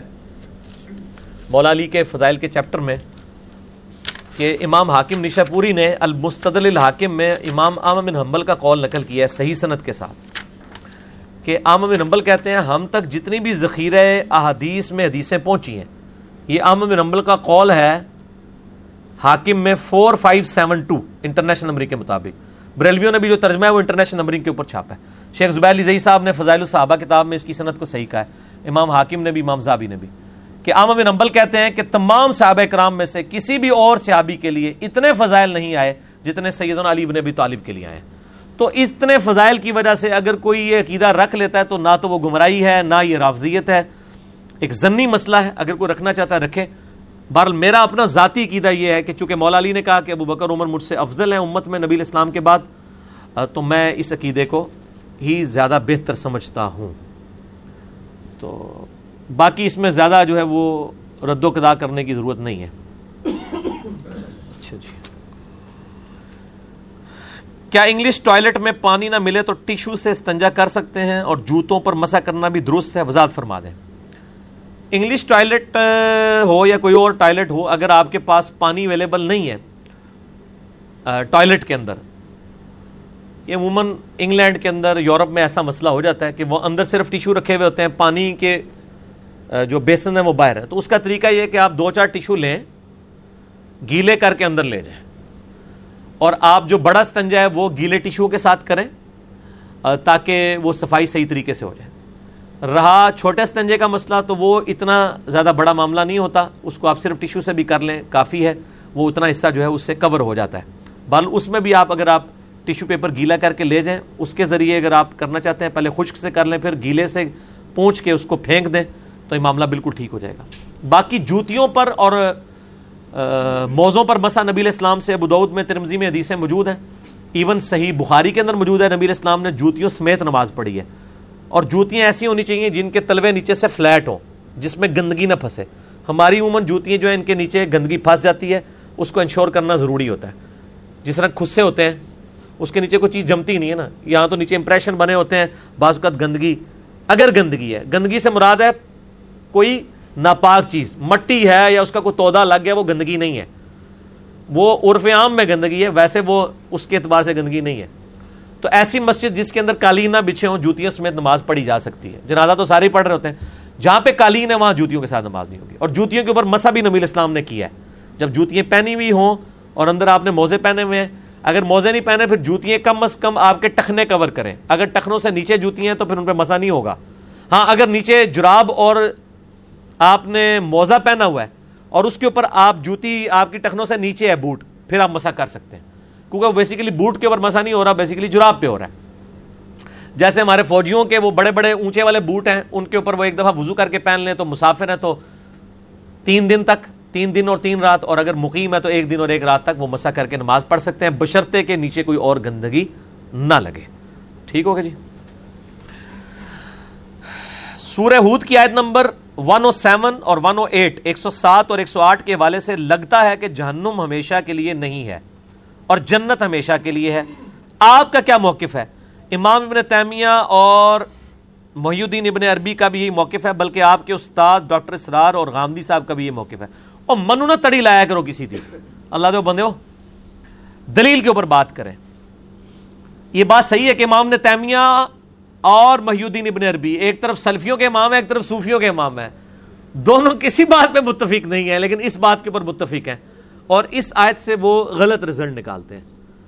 دیکھیں، عقیدہ جو ہے نا، یہ اصول کی بات ہے۔ اصول جو ہے، اجتہاد سے نہیں ہوتا جب تک نس موجود نہ ہو۔ یہ سورہ ہود کی آیت نمبر ہے، ایک سو سات اور ایک سو آٹھ۔ ظاہر ہے، یہ بارہویں پارے میں ہی آئے گی۔ One O seven, one O eight. ہاں جی۔ اعوذ باللہ من الشیطان الرجیم، بسم اللہ الرحمن الرحیم۔ پہلے دوستیوں کا ذکر آیا کہ وہ آگ میں ہوں گے، وہاں پہ اس کا چیخو پکار دوزک کی سنیں گے۔ خالدین فیہا، وہ رہیں گے اس میں ہمیشہ۔ ما دامت السماوات والارض، جب تک کہ آسمان اور زمین قائم ہے الا ما شاء رب ہاں اگر تیرا رب ہی چاہے۔ ان رب کا فعال لما یرید بے شک تیرا رب جو چاہتا ہے وہ کرتا ہے۔ وہ کہتے ہیں، اس میں آیا نا کہ یہ تو رب کا محاورہ تھا۔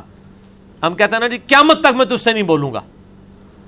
اس کا یہ مطلب نہیں ہوتا کہ قیامت دن میں بول لوں گا براد ہے کہ ہمیشہ کے لیے نہیں بولوں گا۔ تو عرب میں بھی یہ محاورہ تھا کہ جب تک زمین و اسمان قائم ہے نا، یہ نہیں ہوگا۔ تو یہ محاورہ تن ہے ورنہ تو زمین و اسمان نے بھی ہمیشہ تو قائم نہیں رہنا۔ تو یہ محاورہ تن بات ہوئی ہے کہ دوست کی دوزک میں رہیں گے جب تک زمین و آسمان قائم ہے۔ اللہ یہ کہ اللہ ہی چاہے۔ وہ کہتے ہیں یہ جو ہے نا، اللہ یہ کہ اللہ چاہے تو اس کا مطلب ہے بعد میں کبھی نہ کبھی اللہ تعالیٰ دوزخ کو ختم کر دے گا۔ کیونکہ سات الفاظ ہیں، ان رب کا فعال لما یرید۔ بے شک تیرا رب جو چاہتا ہے کرتا ہے۔ اچھا جی۔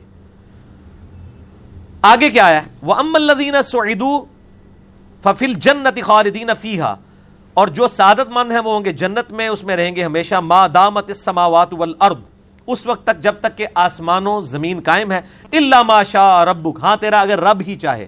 عطاء غیر مجذوز لیکن اس کی جو عطا ہے، وہ نہ ختم ہونے والی ہے۔ وہ کہتے ہیں، یہاں پہ بھی وہی الفاظ ہے کہ اگر تیرا رب چاہے گا، تو جنت بھی ختم ہو جائے گی۔ لیکن اس کے ساتھ چونکہ آ گیا کہ تیرے رب کی عطا جو ہے، وہ نہ ختم ہونے والی ہے، تو اس سے یہ اشارہ ملتا ہے کہ جنت ختم نہیں ہوگی۔ اور اوپر یہ آ رہا ہے کہ ان ربا کا فعال الما یرید۔ اس سے لگتا ہے کہ اللہ تعالیٰ کبھی چاہے گا تو دوزخ ختم کر دے گا۔ اندھے کو اندھیرے میں بڑی دور کی سوجی۔ ایڈے اس طرح دے رزلٹ نہیں کٹے جاندے۔ اور پھر وہ پھر آگے کہتے ہیں، دیکھیں جی جنت کا ذکر جب بھی قرآن میں آیا نا، تو وہاں خالدین فیہا ابدا آیا۔ ہے اور دوزخ کا ہاں سارے ہسے جے۔ تہاڈی بھی جہالت اللہ دے بندے تے قرآن بھی کھول لیندے، دوزخ نال بھی ابدا آیا ہوا ہے۔ اچھا اسی بھی سن سنا کے سننی ٹنی کدے خود قرآن کھول کے پڑھے؟ اور یہ بات اتنی مشہور، اتنے بڑے بڑے علماء کر رہے ہوتے ہیں جی جنت کا جب بھی ذکر آیا نا، تو وہ آبادا کے ساتھ آیا ہے، اور دوزک کا ذکر جب آیا تو صرف خالدین فی آیا آبادا نہیں آیا۔ میں دسنا آبادا اللہ دے بندے ہو میں نہیں یہ بنایا۔ قرآن آبادا کہاں کہاں آیا؟ سنیں سورت الجن، یہ سورت ال پہلے تو سورت النساء میں آ جائیں آپ۔ حوالے نوٹ کرتے جاؤ۔ یہ آبادا علی گل آندہ کوئی کرے نا ان کو اس مسئلے میں بھی انجینئرنگ ہو گئی ہے۔ دیکھیں، سورہ نسائت نمبر 169 اللہ تعالیٰ فرماتا ہے کہ جو کافر ہیں، ظلم کرنے والے، وہ رہیں گے، ان کی مغفرت نہیں ہوگی۔ اللہ تعالیٰ ان کو کوئی سیدھا راستہ نہیں دکھائے گا۔ اللہ طریقہ جہنم خالدین فیہا ابدا مگر یہ رہیں گے دوزخ میں ہمیشہ ہمیش وکان ذالک علی اللہ یسیرا اور یہ اللہ کے لیے ہے آسان۔ پہلا والا، دوسرا سورت الاحزاب آیت نمبر 56 یہ تو بڑی مشہور آیات ہیں۔ وہ دوست کی کہیں گے اللہ ہمارے بزرگوں کو دگنا عذاب دے جن کی وجہ سے ہم گمراہ ہوئے۔ انہی آیات کے ساتھ یہ بھی آتی ہے آیت۔ آیت نمبر سکسٹی فائیو، سورہ الاحزاب۔ اللہ تعالیٰ ماتا ہے، ان اللہ لعن الکافرین و اعد لهم سعیرا۔ بے شک اللہ کی لعنت کافروں پر ان کے لیے دوزخ کا عذاب ہے۔ خالدین فیہا ابدا۔ وہ رہیں گے اس میں ہمیشہ ہمیش۔ لا یجدون ولی ولا نصیرا۔ وہاں نہ کوئی اپنا مددگار پائیں گے، نہ کوئی دوست۔ آبادا آیا کہ نہیں؟ اسی بھی سننے آ جاؤں میں بھی کئی بار نا، میں ایک جگہ میں نے بھی یہ کہیں پہ نا ریکارڈنگ میں نہیں، ویسے میں نے کہا تھا آبادا نہیں آتا۔ میں آپ پھر کھول کے اللہ سے بندوں آبادا آتا ہے۔ دو والے آبادا ہو گئے دوزخ کے ساتھ۔ تیسرا سورت الجن، آیت نمبر ٹوینٹی تھری یہ ایسی چیز ہے جو میں لکھ کے لایا ہوا تھا۔ میں مکتبہ شاملہ میں نوٹ کیا ہوا تھا۔ میں کہ اینڈ ٹائم میں پول ہی نہ جاوا سورت الجن۔ آیت نمبر ٹوینٹی تھری۔ ٹھیک ہو گیا جی؟ پارا نمبر انتیس میں آتی ہے نا سورہ جن۔ اعوذ باللہ من الشیطان الرجیم۔ سورت المزمل ہے جی اس سے پہلے سورہ جن ہے۔ آیت نمبر ہے اس کی ٹوینٹی تھری۔ اللہ تعالیٰ ماتا ہے وہ میں آس اللہ و رسول جو کوئی اللہ اور اس کے رسول کی نافرمانی کرے۔ اے لو بالکل سیدھی آیت ہے۔ اور مکی آیات بالکل سیدھے سیدھے فتوے ہوتے ہیں نا۔ کوئی آپ ادھر ادھر گھما کے نہیں بات ہوتی، بالکل اسٹریٹ فارورڈ وہ اللہ و رسول فن فن لہو نارا جہنم خالدین فیحا آبادا جو کوئی اللہ اور اس کے رسول کی نافرمانی کرے، بے شک وہ رہے گا جہنم میں، خالدین فیحا آبادا ٹھیک ہے؟ ہمیشہ ہمیشہ۔ یہ آبادا نہ میں وابی نہ میں وابی۔ میں ہوں مسلم علم و کتابی۔ دیکھو ثابت کیتا ہے نا۔ یہ جناب سال صدیاں نا مسئلہ حل ہوا جی آبادا ہے ہی نہیں ہے۔ اس ٹائم شاید اگر وہ کوئی مکتبہ تو شاملہ ہوتا تو پرانے بزرگ بھی کوئی آبادہ پا کے کٹ ہی لیندے۔ قرآن تو سمندر ہے۔ ٹھیک ہو گیا جی۔ یہ تو آفس بھی نہیں نکال سکتا۔ یہ مکتبہ شاملہ ہی کٹ ایک گھوڑے گھوڑے دی ٹیکنالوجی ہے جی کٹ لیندی ہے۔ ٹھیک ہو گیا جی۔ اگلا سوال ہے، کیا ہندو، سکھ، یہودی، عیسائی بھی امت محمدیہ میں داخل ہیں؟ صلی اللہ علیہ وآلہ وسلم۔ بالکل داخل ہیں جی۔ کیوں نہیں داخل ہیں؟ نبی علیہ السلام کے زمانے میں جو بت پرست تھے، وہ آپ کی امت میں داخل تھے، تبھی تو آپ نے ان کو دعوت دی ہے۔ امت کی دو قسمیں ہیں۔ ایک ہے امت اجابت۔ وہ امت جو نبی کی دعوت کو قبول کر لیتی ہے۔ جیسے ہم مسلمان ہیں کہ ہم نے نبی علیہ السلام کی دعوت قبول کر لی، لیکن یہ بھی اسی اکیڈمی کے اندر اندر۔ باہر کوئی نہیں مانتا آپ کو مسلمان۔ کیونکہ اگر آپ دیوبندی ہیں تو بریلویوں نے آپ کو مسلمان نہیں ماننا۔ اور اگر آپ بریلوی ہیں تو دیوبندیوں نے نہیں ماننا۔ اگر آپ اہل حدیث ہیں تو انہوں نے آپ کو نہیں ماننا، دونوں نے۔ اور اگر آپ شیعہ ہیں تو آپ کو نہیں ماننا۔ یہ میں اس اکیڈمی میں کہہ رہا ہوں، ڈیڑھ ارب مسلمان۔ ویسے آپ گننے نکلیں گے تو ڈیڑھ بھی نہیں لبڑا دونوں، کیونکہ وہ تو سارے ایک دوسرے کو کافر کہہ رہے ہوتے ہیں نا۔ تو ایک جو گوروں کی مردم شماری میں مسلمان ہے۔ مسلمانوں کی مردم شماری میں تو بریلوی دیوبندیوں کو ماننے کے لیے تیار نہیں، دیوبندی بریلویوں کو مان۔ جب ایک دوسرے کو گستاخ رسول مشرق کہتے ہیں، اسلام سے نکال رہے ہوتے ہیں نا۔ تو میں گوروں کی مردم شماری میں جو ڈیڑھ ارب مسلمان ہیں یہ ہے امت اجابت جنہوں نے نبی الاسلام کی دعوت قبول کر لی۔ اور دوسرے ہیں امت دعوت جن کو ابھی آپ نے دعوت دینی ہے۔ وہ یہود و نصارہ اور سکھ، عیسائی جتنے کافر ہیں، یہ بھی امت کے اندر شامل ہیں۔ آپ ان کو امت کہیں گے، لیکن یہ امت کی دو قسمیں اگلا سوال ہے، کیا ہم ریسرچ پیپر اور اسکار کارڈ اپنے طور پر پرنٹ کروا سکتے ہیں؟ کورل ڈرا کی فائل لے لیں سافٹ اور ہارڈ کاپی کیسے حاصل کریں؟ میرے بھائی، کسی کو اجازت نہیں ہے ہمارے ریسرچ پیپر پرنٹ کرنے کی۔ نہ ہم نے کورل ڈرا کی فائل دینی ہے۔ آپ نے پرنٹ کروانے ہیں، آپ اپنے علاقے کا ریٹ نکلوائیں۔ جو آپ کو ریٹ ملے گا، اس سے کم ریٹ پہ ہم آپ کو پرنٹ کر کے دیں گے۔ اس لیے کہ ہم جن سے پرنٹ کراتے ہیں، ہم نے صرف ان کو کاغذ لے کے دینا ہے۔ باقی انہوں نے سیاہی کا خرچہ پرنٹنگ کا خرچہ خود سے کرنا ہے۔ لہذا آپ کو ایک پمفلٹ جو مارکیٹ میں آٹھ روپے کا پڑے گا کلرڈ چھپا ہوا، ہم آپ کو وہ تین روپے میں چھپوا دیں گے۔ تو آپ ہم سے چھپوائیں، اس لیے نہیں کہ ہم نے کوئی کمائی کرنی، اس لیے کہ ہم آپ کے پیسے بچانا چاہتے ہیں۔ ضروری ہے کہ آپ نے جتنے پیسوں میں ایک ہزار پمفلٹ چھپوانا ہے، ہم اتنے میں آپ کو تین ہزار چھپوا دیں اگر، اس سے بہتر کوالٹی کے۔ تو آپ عثمان بھائی کو کال کریں پلس نائن ٹو کے ساتھ three two one five nine double zero one six two ان کا نمبر ہے۔ پاکستان میں کریں گے تو zero three two one, five nine double zero one six two ان سے کال پہ رابطہ کریں۔ اگر ہزاروں میں پرنٹ کرانا ہے تو رابطہ کر لیں۔ اگر آپ کو اس سے کم تعداد میں چاہیے تو وہ ویسے ہی ہم پورے ملک میں فری دیتے ہیں۔ آپ کر سکتے ہیں۔ کسی اور کو اجازت نہیں۔ ایون اگر کسی نے ازکار کارڈ کے اوپر اپنا نام نیچے لکھوانا ہے یا اپنی دکان کا نام لکھوانا ہے، وہ بھی ہم آپ کو لکھوا کے آپ کے حساب سے پرنٹ کروا دیں گے۔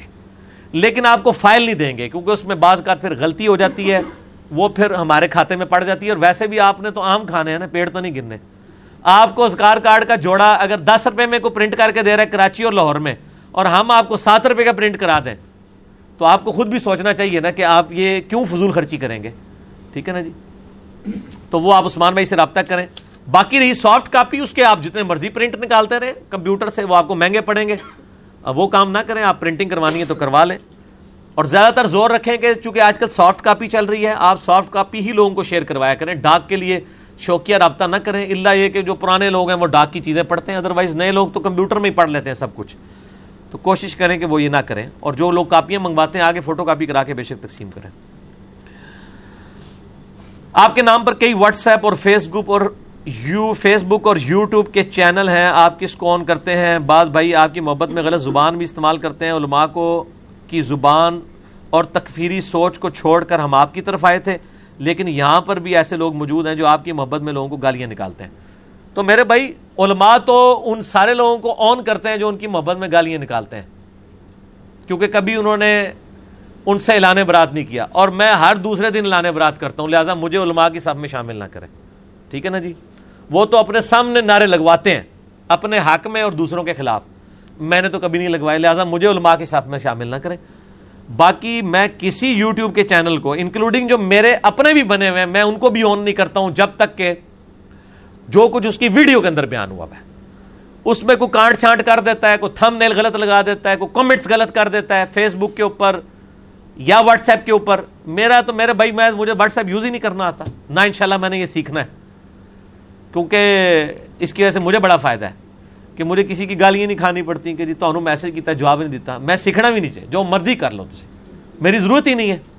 مجھ سے ای میل پہ رابطہ کریں، وہ بھی میری مرضی میں جواب دوں یا نہ دوں۔ آپ واٹس ایپ کے ہمارے پانچ بھائیوں کے نمبر سنت پاک ڈاٹ کام پہ لکھے ہوئے ہزاروں لوگوں کو انٹرٹین کرتے ہیں، ان سے رابطہ کریں۔ وہ آپ کو انشاءاللہ کوئی نہ کوئی کلپ بھیجیں گے۔ ہر ٹاپک پہ کلپس ریکارڈڈ موجود ہیں۔ میں کسی بندے کو آن نہیں کرتا ہوں۔ اور اگر کوئی کہتا ہے جی فلاں میرا شاگرد ہے، میرا کوئی شاگرد ہے یا نہیں ہے، یا آپ اسی طریقے سے سمجھ لیں کہ ایک بندہ اگر انگلینڈ میں جا کے شراب پینا شروع کر دے، تو اس بندے کو نبی الاسلام کے کھاتے میں نہیں ڈالا جا سکتا کہ یہ محمد کا ماننے والا ہے صلی اللہ علیہ وسلم اور ان کے نام کے نعرے لگاتا ہے اور دیکھو یہ شرابی ہے۔ تو اگر وہ نبی الاسلام کے کھاتے میں نہیں پڑتا نا، تو میرے بھی کوئی درس سن کے میرے کھاتے میں نہیں پڑتا۔ کیونکہ اس نے تو میرے نام کا کلمہ بھی نہیں پڑھا ہوا۔ لہٰذا میں کسی کو کوئی آن نہیں کرتا ہوں۔ بالکل کسی کو آن نہیں کرتا ہوں۔ اپنی صرف ویڈیو کو آن کرتا ہوں، وہ بھی سیاق و سباق کے ساتھ۔ اس کے علاوہ اگر کسی نے کوئی چڑھائی ہوئی ہے، میری کوئی ذمہ داری نہیں ہے جی۔ آپ صرف ویڈیو دیکھا کریں، وہ بھی کانٹیکس کے ساتھ۔ زورین پڑھنے کی صورت میں نیت ظہر اور اثر کی اکٹھی کریں گے الگ الگ کریں گے؟ اور مغربین اور وطروں کی نیت بھی کیا ہوگی؟ اور تجد کے لیے سونا ضروری ہے؟ یہ ساری باتیں میں نے آلریڈی ایڈریس کرتا ہوں۔ زہرین اور مغربین کے اوپر آپ کلپ میرا لکھیں، کھل جائے گا یوٹیوب کے اوپر نا۔ نیت تو ظاہر الگ ہی ہوگی نا میرے بھائی۔ زور کے چار فرض الگ ہوں گے۔ اس کے بعد فصل ہوتا ہے، بیچ میں نئی اقامت ہوتی ہے۔ نبی علیہ السلام نے ایک اذان اور دو اقامتوں کے ساتھ زور اثر کو جمع کیا اور ایک اذان اور دو اقامتوں کے ساتھ مغرب الشاہ کو جمع کیا۔ تو دونوں الگ الگ ہوتی ہیں، ظاہر ہے ان کی لادہ لادہ نیت ہوگی۔ اور جب نمازیں جمع کی جائیں گی، اس وقت سنت پڑھنا کوئی ضروری نہیں ہے، صرف نفلی عبادت ہے، آپ چھوڑ بھی سکتے ہیں۔ تو اس میں یہ کہ زور اثر جمع کر لیں، اثر کے بعد سنتیں آپ پڑھ لیں، زور کی بعد والی دو۔ اس طریقے سے مغرب عشاء جب جمع کریں گے تو مغرب کی دو سنتیں عشاء کے فرض کے بعد پڑھیں، اس کے بعد عشاء والی دو سنتیں پڑھیں، اس کے بعد وطر پڑھ لیں۔ تحجد کے لیے سونا کوئی ضروری نہیں، نماز تحجد وطر، قیام اللیل تراوی یہ ایک ہی نماز کے چار نام ہے مسئلہ نمبر 130 میرا وطر کے اوپر دیکھ لیں۔ آپ فوراً بھی پڑھ سکتے ہیں، رات کو اٹھ کے آخری پیر میں پڑھیں گے تو زیادہ افضل ہے سونا کوئی شرط نہیں ہے، یہ بالکل جعلی شرط بنائی ہے جس نے بھی بنائی ہے، کوئی شرط نہیں۔ اگر کوئی بوڑھی عورت ہو اور اس کی عدت بھی عام عام عدتی ہوگی، بالکل عام عدتی ہی ہوگی شریع حکم نہیں بدلے گا۔ بوڑھی ہے، چاہے جو مرضی ہے۔ اس نے عدت کرنی کرنی ہے۔ میں پچھلی مجلسوں کے اندر ڈیٹیل اس پہ جواب دے چکا ہوں۔ کیا اثر کی نماز کے بعد سنت یا نفل پڑھنا جائز ہے؟ بالکل جائز ہے۔ جو نبی الاسلام نے منع فرمایا تھا نا وہ حدیثیں منسوخ ہیں، کیونکہ نبی الاسلام نے خود بھی صحیح بخاری میں آتا ہے کہ آپ کی ایک بار زور کی بعد والی دو سنتیں رہ گئی تھی آپ نے اثر کے بعد پڑھی۔ اس کے علاوہ صحابہ کرام سے بھی اس کے بعد وہ سنتیں پڑھنا ثابت ہیں، نوافل پڑھنا بھی ثابت ہیں۔ البتہ آخری بیس منٹ میں نہ پڑھی جائے پندرہ بیس منٹ یا دس منٹ کہہ لیں، جب وہ ٹکیا اندر جا رہی ہو۔ بیس منٹ تو نہیں بنتے، آٹھ سے دس منٹ بنتے ہیں۔ اثر کی نماز اس وقت آپ پڑھ سکتے ہیں۔ بخاری مسلم کی حدیث ہے، سورج نکل رہا ہو یا غروب ہو رہا ہو۔ اس وقت نماز پڑھنا منع ہے، لیکن اس وقت اگر اگر کوئی فجر کی نماز نکلتے وقت پڑھ لیتا ہے، ایک رکت نکلنے سے پہلے پڑھ لیتا ہے اور ایک رکت نکلنے کے دوران تو اس کی نماز ہو جائے گی۔ اور اثر کی بھی ایک رکت اگر پہلے پڑھ لیتا ہے اور ایک نکلنے کے دوران تو اس کی نماز ہو جائے گی۔ بخاری اور مسلم کی متفق حدیث ہے، جس نے امام کے ساتھ ایک رکت پا لی، اس نے نماز پا لی۔ تو یعنی اکثر یہ بھی سوال پوچھتے ہیں نا کہ جماعت کا ثواب کس طرح ملے گا؟ کم از کم ایک رکت امام کے ساتھ ہو۔ اعلیٰ درجہ تو یہ کہ چاروں ہی ساتھ ہوں۔ لیکن کم از کم ایک ساتھ ہوگی تو آپ کو ثواب مل جائے گا۔ جمعے کا ثواب بھی اسی صورت میں ملے گا۔ اگر آپ جمعے کے تشہد میں آ کے ملتے ہیں تو پھر آپ کا ثواب ختم ہو گیا۔ اسی لیے اکثر آئمہ کا موقف ہے کہ جو جمعے کے تشہد میں آ کے ملے، وہ پھر سلام پھیرنے کے بعد زور کی چار رکھتے پڑے امام شافی کا، باقی آئمہ کا۔ صرف امام منیفا کا اس میں موقف یہ ہے کہ نہیں، وہ جمعے کے دو فرض پڑھ لے، ثواب سے تو محروم ہوا۔ تو دونوں کے پاس اپنے دلائل ہیں۔ باقی سن دار کتنی میں ایک روایت ہے کہ جو تشہد میں آ کے ملے تو وہ زور کے چار فرض پڑے لیکن وہ روایت کمزور ہے۔ شیخ زبیر صاحب نے بھی اس پہ تحکیم کی ہے مشکات میں۔ لہٰذا میرا خیال یہ کہ امام منیفہ رحمہ اللہ کا موقف جو ہے نا، وہ زیادہ مضبوط ہے۔ کہ جب امام کے پیچھے آپ نے جمعے کی نیت کی ہے، اگرچہ تشہد میں آ کے ملے ہیں، تو دو فرض ہی پڑھیں۔ اگر کوئی چار بھی پڑھ لیتا ہے تو ائمہ کا اس پہ موقف بھی موجود ہے۔ یہ ہے فروئی مسئلہ امال کا۔ یہ اصولی مسئلہ نہیں ہے۔ اصول الدین فرو الدین۔ اے، دو پراوا دن یاد کر لو، جڑے میں کرائے نے۔ اصول الدین فرور الدین۔ ٹھیک ہو گیا جی؟ ہم کتنے فیصد مسلمان ہیں؟ ڈاکٹر صاحب نے کہا کہ جو نماز نہیں پڑھتا وہ شرک کرتا ہے۔ ڈاکٹر صاحب نے نہیں کہا، نبی اسلام نے فرمایا کہ بندے کے کفر اور اسلام کے درمیان فرق نماز ہے۔ صحیح مسلم ٹو فور سکس نمبر۔ جبکہ آج کل مسلمان سود بھی کھاتا ہے، نماز پڑھتا ہے، یہ کرتا ہے، وہ کرتا ہے۔ اچھا جی کہ کتنے فیصد مسلمان ہیں؟ سر، آپ کو کس نے کہا کہ آپ مردم شماری کریں کہ کتنے فیصد مسلمان ہیں؟ آپ دعوت کا کام کریں۔ تو اسی یہ ریکارڈ کیپ کر کے کیا کرنا ہے؟ یہ تو کیا کرنا جی؟ ٹھیک ہے نا جی؟ وہ تو میں اکثر کہتا ہوں کہ شناختی کارڈ والے مسلمان ہیں۔ لیکن آپ ان کو اسلام کی دعوت دیں، بجائے یہ کہ آپ یہ کہیں جی جیلم میں اتنے نمازی ہیں تو جیلم میں اتنے مسلمان ہیں، باقی کافر نے یہ کام آپ نہ کریں۔ صحیح بخاری کی حدیث number six two six five کی وضاحت کر رہے ہیں کہ عبداللہ ابن مسعود رضی اللہ تعالیٰ نے نبی اسلام کی وفات کے بعد السلام علی نبی پڑھتے تھے۔ اس کا جواب میں نے کئی دفعہ دیا، بلکہ شیخ زبیر علی صاحب کے ساتھ جو میرے ہنڈریڈ کوشچنز ہیں، اس میں میں نے یہ بات کی تھی ان سے بھی۔ یہ عبداللہ ابن مسعود کا کال شاز ہے۔ امت نے اس کال کو قبول نہیں کیا۔ ٹیکنیکلی بھی ان کا کال غلط ہے۔ ان کا یہ موقف تھا کہ نبی الاسلام کی وفات کے بعد السلام علیکم نبی نہیں پڑھنا چاہیے، کیونکہ نبی الاسلام تو سامنے موجود نہیں، فوت ہو چکے ہیں۔ تو وہ تشہد میں پڑھتے تھے السلام علی نبی تو اس کا میں نے ٹیکنیکل جواب یہ دیا تھا، اور عبداللہ ابن مسعود زندہ ہوتے تو میں یعنی دس بدستہ ان سے عرض کرتا کہ حضرت یہ آپ کا موقف ٹیکنیکلی غلط ہے۔ کیونکہ نبی الاسلام کی مبارک زندگی میں جو لوگ مکے میں نماز پڑھ رہے تھے، ان کے سامنے بھی تو نبی الاسلام کوئی نہیں تھے۔ مسجد نبی والوں کے سامنے ہی تھے نا۔ تو کیا وہ حضور کے زمانے میں آپ نے ان کو یہ تعلیم فرمایا تھا کہ صرف مسجد نبی میں جو میرے پیچھے پڑھ رہے ہیں وہ ایو نبی پڑھیں اور جو دوسری مسجدوں میں پڑھ رہے ہیں وہ الن نبی پڑھیں؟ نہیں کرایا۔ اسی لیے امت نے عبداللہ ابن مسعود کا یہ فتویٰ قبول نہیں کیا۔ اور امت السلام علیکم نبی پڑھتی ہے، اس کے پیچھے کوئی حاضر و ناظر ثابت نہیں ہوتا۔ بخاری مسلم میں الفاظ ہیں، جب یہ پڑھو گے اللہ سلام پہنچا دے گا۔ حاضر و ناظر پہ میرا مسئلہ نمبر سیون سن لیں، اس سے کوئی حاضر و ناظر ثابت نہیں ہوتا، آپ کوئی ٹینشن نہ لے باقی یہ جو جھوٹ کہا گیا، یہ شب مراج کی گفتگو ہے، وہ بالکل جھوٹ ہے، کسی حدیث میں موجود نہیں ہے۔ اگر انسان فطرت پر پیدا ہوا ہے تو انکار خدا کا رجحان کیوں بڑھ رہا ہے؟ میرے بھائی، فطرت پہ پیدا ہوئے کا مطلب یہ نہیں ہے کہ وہ جوانی تک ہی فطرت کے اوپر رہے گا۔ یعنی اللہ نے اس کو فطرت پہ پیدا کیا، یہ بخاری کی حدیث ہے کہ انسان فطرت پہ پیدا ہوتا ہے، اس کے ماں باپ اسے یہودی یا نصرانی یا عیسائی بنا دیتے ہیں، مجوسی بنا دیتے ہیں۔ یعنی جب وہ شعور تک پہنچتا ہے تو کئی پھر یہودی عیسائیوں کو اسلام بھی مل جاتا ہے۔ سلمان فارسی جیسے بھی تو لوگ ہوتے ہیں نا۔ یہ مسئلہ تقدیر کا سوال ہے۔ اس کا جواب میرے بھائی میں نے سات گھنٹے میں دیا ہے۔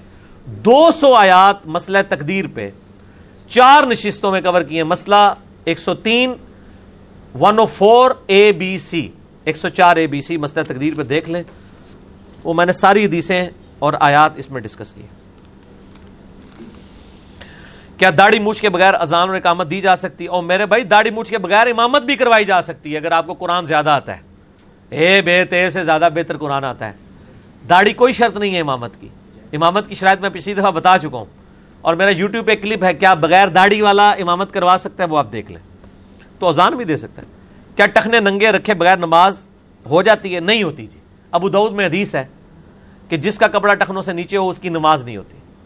باقی جو اس سے وضو کے ٹوٹنے کا مسئلہ نکالتے ہیں، وہ غلط ہے۔ کسی امام نے اس پہ یہ باب نہیں باندھا، نہ یہ رزلٹ کا۔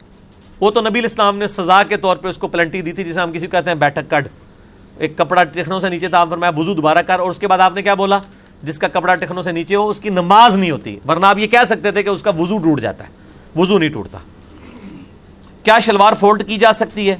شلوار کون فولڈ کرتا ہے؟ شلوار چھوٹی ہونی چاہیے ٹخنوں سے اوپر ہو۔ ہاں یہ والی جو فولڈ ہے، کفے سوپ پہ۔ پینٹ فولڈ کرنا لاکھوں لوگ میرا کلپ دیکھ چکے ہیں، یوٹیوب پہ دیکھیں نہیں کر سکتے۔ شلوار اور پینٹ پہلے ہی ٹخنوں سے اوپر ہونی چاہیے۔ اگر کسی کی نہیں ہے تو مجبوراً ٹخنوں کو ننگے کیے بغیر تو نماز نہیں ہوتی، تو آپ نیچے سے موڑنے کی بجائے اوپر سے موڑ لیں۔ اور پینٹ کو نیچے سے موڑ لیں زیادہ بہتر ہے، کیونکہ پینٹ اوپر سے نہیں مڑ سکتی، کیونکہ اس کا آسن ہی تنگ ہوتا ہے۔ کیا رف الدین کے بغیر نماز ہو جاتی ہے؟ اور بس کرو رف الدین ان کچھ امت نو دے چھڑے۔ رف الدین پہ امام منیفا سے مناظرہ۔ رف الدین پہ سچا خواب، خوابوں والوں کو میں نے خواب بھی بتا دیا دی اس کی کتابوں سے۔ ٹھیک ہے جی؟ رف الدین کے دشمن رف الدین کے فرار کے بہانے۔ بخاری مسلم سے رف الدین کا انکار۔ کیا امام بخاری رف امام ابو نیفا رف دین کرتے تھے؟ اور دنیا کا کوئی مسئلہ رف دین کا نہیں چھڑیا اور اہل حدیث کو مارنا، پیٹنا انفیوں کا، اس میں بھی رف دین کا مسئلہ میں نے ڈسکس کیا چھڑ دو رف الدین رف الدین وہ فرض ہو چکے ہیں، اللہ کے فضل لال ان کلپ آ چکے ہیں سونا تو اگے دی گل چلی گئی ہے۔ ٹھیک ہو گیا جی۔ اور یہ کہتے ہیں نا وہ رف الدین جو ہے نا جی وہ یہ رفل دین کے پتہ کیوں دشمن ہے؟ ان کو پتا جس نے رفل دین شروع کیا وہ ساڑھے ہاتھوں گیا۔ اور سانو یہ پتا ہے کہ رفل دین اسی جو شروع کرانا ہے نا تو انہوں نے قابو نہیں بندہ آمنا اگر ہم کویت میں ہوتے، وہاں پہ جتنے صوفی ہیں، سارے رفل دین کرتے ہیں، وہ شافی ہیں۔ وہاں ہم نے پھر رفل دین کے مسئلے کو نہیں اٹھانا تھا، کیونکہ وہ پہلے ہی کر رہے تھے۔ یہاں چونکہ سارے صوفی اور حنفی بغیر رفع دین والے ہیں یہاں ہم رف الدین کے ذریعے لوگوں کو بتاتے ہیں کہ اتنا بڑا اگر آپ کے ساتھ بلنڈر ہوا ہے، تو تھی سمجھ لو باقی چیزیں تو اڈل کے کیتا ہونا۔ نے نماز ہی تھوڑی خراب کر چڑی جنہوں جی نے۔ اگر ہم کویت میں ہوتے تو ہم پھر یہ مانا نہ کرتے۔ پھر ہمارے پاس اور چیزیں ہوتی۔ ویسے ادھر بھی سارے کو بہت کچھ ہے اور المحنت ہے اسام الرمین ہے، ٹھیک ہے تقویت الایمان ہے، بہت کچھ ہے اتنے بھی سارے کو اللہ دے فضل اللہ اچھا جی۔ اسلام اور عقل کا بامی تعلق ہے۔ حضرت علی کا کال ہے کہ دین عقل پر ہوتا تو میں پسند کرتا کہ مٹی پاؤں کے نیچے لگتی ہے، مسا اس پر ہوتا۔ یہ جو ہے نا، یہ سید علی کے کال کو مس کوٹ نہ کریں آپ۔ یہ بدعود میں حدیث موجود ہے۔ دیکھیں، دین عقل پہ ہے، لیکن دین اصلاً عقل پہ نہیں ہے۔ یہ اصل وہی ہے، اصول۔ اصل کہتے جڑ کو۔ اصلاً دین نقل پہ ہے۔ جو نبی الاسلام اور صحابہ سے نقل ہو کے ہم تک پہنچا ہے۔ مجھے بتائیں لاجیکلی میں آپ سے پوچھتا ہوں۔ نماز افضل ہے یا روزہ؟ نماز، کیونکہ کفر اسلام کے درمیان فرق ہے۔ روزہ اس کے مقابلے پہ بہت چھوٹی عبادت ہے۔ ویسے بھی بخاری مسلم کی حدیث ہے، اسلام کی بنیاد پانچ چیزوں پہ ہے۔ پہلے نمبر پہ کلمہ اور ساتھ ہی نماز، پھر زکات پھر حج، پھر روزے۔ لیکن عورتوں کے جو مخصوص ایام ہیں، ان میں جو روزے چھوٹ جاتے ہیں، ان کی تو عورتیں قضا کرتی ہیں، نماز کی قضا ہی کوئی نہیں ہے۔ اگر عقلن دیکھا جائے تو نماز کی بھی پورے ہفتے کی قضا ہونی چاہیے تھی۔ گڈ آنسر ہے۔ یہ میں بتا رہا ہوں کہ دین عقل پہ ہے، لیکن نقل کے بعد۔ کیوں؟ جنید بغدادی کا ایک کال ہے۔ میں ان کی بزرگی کو کنسیڈر نہیں کر رہا ہوں اس وقت۔ اچھی بات کسی کی بھی کوٹ کر سکتے ہیں۔ وہ فرماتے ہیں کہ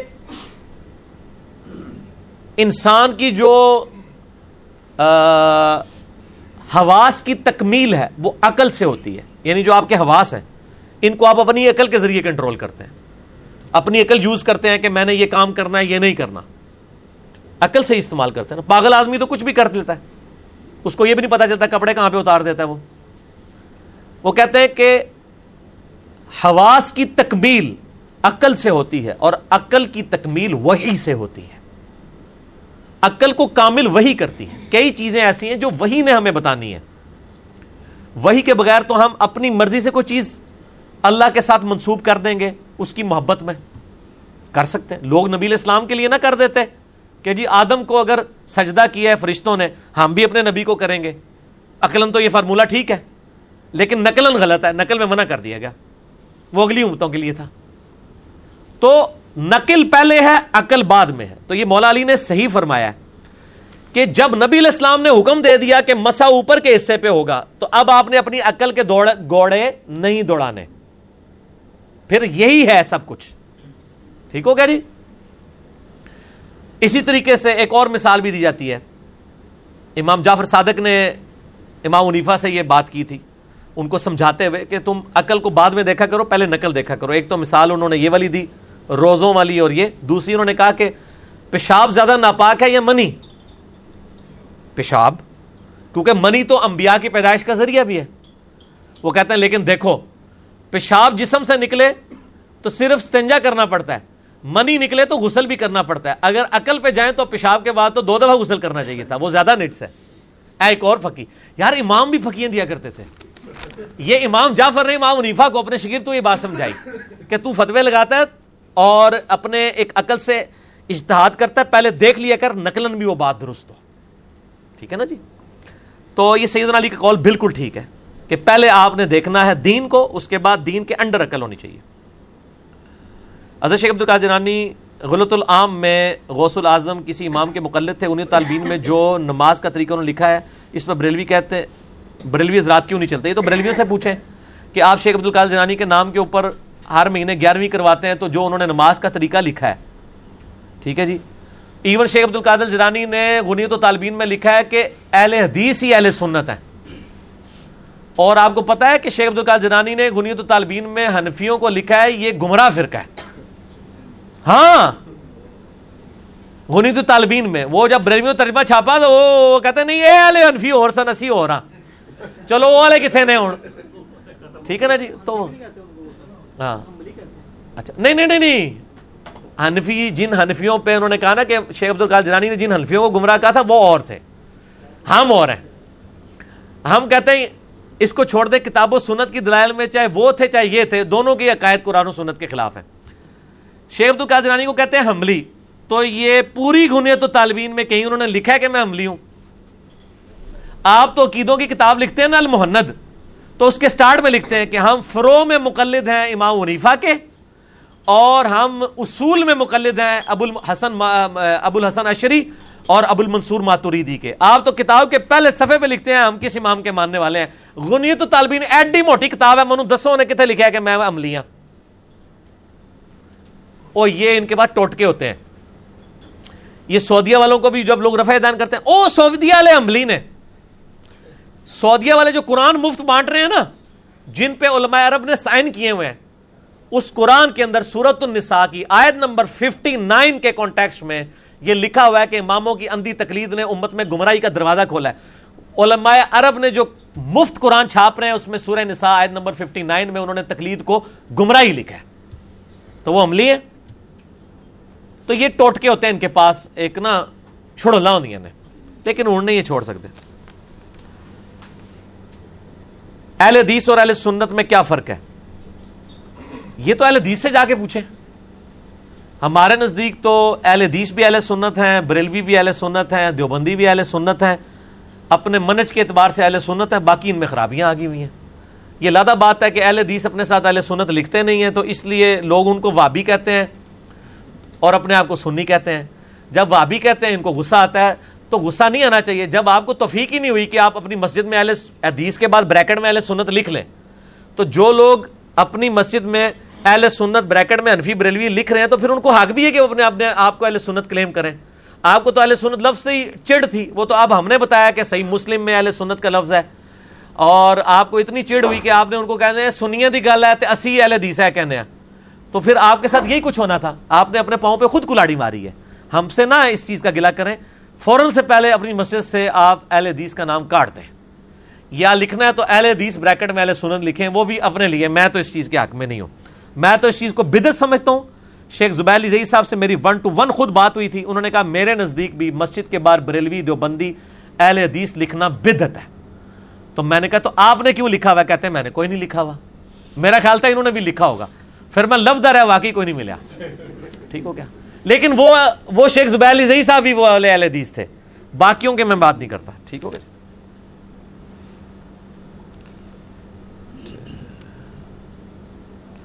البتہ مالک آٹھ حرکت تراوی والی روایت میں کہ ہر حرکت میں سو سو آیات کیسے تلاوت کی جا سکتی کیوں نہیں کی جا سکتی سو آیات تلاوت میرے بھائی؟ اللہ کے بندو، آٹھ آٹھ دس دس گھنٹے کی رات ہوتی ہے۔ اس میں آگے الفاظ موجود ہیں کہ ہم فجر کے قریب فارغ ہوتے تھے۔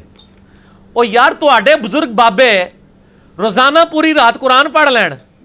ادو نے تاری اکل کام کر دی کہ کہڑے بابا جی نے جڑے تری سپارے پڑھتے ہیں تو جی اسی اٹھ تراوی سو روایت پکی میں نال دیا گا۔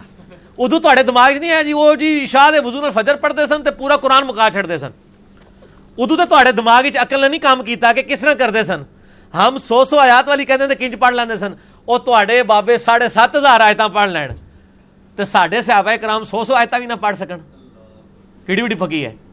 وہ تو جھوٹ ہے اے سچ جے سو پڑھی جا سکتی میں بھی تمہیں پڑھا سکنا جی ہاں ہاں جی اچھا جی المسل حاکم کی حدیث بخاری مسلم کی شرط پہ ہے تو ان کا درجہ نیچے کیوں ہے اس لیے کہ یہ میں نے پورا ایک مسئلہ 197 میں یہ بتایا ہے شاہ ولی اللہ دلوی نے حجت اللہ البالغہ میں لکھا ہے کہ آپ حاکم کو اور بخاری مسلم کو کمپیئر کرو تو بود المشرقین ہے وہ اس لیے کہ امام بخاری اور امام مسلم اپنے استادوں سے بیس و تمہیز کے بعد حدیثیں نقل کرتے تھے صرف یہ نہیں دیکھتے تھے کہ ہر حدیث لکھ لینی ہے جہاں پر وہم لاحق ہوتا تھا، وہ روایتیں نہیں لیتے تھے۔ جن روایتوں میں ان آئمہ کو وہم لاحق ہوا، امام حاکم نے تو دیکھا، یہ بخاری مسلم کا راوی ہے، لے لی۔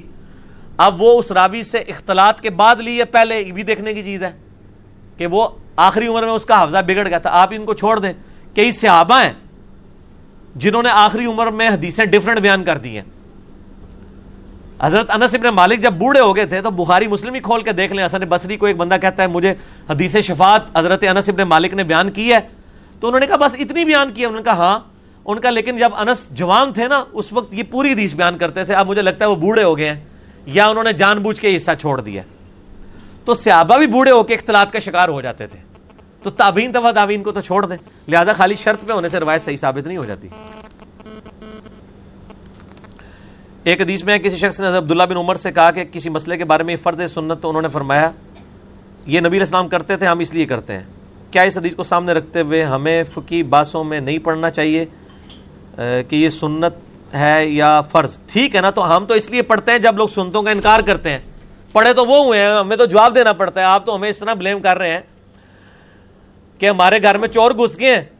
ہم چوروں سے لڑ رہے ہیں اور آپ کہہ رہے ہیں، یار ادا ادا کیوں نہیں کر لیتے مال؟ کیوں لڑائی کرتے ہو؟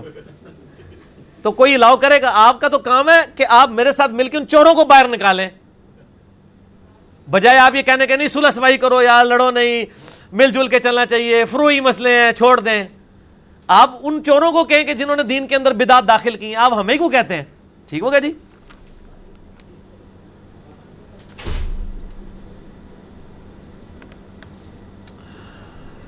انبیاء کرام تو سب کے نزدیک بال اتفاق معصوم ہے۔ کیا امت میں سے کوئی شخص معصوم ہو سکتا ہے؟ جامع ترمزی میں حدیث ہے کہ حضرت عمر سے شیطان بھی ڈرتا تھا۔ او بھائی، یہ مسلم بخاری میں بھی ہے۔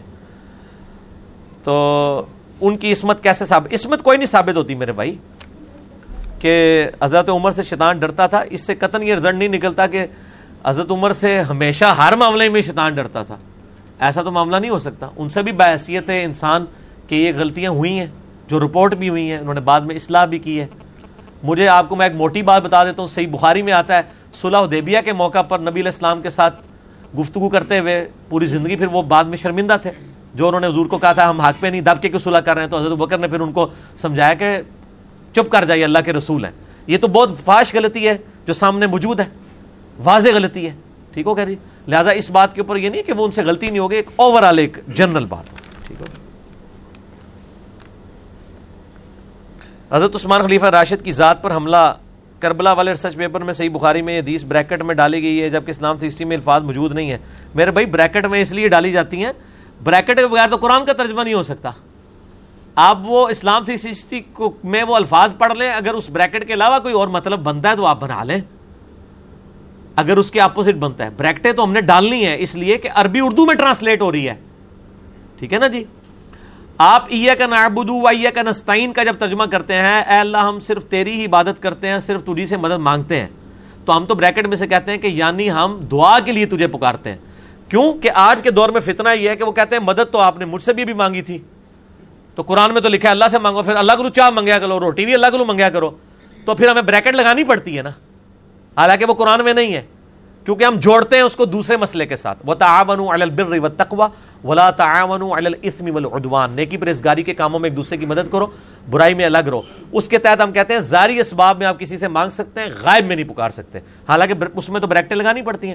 یہاں پہ بھی جو ہم مفہوم بیان کر رہے ہیں، ٹھیک ہے نا جی؟ وہ فٹ ان بیٹھ رہے ہیں ان حدیث کے الفاظ کے اندر۔ ٹھیک ہو گیا جی؟ اور میں آپ کو بتاؤں، آپ کے علماء نے جو بریکٹیں لگائی ہیں، بالکل ون ایٹی ڈگری لگائی ہیں۔ ہم بریکٹیں اس لیے لگاتے ہیں، میرے بھائی بریکٹیں لگا کے آپ کو زمانے میں پہنچا دیتے ہیں کہ بڑی بڑی ڈنڈیاں ماری ہیں لوگوں نے۔ بڑی بڑی ڈنڈیاں ماری ہیں۔ ٹھیک ہے نا جی؟ اور وہ جب ہماری بریکٹیں آتی ہیں نا، پھر آپ کو پوری سٹوری کلیئر ہوتی ہے۔ وہ بریکٹیں محدثین نے لکھی بھی ہوتی ہیں یا دوسرے طریقے اندر موجود ہوتی ہیں اور وہ فٹ ان سٹوری میں بیٹھ رہی ہوتی ہیں۔ مثلا میں آپ کو بتاتا ہوں، صحیح مسلم میں ایک حدیث ہے۔ حضرت عامر بن سعد ابن ابی وقاص۔ وہ ایک جگہ حدیث بیان کرتے ہیں۔ کہ نبی الاسلام نے فرمایا، علی کی میرے ساتھ وہی نسبت ہے جو ہارون کی موسا کے ساتھ۔ مگر میرے بعد کوئی نبی نہیں۔ اب یہ حدیث ایک تابی سنتا ہے۔ اور کس سے سن رہا ہے؟ سیابی کے بیٹے سے، سعد ابن ابی وقاص کے بیٹے سے۔ وہ کہتا ہے، یہ آپ نے حدیث خود اپنے باپ سے سنی ہے؟ اس نے کہا، میں نے سن، خود سنی ہے۔ نہیں، واقعی سنی ہے۔ خود سنی ہے۔ اس کو تکلیف کیا ہے؟ کیوں ماننے میں اس کو آ رہا ہے؟ اس لیے کہ حضرت معاویہ کا دور ہے۔ اور اس دور میں حضرت علی کے اوپر سب و شتم ہو رہا ہے ممبروں کے اوپر۔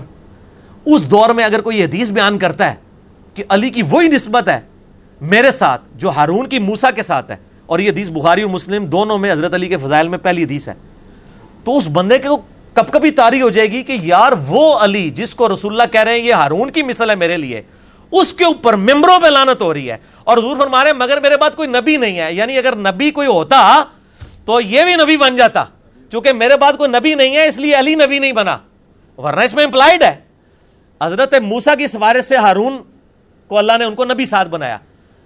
تو اب یہ فضیلت حضرت ابو بکر عمر کو بھی حاصل نہیں ہے۔ ہم تو یار غار کہہ دیتے ہیں نا ابو بکر کو۔ لیکن حضرت موسا کے ساتھ سپورٹو کون تھا سب سے ٹاپ آف دا لسٹ کیا یوشوا ابن نون تھے؟ حضرت ہارون تھے۔ نبی علیہ السلام کے ساتھ اس لیول کا سپورٹو نہ ابو بکر تھے، نہ عمر تھے، صرف حضرت علی تھے۔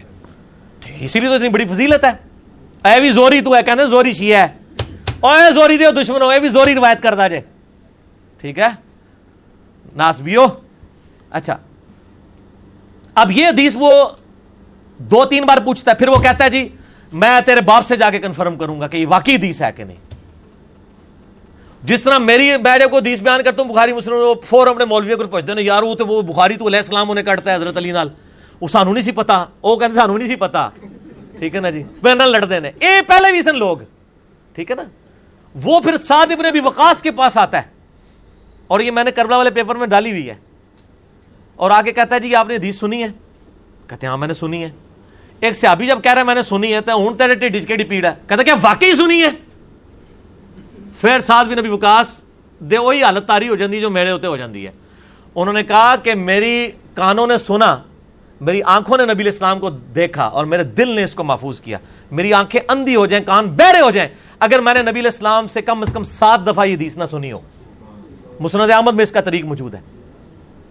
اب یہ سٹوری آپ کو تب سمجھ آئے گی جب انجینئر صاحب کی بریکٹیں لگی ہوئی ہوں گی وہ بریکٹ پھر ہم نے لگائی۔ چونکہ حضرت معاویہ کا دور تھا، ممبروں پہ سب و شتم ہو رہا تھا۔ حضرت علی کی اتنی بڑی فضیلت والی حدیث لوگوں کو ہضم نہیں ہوتی تھی، اس لیے پھر وہ خود تحقیق کرنے کے لیے گئے۔ ساری یہ بریکٹ فٹ ان بیٹھتی ہے۔ اے بریکٹا نہیں تو سارا معاملہ کرنا۔ اے بریکٹ لائی کہنا گاٹے فٹ کی۔ اے بریکٹا میں نہ مولوی نے گاٹے فٹ کی نے۔ اے پمفلٹ جی نہیں خالی لگی ہیں انہوں نے بھی گاٹے فٹ ہوئی نے۔ کیونکہ کانٹیکسٹ ہوتا ہے۔ ٹھیک ہو گیا جی؟ چلیں، اب اس کو رہنے دیں۔ میں پہلے ہی کہتا ہوں، یار سونی شیعہ کنفلکٹ نہ بھیجا بھیجا کریں، بڑی لمبی باتیں شروع ہو جاتی ہیں۔ ٹھیک ہے جی۔ باقی افضلیت والا تو میں نے پہلے ہی بتا دیا جو سوال ہے۔ آپ کے آپ کے نظریات اہل حدیث اور مولانا صاحب کا مرکب ہیں۔ نہیں جی میں آیات النبی میں دیوبندیوں کے ساتھ ہوں اور بریلویوں کے ساتھ، سوائے ایک فرق کے۔ یہ آپ کا بالکل میرے بارے میں نظریہ غلط ہے، میرا کوئی مرکب نہیں ہے۔ آپ نے شیخ بری مولانا صاحب کے علاوہ کسی اور مکتب سے سوال کیوں نہیں کیے؟ اس لیے نہیں کیے کہ کاش زمانے جالیت ہوتا تو میں کر لیتا۔ ان میں ایڈا کو مشہور ہو چکے ہیں۔ اور تو والا بدنام کہ اب میں اس قابل نہیں ہوں کہ میں کسی عالم کے پاس جاؤں۔ اس لیے کہ مجھے اب سب کچھ پتا چل چکا ہے۔ اب جس میں مولوی کے پاس جاؤں گا نا، جب اس سے کاؤنٹر آرگومنٹ کروں گا تو میرے ساتھ لڑائی کرے گا۔ اور اس کے جو دہشت گرد قسم کے گھنڈے پالے ہوئے ہوں گے نا وہ میرا اکرام کریں گے۔ ٹھیک ہے، اکرام مسلم کر دیں گے۔ تو اس لیے اب ہم یہ رسک نہیں لیتے۔ اس زمانے میں رسک ان دو بندوں کے اوپر اس لیے لے لیا کہ ان کے اندر سننے کا حوصلہ تھا۔ میں نے دیکھا ان کو کاؤنٹر کیا کئی مسئلوں پہ۔ کسی گنڈے نے اٹھ کے نہیں کہا، آپ نے توہین کی ہے۔ شیخ زبیر صاحب کے ساتھ بھی کون۔ اب اس طرح کا کوئی عالم ہے؟ تو میرے خلاف تو ضروری نہیں ہے۔ آپ تو آپ لوگ میرے پاس سوال کرنے کے لیے آیا کریں یار؟ چھوڑیں ان کو۔ جانا تو جائیں، آپ خود جائیں، مجھے نہ لے کے جائیں۔ ٹھیک ہو گیا جی۔ ہاں، آپ کی مثال ایک گندی مکھی کی سی ہے۔ واہ۔ یہ میں چاہ تو بعد جواب دیں گا، مکھی نہ پہ جائے اس طریقے بند کرو ٹھیک ہے جی۔ آ جی یہ سوال ہے، آپ کی مثال ایک گندی مکھی سی ہے جو ہمیشہ گندگی پر بیٹھتی ہے۔ اگر آپ بزرگوں کی برائیاں بیان کرتے ہیں تو ان کی اصلاح کیسے ہوگی؟ آپ کو تو شاید کی مکھی کی مثل ہونا چاہیے۔ ہر فرد کی اچھائیاں تلاش کرے میرے بھائی، میں اس طرح کے سوالات سے کوئی غصہ نہیں کھاتا ہوں۔ کیونکہ نہ تو اس سے میرا چندہ بند ہونا ہے، نہ میرے مریدین ٹوٹنے ہیں۔ مجھے تو خوشی ہوتی ہے، میں نے اپنے دفاع کے اوپر ایک کوشچن آنسر سیشن ریکارڈ کروایا ہے، مسئلہ نمبر 179 انجینئر محمد علی مرزا عوام الناس کی عدالت میں، جس میں میں نے ہر طرح کے سوالات، اور خصوصاً اس سوال کا بھی میں نے جواب اس میں دیا ہوا ہے۔ اور میں نے اس میں یہ دعویٰ کیا تھا کہ میری شخصیت اور جو دعوت میں پیش کر رہا ہوں، اس کے اوپر قیامت تک بھی کوئی سوچ کے سوال کرے گا نا، وہ ان بیس سوالوں کے اندر ہوں گے۔ ابھی تک اس کے بعد سینکڑوں ای میلز آئی ہیں، کوئی ایسا سوال نہیں آیا جو میں نے مسئلہ 179 میں ایڈریس نہ کر دیا ہو۔ بہتر فارم میں آپ اس کو دیکھ لیں۔ باقی چونکہ آپ یہ لکھ کے دیا، تو اس میں میں آپ کی دل جوئی کے لیے بات کر دیتا ہوں۔ پہلی بات یہ ہے کہ یہ میں تو ہو گیا گندی مکھی کہ گند پہ بیٹھتی ہوں۔ میرا سوال یہ کہ گند پھیلایا کس نے؟ جس پہ میں بیٹھتا ہوں جا کے۔ بتائیں نا آپ ساروں کو گونگا آپ کے بزرگوں نے تو آپ لوگوں کو بتائیں کہ ہمارے بزرگ گند کر گئے تھے۔ علی بھائی اس پہ جا کے بیٹھتے ہیں تو لوگ کہیں گے، یار پہلے تو بزرگوں نے پڑھو، انہوں نے گند کیتا کیوں؟ نہ گند کر کے جانے نہ بہندے اگر تھوڑے بزرگ شاید ہی مکھی بن کے قرآن اور بخاری مسلم پہ بیٹھ کے اس کا رس چوس کے امت کو بتا رہے ہوتے نا، تو آج انجینئر صاحب اس کے اوپر گرفت بھی نہ کر رہے ہوتے۔ آپ بتائیں، آج تک میں نے کسی عالم دین نے قرآن یا بخاری مسلم کسی رسالے میں کوٹ کیا اور میں نے اس بات کے اوپر گرفت کر دی ہو۔ تو نہیں کیے جو آپ کے بزرگ چونکہ بیٹھتے خود گند پہ رہے، گند کٹھا کرتے رہے آج مجبوراً میں بیٹھتا ہوں۔ اس لیے بیٹھتا ہوں کہ لوگوں کو بتائیں کہ اس ایک گند نے آپ کا پورا عقیدہ خراب کر دیا اگر گلاس کے ایک دودھ میں ایک قطرہ پیشاب کا ڈال دیا جائے، تو وہ آپ کہیں کہ بس یہ پیشاب کے قطرے کو گند کو چھوڑ دیں، آپ باقی دودھ پی جائیں۔ تو اگر آپ پی لیتے ہیں تو ٹھیک ہے، پھر تو میں رجوع کر لیتا ہوں۔ اور اگر آپ کا میرا یہ موقف ہے کہ نہیں، اس کے تو عقیدے کا، اصول کا مسئلہ ہے فرو کا مسئلہ نہیں ہے۔ تو پھر کریں۔ اور باقی یہ کام سب نے کیے ہیں۔ حسام الرمین میں احمد بریلوی صاحب نے ڈھونڈ کے دیوبندیوں کی پانچ عبارتیں نکال کے کفر کے فتوے لگائے تھے۔ یہ نہیں تھا کہ دیوبندی علماء نے سب کچھ کفر لکھا ہوا تھا۔ یہ سب کچھ ہمیشہ ہوتا آیا ہے۔ ٹھیک ہے نا؟ اس کے بعد دیوبندی جو بریلویوں کے ساتھ کرتے ہیں، وہ بھی ڈھونڈ کے کرتے ہیں۔ ہمیں ڈھونڈنا نہیں پڑتا، کیونکہ جو بریلویوں کا ہے، وہ دیوبندیوں نے پہلے ڈھونڈا ہوا ہوتا ہے۔ دیوبندیوں کا بریلویوں نے پہلے ڈھونڈا ہوا ہوتا ہے۔ ہمارے سامنے ڈھونڈا ڈھونڈایا جو ہے نا وہ یہ سویٹ پیلس تو نہیں، گندگی کا پیلس موجود ہے۔ ہم جا کے بتاتے ہیں، یہ دیکھ لیں میرے بھائی۔ اور یہ ہماری مجبوری ہے۔ میرا ایک یوٹیوب پہ کلپ ہے بزرگوں کی گستاحانہ عبارات کا مسئلہ۔ اس میں میں نے بتایا، یہ ساری چیزیں میں نے اس لیے ڈسکس کی ہیں تاکہ لوگوں کے دماغ کھولے جائیں کہ اتنے بڑے بزرگ بھی اگر اتنی بڑی بڑی غلطیاں کر سکتے ہیں تو انہوں نے باقی معاملات میں بھی آپ کے ساتھ دھوکہ کیا ہے۔ ٹھیک ہو گیا؟ اس کے پیچھے میں نے کوئی چندے نہیں کٹھے کرنے ہوتے۔ نہ میں نے توڑ کے اپنے ساتھ کرنا ہے، میری تو کوئی مسجد نہیں، میری کوئی جماعت نہیں، نہ ہے، نہ ہوگی ان شاء اللہ تعالیٰ۔ ہمارا تو سٹانس یہ ہے۔ تو آپ کو ہم سے خطرہ بھی نہیں۔ اس لیے علماء کو بھی زیادہ خطرہ نہیں ہے۔ ہمارے کئی بھائیوں کو انہوں نے بلا کے کہا تھی اتنے ٹوٹ کے انہوں نے کہا چندہ تو ہم دیں گے۔ وہ کہتے ٹھیک ہے، پھر جائے کوئی مسئلہ ٹھیک ہے ہم سے کسی کو کوئی خطرہ نہیں ہے۔ کیوں ہم خود نمازیں ان کے پیچھے پڑھتے ہیں، چندے ان کو دیتے ہیں ہم۔ میں یقین کرے دو بندیوں کی مسجد میں نماز پڑھ رہا ہوں، ان کو چندہ دے کے نکلتا ہوں۔ اہل حدیث کی مسجد میں ان کو دے کے نکلتا ہوں۔ بریلویوں کے پاس چلا جاؤں، ان کو دے کے نکلتا ہوں، شیعہ کے پاس جاؤں، کسی سے لے کے نہیں کبھی نکلا، اللہ کے فضل سے۔ ٹھیک ہو گیا جی؟ لہٰذا ہم سے کسی کو خطرہ نہیں۔ اگر کوئی بریلوی کتاب و سنت کے منج پہ آئے تو اس کو بہت کچھ اصلاح کرنا پڑتی ہے، اسی طرح اگر کوئی دیوبندی آئے تو بھی کافی چیزوں کی اصلاح کرنی پڑتی ہے، تقلید اور نماز وغیرہ کی اصلاح کرنی۔ لیکن اگر کوئی اہل حدیث آئے تو پریکٹیکلی کیا تبدیلیاں لانی پڑیں گی؟ پریکٹیکلی یہ ہے کہ سب سے پہلے اس کو یہ کہنا پڑے گا کہ یہ جو آپ فرقوں کے نام ہیں، ان سے اپنی جان چھڑائیں۔ دوسرا اہل حدیث کے لیے مسئلہ نمبر ایٹی ہے میرا شیخ زبیر زئی، ایک حق گو عالم دین، جس میں میں نے اہل حدیث کے منج کی خرابیاں نہیں، ان کے مسلک کی خرابیاں بتائی ہیں۔ میں اہل حدیث کے منج کو چوبیس کیرٹ سونا مانتا ہوں۔ اس روئے عرض پہ سب سے بہترین منہج اہل حدیث کا ہے، بشرطے کہ وہ خود بھی اس پہ عمل کر رہے ہوں۔ یہ نہیں ہے کہ بخاری مسلم کی حدیثیں وہ رف الدین پہ لے رہے ہوں اور جب آل امیہ کی بدماشیوں کی حدیثیں ہم بخاری مسلم سے جمع کریں تو ہمیں رافضی کہنا شروع کر دیں۔ تو بیسیکلی امام بخاری، امام مسلم کو رافضی کہہ رہے ہوتے ہیں۔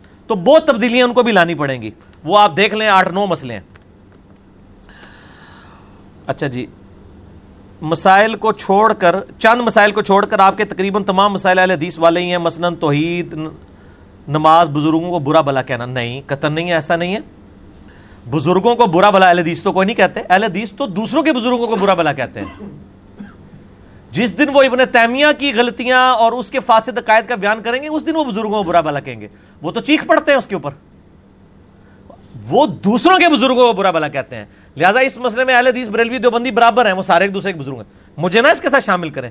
میں ساروں کے بزرگوں کو کہتا ہوں۔ لہٰذا میرے اہل حدیث میں زمین اسمان کا فرق ہے۔ انڈا، وہ کہتے ہیں انا ونڈے ریوڑیاں، موڑ موڑ اپنے انو۔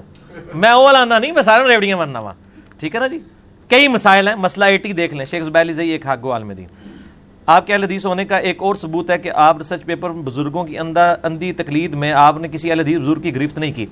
مجھے کسی اہل حدیث بزرگ کی کسی بھی کتاب سے نبی علیہ السلام کی شان میں گستاخی نہیں ملی۔ اگر آپ کو مل جاتی ہے، مجھے دیں، میں اگلی پرنٹنگ میں ڈال دوں گا۔ ٹھیک ہے؟ اس لیے میں نے اہل حدیث کے کسی بزرگ کا نام ذکر نہیں کیا۔ وہ اگلا سوال آ رہا ہے، وہ اب میں نے پڑھ لیا۔ شاہ اسماعیل محدث دلوی جو شاہ اللہ کے خانوادے تھے، جن کو آپ اکثر کوٹ کرتے ہیں، وہ دیوبندی تھے یا اہل حدیث؟ نہ دیوبندی تھے، نہ اہل حدیث تھے وہ، کیونکہ مدرسہ دیوبند سے پہلے وہ فوت ہو چکے تھے۔ بارہ سو انچاس ہجری میں اسماعیل دلوی فوت ہوئے ہیں۔ اور مدرسہ دیوبند مدرسہ دیوبند جو ہے نا، وہ بنا ہے اٹھارہ سو ستاسٹھ عیسوی کے اندر۔ لہذا ہم ان کو دیوبندی بزرگ لکھتے ہیں، دیوبند نہیں لکھتے۔ اس لیے کہ دیوبند ان کو اس اعتبار سے اون کرتے تھے۔ ویسے تو بعض اہل حدیث بھی کرتے ہیں۔ جب تک ہمارے یہ لیکچرز نہیں آئے تھے، اب تو اہل حدیث پیچھے آگے کیونکہ ان کی کتاب تقوید المان باقاعدہ سعودیہ سے پبلش ہوتی ہے اور وہاں حاجیوں کو دیتی ہے۔ یہ بالکل جناب گستاحانہ کتاب ہے تقویت المان چند چیزیں اس میں ٹھیک بھی ہے اس کی بجائے محمد بن عبد الباب صاحب کی جو کتاب ہے نا جی کتاب التوحید، وہ کتاب دینی چاہیے اردو ترجمے کے ساتھ۔ بڑی زبردست کتاب ہے۔ تقویت الایمان کو تو جو طالب الرمان شاہ صاحب کا مناظرہ ہوا ہے، انیف قریشی صاحب کے ساتھ، انہوں نے کلیئر کٹ کہا ہے کہ جی اسماعیل دلوی سے ہمارا اعلان برات ہے، وہ دیوبندی ہے، ہم اسے آن نہیں کرتے۔ رف الدین ضرور کرتا تھا وہ، لیکن ہم اسے اپنے بزرگ کے طور پہ آن نہیں کرتے۔ چونکہ اہل حدیث نے اعلان برات کر دیا اسماعیل دلوی کی بارتیں اندر ان پیروی کے انجام میں ہیں، لیکن وہاں ہم نے اس کو دیوبندی بزرگ لکھا ہے۔ اہل حدیث بزرگ اس لیے نہیں لکھا کیونکہ اہل حدیث نے ان کو آن کرنا چھوڑ دیا ہے۔ ابھی بھی اگر سعودیہ والے کر رہے ہیں سعودیہ والے تو بہت کچھ کر رہے ہیں نا۔ سعودیہ والوں کی ذمہ داری حدیثوں پہ نہ ڈالیں نا آپ۔ سعودیہ والے تو بیس تراویاں نہیں ختم کروا سکے۔ ارمین کے اندر سے۔ باقی جگہ ساری گیارہ کروا رہے ہیں۔ اچھا جی۔ مشاجرات صحابہ ڈسکس کر کے آپ کیا تیر مار لیں گے؟ فرض کریں کہ میں کہتا ہوں حضرت علی حضرت معاویہ کے تمام حضرت علی حق پہ تھے، یزید نے حسین کو قتل کر کے یہ کیا۔ کیا تیر مار لیں گے؟ یہ تیر ہم نے یہ مارا ہے کہ یہ تیر اس وقت مارنا پڑا ہے کہ جب لوگ نبی الاسلام کی صحیح احادیث کا مذاق اڑانا شروع ہو گئے۔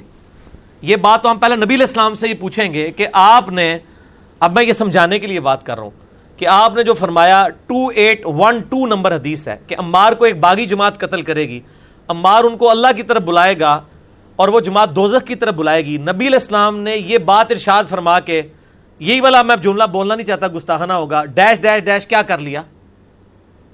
یا مسند احمد کی حدیث کے میری ایک بیوی پہ ہوپ کے کتے بھونکیں گے، یہ بات آپ نے شاد فرما کے کیا ڈیش ڈیش ڈیش کر لیا؟ تو جو آپ نے ڈیش ڈیش ڈیش کیا ہے، میں وہی کر رہا ہوں۔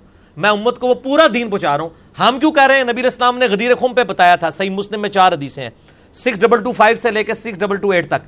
میں اللہ کی کتاب چھوڑ کے جا رہا ہوں، اس کو پکڑ لینا، تم گمراہ نہیں ہوگے۔ اور تمہیں ڈراتا ہوں کہ اہل بیت کے معاملے میں اللہ کا خوف کھانا، میرے اہل بیت کے ساتھ رہنا، میرے اہل بیت کے ساتھ رہنا۔ تو سر انجینئر صاحب اہل بیت کے ساتھ ہیں۔ اہل بیت کے ساتھ ہونے کا یہ تقاضا ہے کہ اہل بیت کے دشمنوں کو احادیث کی روشنی میں ہائی لائٹ کیا جائے۔ ٹھیک ہے جی؟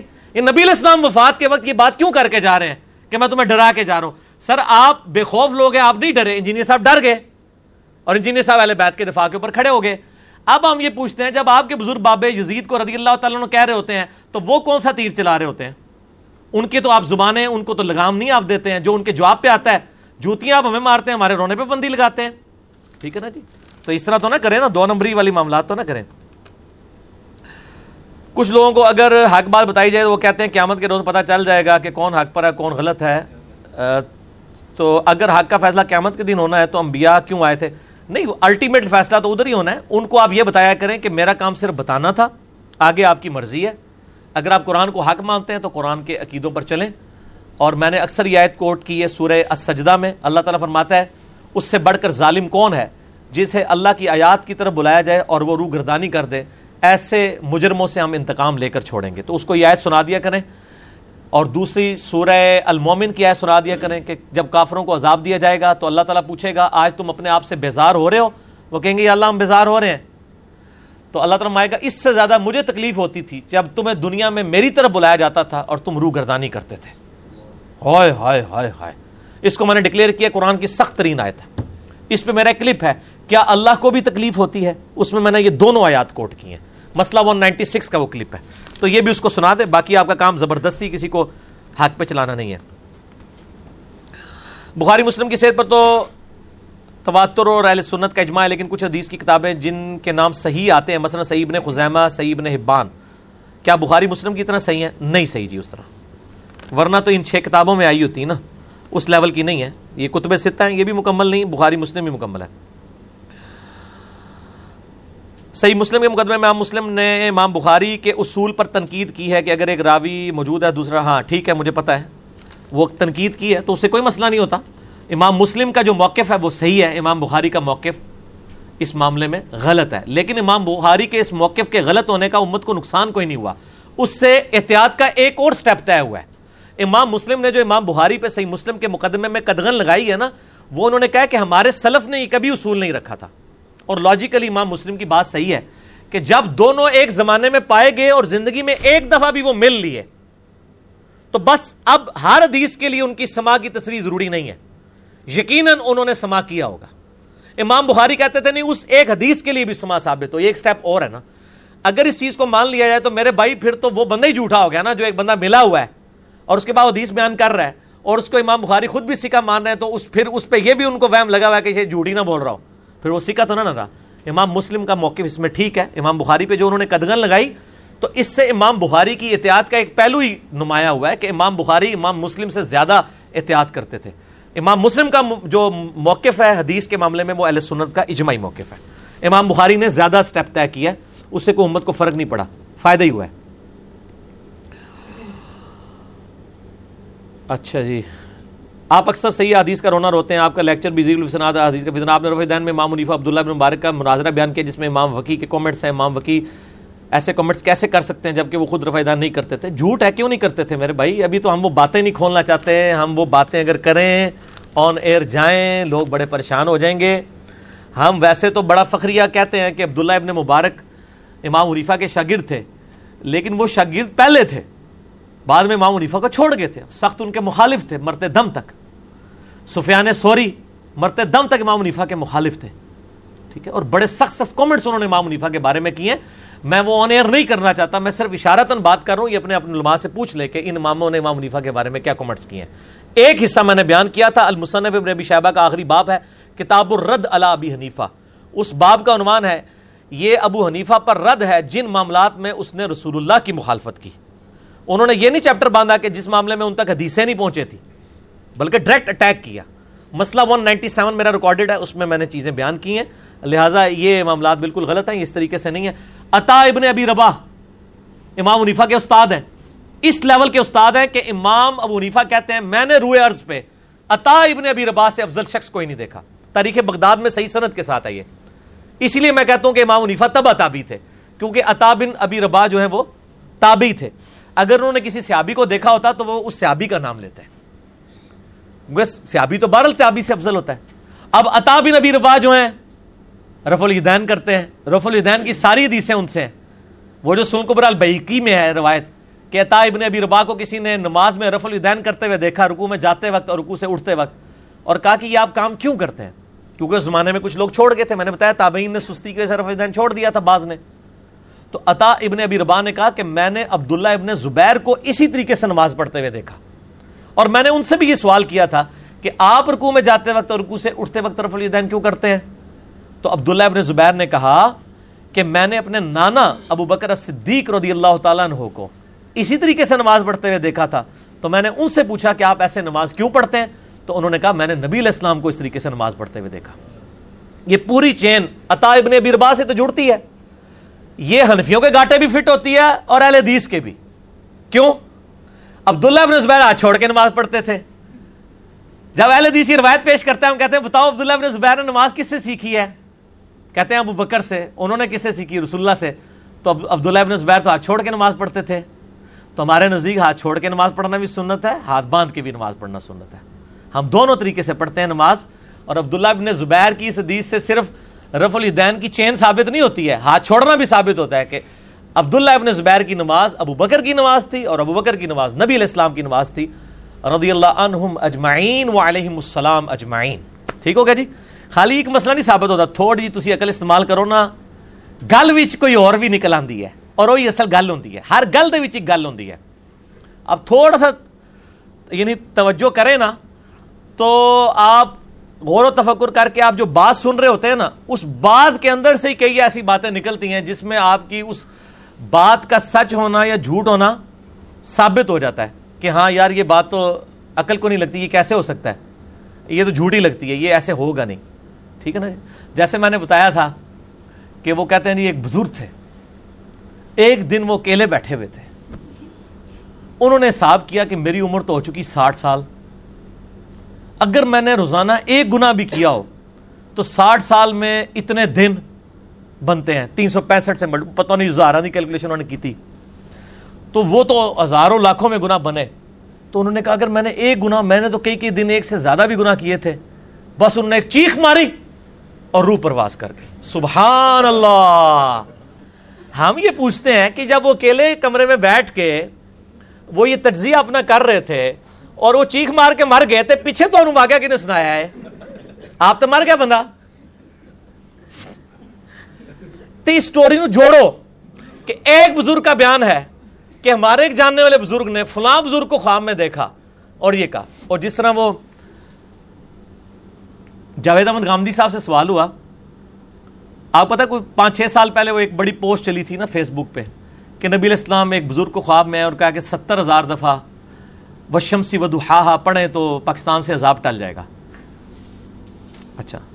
تو غامدی صاحب سے کسی نے سوال کیا کہ جی یہ اس کو روایت کر رہے ہیں مولانا تقی عثمانی صاحب، جو مفتی اعظم ہے پاکستان میں۔ جی۔ انہوں نے یہ کہا ہے کہ مولانا تقی عثمانی صاحب کہتے ہیں، میں ان کی بڑی عزت کرتا ہوں، کم از کم انہوں نے حنفیت کا ایک جمود توڑا ہے۔ کئی معاملات میں انہوں نے امام مالک اور امام شافی کی رائے کے اوپر فتوے دیے ہیں۔ باقی غلطی تو کسی کو بھی لگ سکتی ہے۔ تو وہ ان کی آڈیو ریکارڈنگ تھی، جس میں وہ تقی عثمانی صاحب کہتے ہیں کہ ہمارے ایک جاننے والے بزرگ ہیں، ان کے آگے سے ایک جاننے والے ہیں۔ انہوں نے یہ خواب میں دیکھا ہے۔ اور نام کوئی نہیں راویوں کے۔ یعنی بزرگ کہتے ہیں، بزرگوں نے فرمایا۔ تو غامدی صاحب نے بڑا پیارا جواب دیا۔ انہوں نے کہا، نبی علیہ السلام نے کسی امت پہ عذاب آنے کے اسباب بیان کر دیے ہیں۔ قرآن نے بھی اور حدیث نے بھی۔ انہی اسباب سے ہی عذاب آئے گا۔ اور وہ جب تک اسباب دور نہیں ہوں گے، کوئی وظیفہ عذاب نہیں ٹال سکے گا۔ اور دیکھ لیں، کوئی ٹل ہے۔ آئے دن کوئی نہ کوئی تلوار ہمارے اوپر لٹک رہی ہوتی ہے۔ کبھی دہشت گردی کی تلوار لٹک رہی ہوتی ہے، کبھی پابندیوں کی تلوار لٹک رہی ہوتی ہے۔ اور پھر وہ کہتے ہیں جی وہ فلاں جگہ جو مزار ہے نا، انہوں نے وہ شہر سنبھالا ہوا ہے۔ اور اس مزار کے اوپر سارے فیمی چرسی بیٹھے ہوتے ہیں۔ بھائی، جو اپنے مزارات کے اوپر فیمی چرسیوں کو کنٹرول نہیں کر سک رہے آپ نے پورا شہر ان کے حوالے کر دیا ہے۔ تو اس کا مطلب اپنی ڈیوٹی صحیح طریقے سے نہیں پوری کر پا رہے۔ تو یہ اس طریقے سے نہ عذاب ٹلتے ہیں۔ نہ عذاب آنے کے یہ اسباب ہوتے ہیں۔ بلکہ آپ نے جو اسباب ہیں ان کو دو پوری امت نے کنوتے نازلہ پڑی ہے، بنگلہ دیش پھر بھی ہم سے الگ ہو گیا۔ رکا تو کوئی نہیں نا۔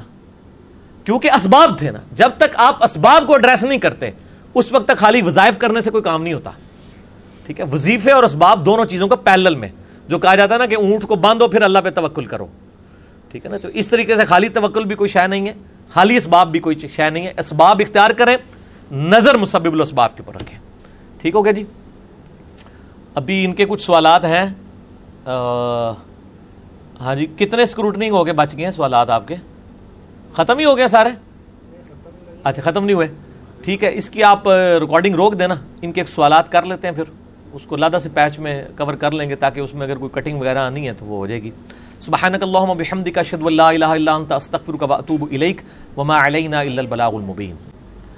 ہاں جی جناب ہمارے مصطفیٰ بھائی آئے ہوئے ہیں۔ لاہور سے جی؟ ان کے کچھ سوالات تھے، انہوں نے بہت پہلے مجھ سے ٹائم لیا ہوا تھا۔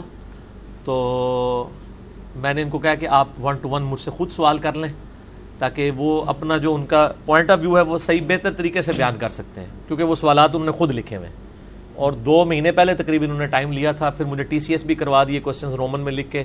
میں نے اوور آل اس کو اوور ویو کیا تھا، لیکن میں نے ان کو ساتھ کچھ انسٹرکشن بھی کر دی ہیں۔ باقی اللہ کا نام لے کے شروع کریں جی مصطفیٰ بھائی۔ بسم اللہ الرحمن الرحیم الحمد للہ وسلم رسول اللہ۔ جی اچھا پہلے ایک چھوٹا سا ڈسکلیمر ایک سینٹنس کا ہی وہ یہ ہے کہ میری کچھ باتیں جو ہوں گی نا ضروری نہیں ہے میرا ویو پوائنٹ ہو میں ذرا ذرا متشدد الفاظ میں کہوں گا تاکہ آپ بھی اسی حساب سے اس کا جواب دیں اور پھر اس کا مطلب صحیح ٹیسٹ فیل ہو سکے ٹھیک ہے اچھا۔ یہ جو لبرلز وغیرہ ہیں وہ کہتے ہیں کہ یہ جو وومن وومن پروٹیکشن ایکٹ ہے کہ اگر ڈومیسٹک وائلنس کا اگر کوئی عورت شکار ہوتی ہے اس کا میاں مارتا ہے اس کو تو وہ مطلب پولیس میں خبر کر سکتی ہے۔ تو اس کے اوپر علماء نے کہا کہ ٹھیک ہے، یہ تو میاں مارتا ہے، غلط کرتا ہے، لیکن یہ اسٹیٹ کو حق نہیں ہے کہ وہ گھر کے معاملات میں دخل دے اور اس سے تو پھر مطلب گھر وغیرہ ٹوٹ جاتے ہیں۔ تو اس کے بارے میں کیا ہے؟ دیکھیں، دونوں طرف ایکسٹریم رویے ہیں اس حوالے سے۔ پہلی بات یہ ہے کہ اس کی ہڈی پسلی ٹوٹ جائے اور وہ جا کے کہیں شکایت نہ کرے۔ قرآن تو کہتا ہے دانت کے بدلے دانت، کان کے بدلے کان، ناک کے بدلے ناک۔ تو کیا یہ ادر دین بیوی ہے؟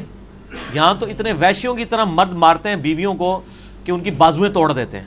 تو اپنی شکایت نہ لے کے جائے۔ تو قرآن کے روح سے تو اپنی شکایت لے کے جائے گی۔ وہ ظاہر قاضی وقت کے پاس ہی لے کے جا رہی ہوگی نا۔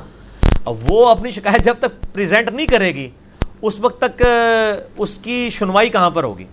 باقی یہ بات صحیح ہے کہ کسی کے گھریلو معاملات میں اس لیول پہ دخل نہیں ہونا چاہیے۔ اور وہ گورنمنٹ نے کہیں کیا بھی نہیں ہوا کہ لوگوں کے گھروں میں ویب کیم لگا لیے ہوں کہ کون جو ہے اپنی بیوی کی گت کھینچتا ہے اور کون کان مروڑتا ہے۔ اس وائلنس کے اوپر انہوں نے بات نہیں کی ہے۔ انہوں نے اس وائلنس کے اوپر بات کی ہے کہ ہڈی پسلی توڑی جائے اور بہت ویشیوں کی طرح مارا جائے۔ تو اس میں تو میں یہ کہتا ہوں کہ اس کو یقیناً ایسے مرد کے ساتھ نہیں رہنا چاہیے جو اس لیول تک جائے۔ اسلام نے کہیں عورت کو اس حوالے سے مارنے کی اجازت نہیں دی ہے کہ آپ اس کے جسم پہ داغ دے دیں یا آپ اس کی ہڈی پسلی توڑ کے رکھ دیں۔ ٹھیک ہے۔ اس میں بھی پہلے آیا کہ اگر وہ بے حیائی کا کام کرے تو اس کو پہلے اپنے بسترے سے الگ کریں۔ پہلے سمجھائیں، پھر بسترے سے الگ کریں، اس کے بعد ماریں۔ اس لیول کی چیز ہو، بے حیائی کے لیول کی ہو۔ تو اس میں بھی مارنا اس لیول کا نہیں کہ ہڈی پسلی توڑ دی جائے۔ یعنی تھوڑا وہ تمبی کے لیے جیسے بچے کو مارا جاتا ہے۔ جو بچے کو مارا جاتا ہے نا، اسی قسم کا بیوی کو اگر کو مارتا ہے، تو سر بیوی کو اگر اس لیول کا کو مارے گا، تو وہ شکایت لے کے بھی نہیں جائے گی۔ کیونکہ اس نے اپنا گھر بسانا ہے۔ اس کو پتا ہے کہ میں مرد کی شکایت لے گئی، تو میری آگے، اور اس میں میرا تو موقف ہے، بیوی بھی خامد کو مار سکتی ہے۔ ہاں اینڈ وائس ورسا اگر کوئی خامد بے یہی پہ اترا ہوا ہے اور وہ باز نہیں آتا، اور وہ عورتوں کے ساتھ نجائز اس کے تعلقات ہیں تو اس کو چاہیے کہ چپیٹ کھینچ کے مارے۔ ان شاء اللہ انجینئر سب ذمہ دار ہوں گے اس کے۔ کوئی مسئلہ نہیں مار سکتی ہے۔ اس کو اپنے بسترے سے الگ کرے یہ بالکل اینڈ وائس ورسا ہے۔ یہ تو نہیں ہے کہ مرد کو اجازت ہے کہ وہ افیئر چلاتا رہے اور عورت کو اجازت نہیں ہے۔ دونوں معاملات میں دونوں طرف اچھا اسی کے اندر ایک ضمن ہے کہ وہ حدیث میں یہ آتا ہے کہ مسواک سے مار سکتے ہیں یا پھر اس سے رومال سے یا اس طرح کر کے پتہ نہیں میں نے ان احادیث کی صحت کا مجھے نہیں پتا میں نے آپ کو ایک میں نے آپ کو ایک اصولی بات کر دی کہ ایسا ماریں جیسا کہ بچے کو مارا جاتا ہے اچھا۔ کہ جسم پہ نشان نہ پڑے ہڈی پسلی نہ ٹوٹے۔ اور یہ بھی آخری سٹیج ہے۔ ویسے تو ہمارے گھروں میں اندر عموماً مرد ظلم کر رہے ہوتے ہیں نجائز ہی عورتوں کو مار رہے ہوتے ہیں۔ مارنے کی نوبت نہیں آتی ہے بہت کم ہوتا ہے۔ اچھا اور ایک اور بات ہے کہ آپ کا جو بتایا ہوا پردہ ہے نا، وہ مطلب اتنا امپریکٹیکل ہو گیا کہ ایک جوان مرد کو پتہ ہی نہ ہو کہ ایک عورت ہوتی کیسی ہے ہے کیا چیز؟ مطلب زیرو انٹریکشن کر دیا۔ اب ہم لوگ جیسے اے لیولس کے کالجز وغیرہ میں پڑھتے ہیں، کچھ نہ کچھ انٹریکشن ہو ہی جاتا ہے۔ مطلب ایسا نہیں کہ ٹھٹے مذاق والا، لیکن کام کے لیے یا فیمیل ٹیچرز پڑھا رہی ہوتی ہیں۔ اب اگر جیسے کوئی اکنامکس کا اچھا ٹیچر یا پروفیسر ہے تو وہ اب گرلس کالج میں نہ جا کے پڑھائے یعنی آپ نے تو مطلب بالکل ہی اس طرح کر کے نہیں میں نے نہیں کیا یہ دیکھیں اسلام میں سیکس ڈسپلن بہت زیادہ ہے۔ مسئلہ 155 میں میں نے ڈسکس کیا ہے مسئلہ 162 161 اے اور بی میں نے اسی کے اوپر ریکارڈ کروائے ہیں۔ یہ آپ پریکٹیکلی پھر اس کی خرابیاں دیکھ لینا کیا ہو رہی ہیں۔ کہ اس طریقے سے جو معاشرہ پروڈیوس ہو رہا ہے وہ آؤٹ پٹ کیا دے رہا ہے؟ صحیح بخاری میں حدیث ہے نبی الاسلام فرمایا جہاں پہ دو مرد عورت الگ ہوتے ہیں تیسرا ان میں شیطان ہوتا ہے۔ تو یہ الگ ہونے کا مطلب نہیں کسی کمرے میں بند ہو۔ ایک لڑکی بیٹھی ہے کراچی میں لڑکا بیٹھا لاہور میں اور دونوں آپس میں چیٹنگ کر رہے ہیں۔ یہ وہ الگ ہی ہیں تیسرا شیطان ہے ان میں۔ اور پریکٹیکلی آپ دیکھ رہے ہیں۔ مجھے بتائیں اگر یہ انٹریکشن کے میں آپ کو سمرات بتا دیتا ہوں اس کے سمرات یہ ہیں کہ love marriage ninety nine percent ناکام ہو رہی ہیں۔ تو اگر آپ کی ڈاکٹرائن مان لیا جائے تو پھر نائنٹی نائن پرسینٹ تو لو میرج کو کامیاب ہونا چاہیے۔ دوسری طرح ارینج میرجز جو ہیں وہ کامیاب ہو رہی ہیں۔ وہ اس وجہ سے کہ کئی ایک عیوب سامنے آ جاتے ہیں شادی سے پہلے ہی۔ وہ پھر اسی طریقے سے رشتہ نبھرا ہوتا ہے۔ تو اس کے لیے کوشش ضرور کرنی چاہیے کہ عورتیں عورتوں کی یعنی کالجز میں پڑھیں، مرد جو ہیں وہ مرد کے کالجز میں پڑھیں انٹریکشن نہیں ہونا چاہیے۔ عورتوں کو پوری احتیاط کرنی چاہیے۔ اور میں آپ سے پوچھتا ہوں کہ مرد و عورت کا اتنا غیر معمولی رشتہ ہے۔ اس حوالے سے جو سیکس کے پوائنٹ آف ویو سے کہ یہ تو آگ اور پانی کا ملاپ ہے۔ یہ کسی بھی نوجوان لڑکے سے اور لڑکی سے آپ پوچھ سکتے ہیں۔ وہ خود اپنے دل سے پوچھے کہ اس طرح کے معاملات سے کیا ہو رہا ہے۔ کیا نگاہوں کی حفاظت کرنے سے اور انٹریکشن سے بچنے سے اس کا دل پاکیزہ رہتا ہے کہ نہیں؟ اسی سے ہی پاکیزہ رہتا ہے۔ انٹریکشن سے تو پاکیزہ رہ ہی نہیں سکتا۔ یہ اسی طریقے سے کہ ایک بندہ آگ سے کھیل رہا ہے اور وہ کہہ رہا ہے کہ میرے کپڑے نہیں گندے ہوں گے۔ صحیح بخاری میں حدیث ہے کہ برے بندے کی صحبت اس طرح ہے جیسا کہ لوہار کی دکان ہے۔ تم اپنے کپڑے سنبھال کے بھی بیٹھو گے، کچھ نہ کچھ چنگاری اس پہ آ جائے گی۔ اور اچھے بندے کی صحبت اس طرح ہے، جس طرح کے عطر بیچنے والا ہے، کہ وہاں پہ بیٹھ کے عطر نہ بھی خریدو تب بھی خوشبو آئے گی۔ وہ جو میم بخش صاحب کا بھی شعر ہے، چنگے بندے دی صحبت، یارو جیویں دکان تارا۔ سودا پاویں مل نہ لئیے ہلے اون ہزاراں۔ برے بندے دی صحبت، یارو جیویں دکان لوہاراں۔ کپڑے پاویں کنج کنج بئیے چنگا اون ہزاراں۔ یہ اسی حدیث کی انہوں نے ٹرانسلیشن کی ہے۔ تو پریکٹیکلی تو ہم یہ دیکھ رہے ہیں بیڑا غرق ہوا ہوا ہے۔ آپ کے سامنے ہے جو کچھ ہو رہا ہے۔ صحیح آپ کو ایک دفعہ اما عائشہ کی آپ نے ایک دفعہ خود ہی ایک کہا تھا کہ یہ جو دلیل پیش کرتے ہیں کہ ان کا صحابہ کے ساتھ انٹریکشن تھا صحابہ کے ساتھ انٹریکشن تھا۔ تو انہوں نے کہا کہ وہ تو ماں لگتی ہیں۔ لیکن اگر وہ ماں لگتی ہیں تو پھر ان کو پردے کا حکم اور اپنی آواز ذرا مغرور لہجے میں رکھنے کا کیوں حکم دیا گیا؟ ہاں میں نے یہ بات صرف اتنی نہیں کی تھی کہ وہ ماں لگتی ہیں۔ میں نے اس میں یہ بھی بتایا تھا اگرچہ ماں تو لگتی ہیں لیکن پردہ ہے امت سے اس لیے کہ وہ ماں حکمی ہے۔ وہ ماں ہے والدہ نہیں ہے۔ صحیح ٹھیک ہے نا؟ ان کی جو حرمت ہے وہ حکمی ہے حقیقی نہیں ہے۔ اللہ کے حکم کی وجہ سے حرمت بنی ہے۔ آپ کی اپنی ماں کے ساتھ جو حرمت ہے وہ حقیقی حرمت ہے کہ آپ اس کے ساتھ نکاح نہیں کر سکتے۔ لیکن جو سید عائشہ یا محات المومنین کے ساتھ آپ کی ام ام- امتیوں کی حرمت ہے وہ تو حضرت حفصہ جو ہیں وہ عبداللہ بن عمر کی بھی ماں لگتی ہیں حالانکہ وہ بہن ہے۔ ٹھیک ہے تو ماں اور بہن بیک کیسے کٹھی ہوگی وہ حکمی طور پہ۔ اور حکمی معاملہ یہ ہے، پردہ اسی لیے رکھا گیا کہ وہ حکمی تھا۔ اللہ کو بھی پتا ہے کہ صرف میرے حکم دینے سے سیکس ایڈریس نہیں ہو جائے گا۔ اسی لیے قرآن میں صورت العذاب میں آیا کہ بات اتنی لجادت سے نہ کرو کہ کسی کے دل کا روگ جو ہے وہ، یہ تو میری دلیل ہے کہ امہات المومنین، جس کو آپ نبی کی بیوی بھی مان رہے ہو، اتنے درجے پہ فائز کیا ہوا ہے۔ آپ تو اپنے ٹیچر کی بیوی کو بھی بڑا درجہ دو گے نا۔ اور ایک شخص اپنے نبی کے بیوی کو کتنا درجہ معاملہ دے رہا ہوگا۔ ادھر بھی اللہ تعالیٰ کہہ رہا ہے خطرہ ہے۔ تو یہ تو میری دلیل ہے جو میں پہلے کہہ رہا تھا کہ میں جو سخت پردہ بتاتا ہوں وہ فٹ ان بیٹھتا ہے قرآن کے اندر۔ اگر امہات المومنین کے معاملے میں خطرہ ہے جدھر آپ ماں کی نظر سے دیکھ رہے ہیں اور ایک بزرگی بھی ہے کہ یہ میرے نبی کی بیوی ہے وہاں بھی خطرہ موجود ہے۔ تو یہ عام لڑکیوں والا تو انٹریکشن میں تو بہت زیادہ خطرہ موجود ہے۔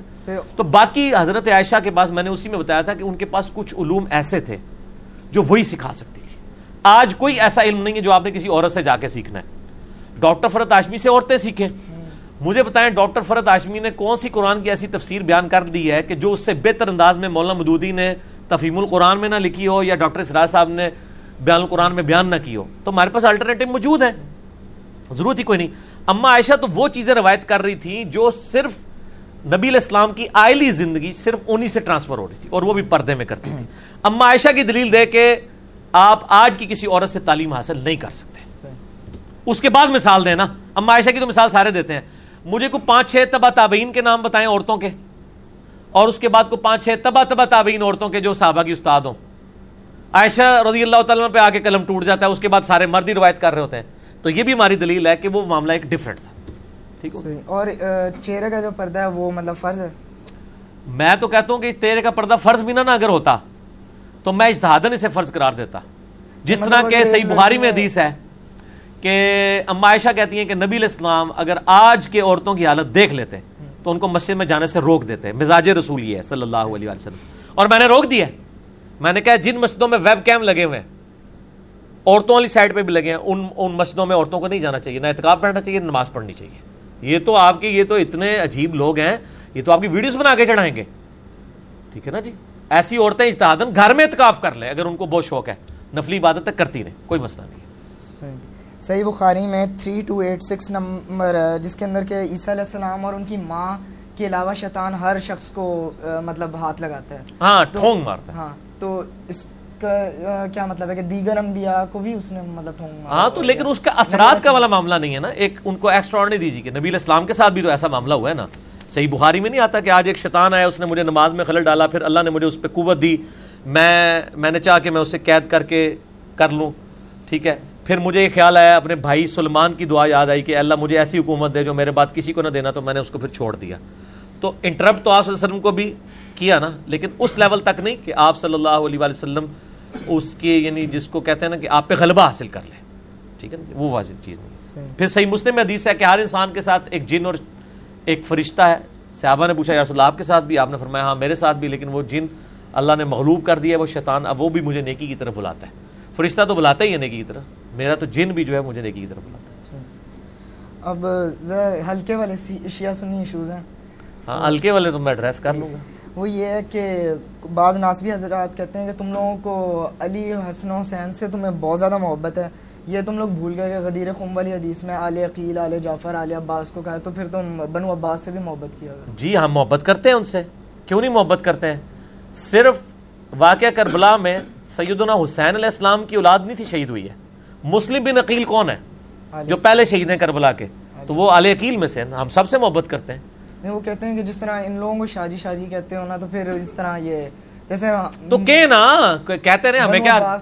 ہاں ہم تو؟ ان کو دیکھیں ان کے اگر امال بلے ہوں گے پھر تو ہم ان کو ریگارڈ نہیں کرتے۔ ہیں ٹھیک ہے نا جی؟ اگر وہ تو میرا ایک کلپ بھی ہے کیا ہاشمی سیدوں کا احترام؟ ضروری ہے۔ اس میں میں نے بتایا کہ اگر میرا ایک کلاس ویلو تھا جو سید تھا لیکن قادیانی تھا، اب میں اس کا احترام کیوں کروں؟ اس طریقے سے اگر ایک ہاشمی سید بھی ہو اور اس کا عقیدہ شرکیہ ہو، تو میں اس لیول تک تو اس کا احترام نہیں کروں گا نا۔ تو پہلی بات وہی ہے۔ آل باس کا بھی ہم احترام کرتے ہیں، کیوں نہیں کرتے ہیں؟ اے قریشی صاحب بیٹھے نے فران صاحب، وسیم ان کہنے تسی اہل بیت ہی چوں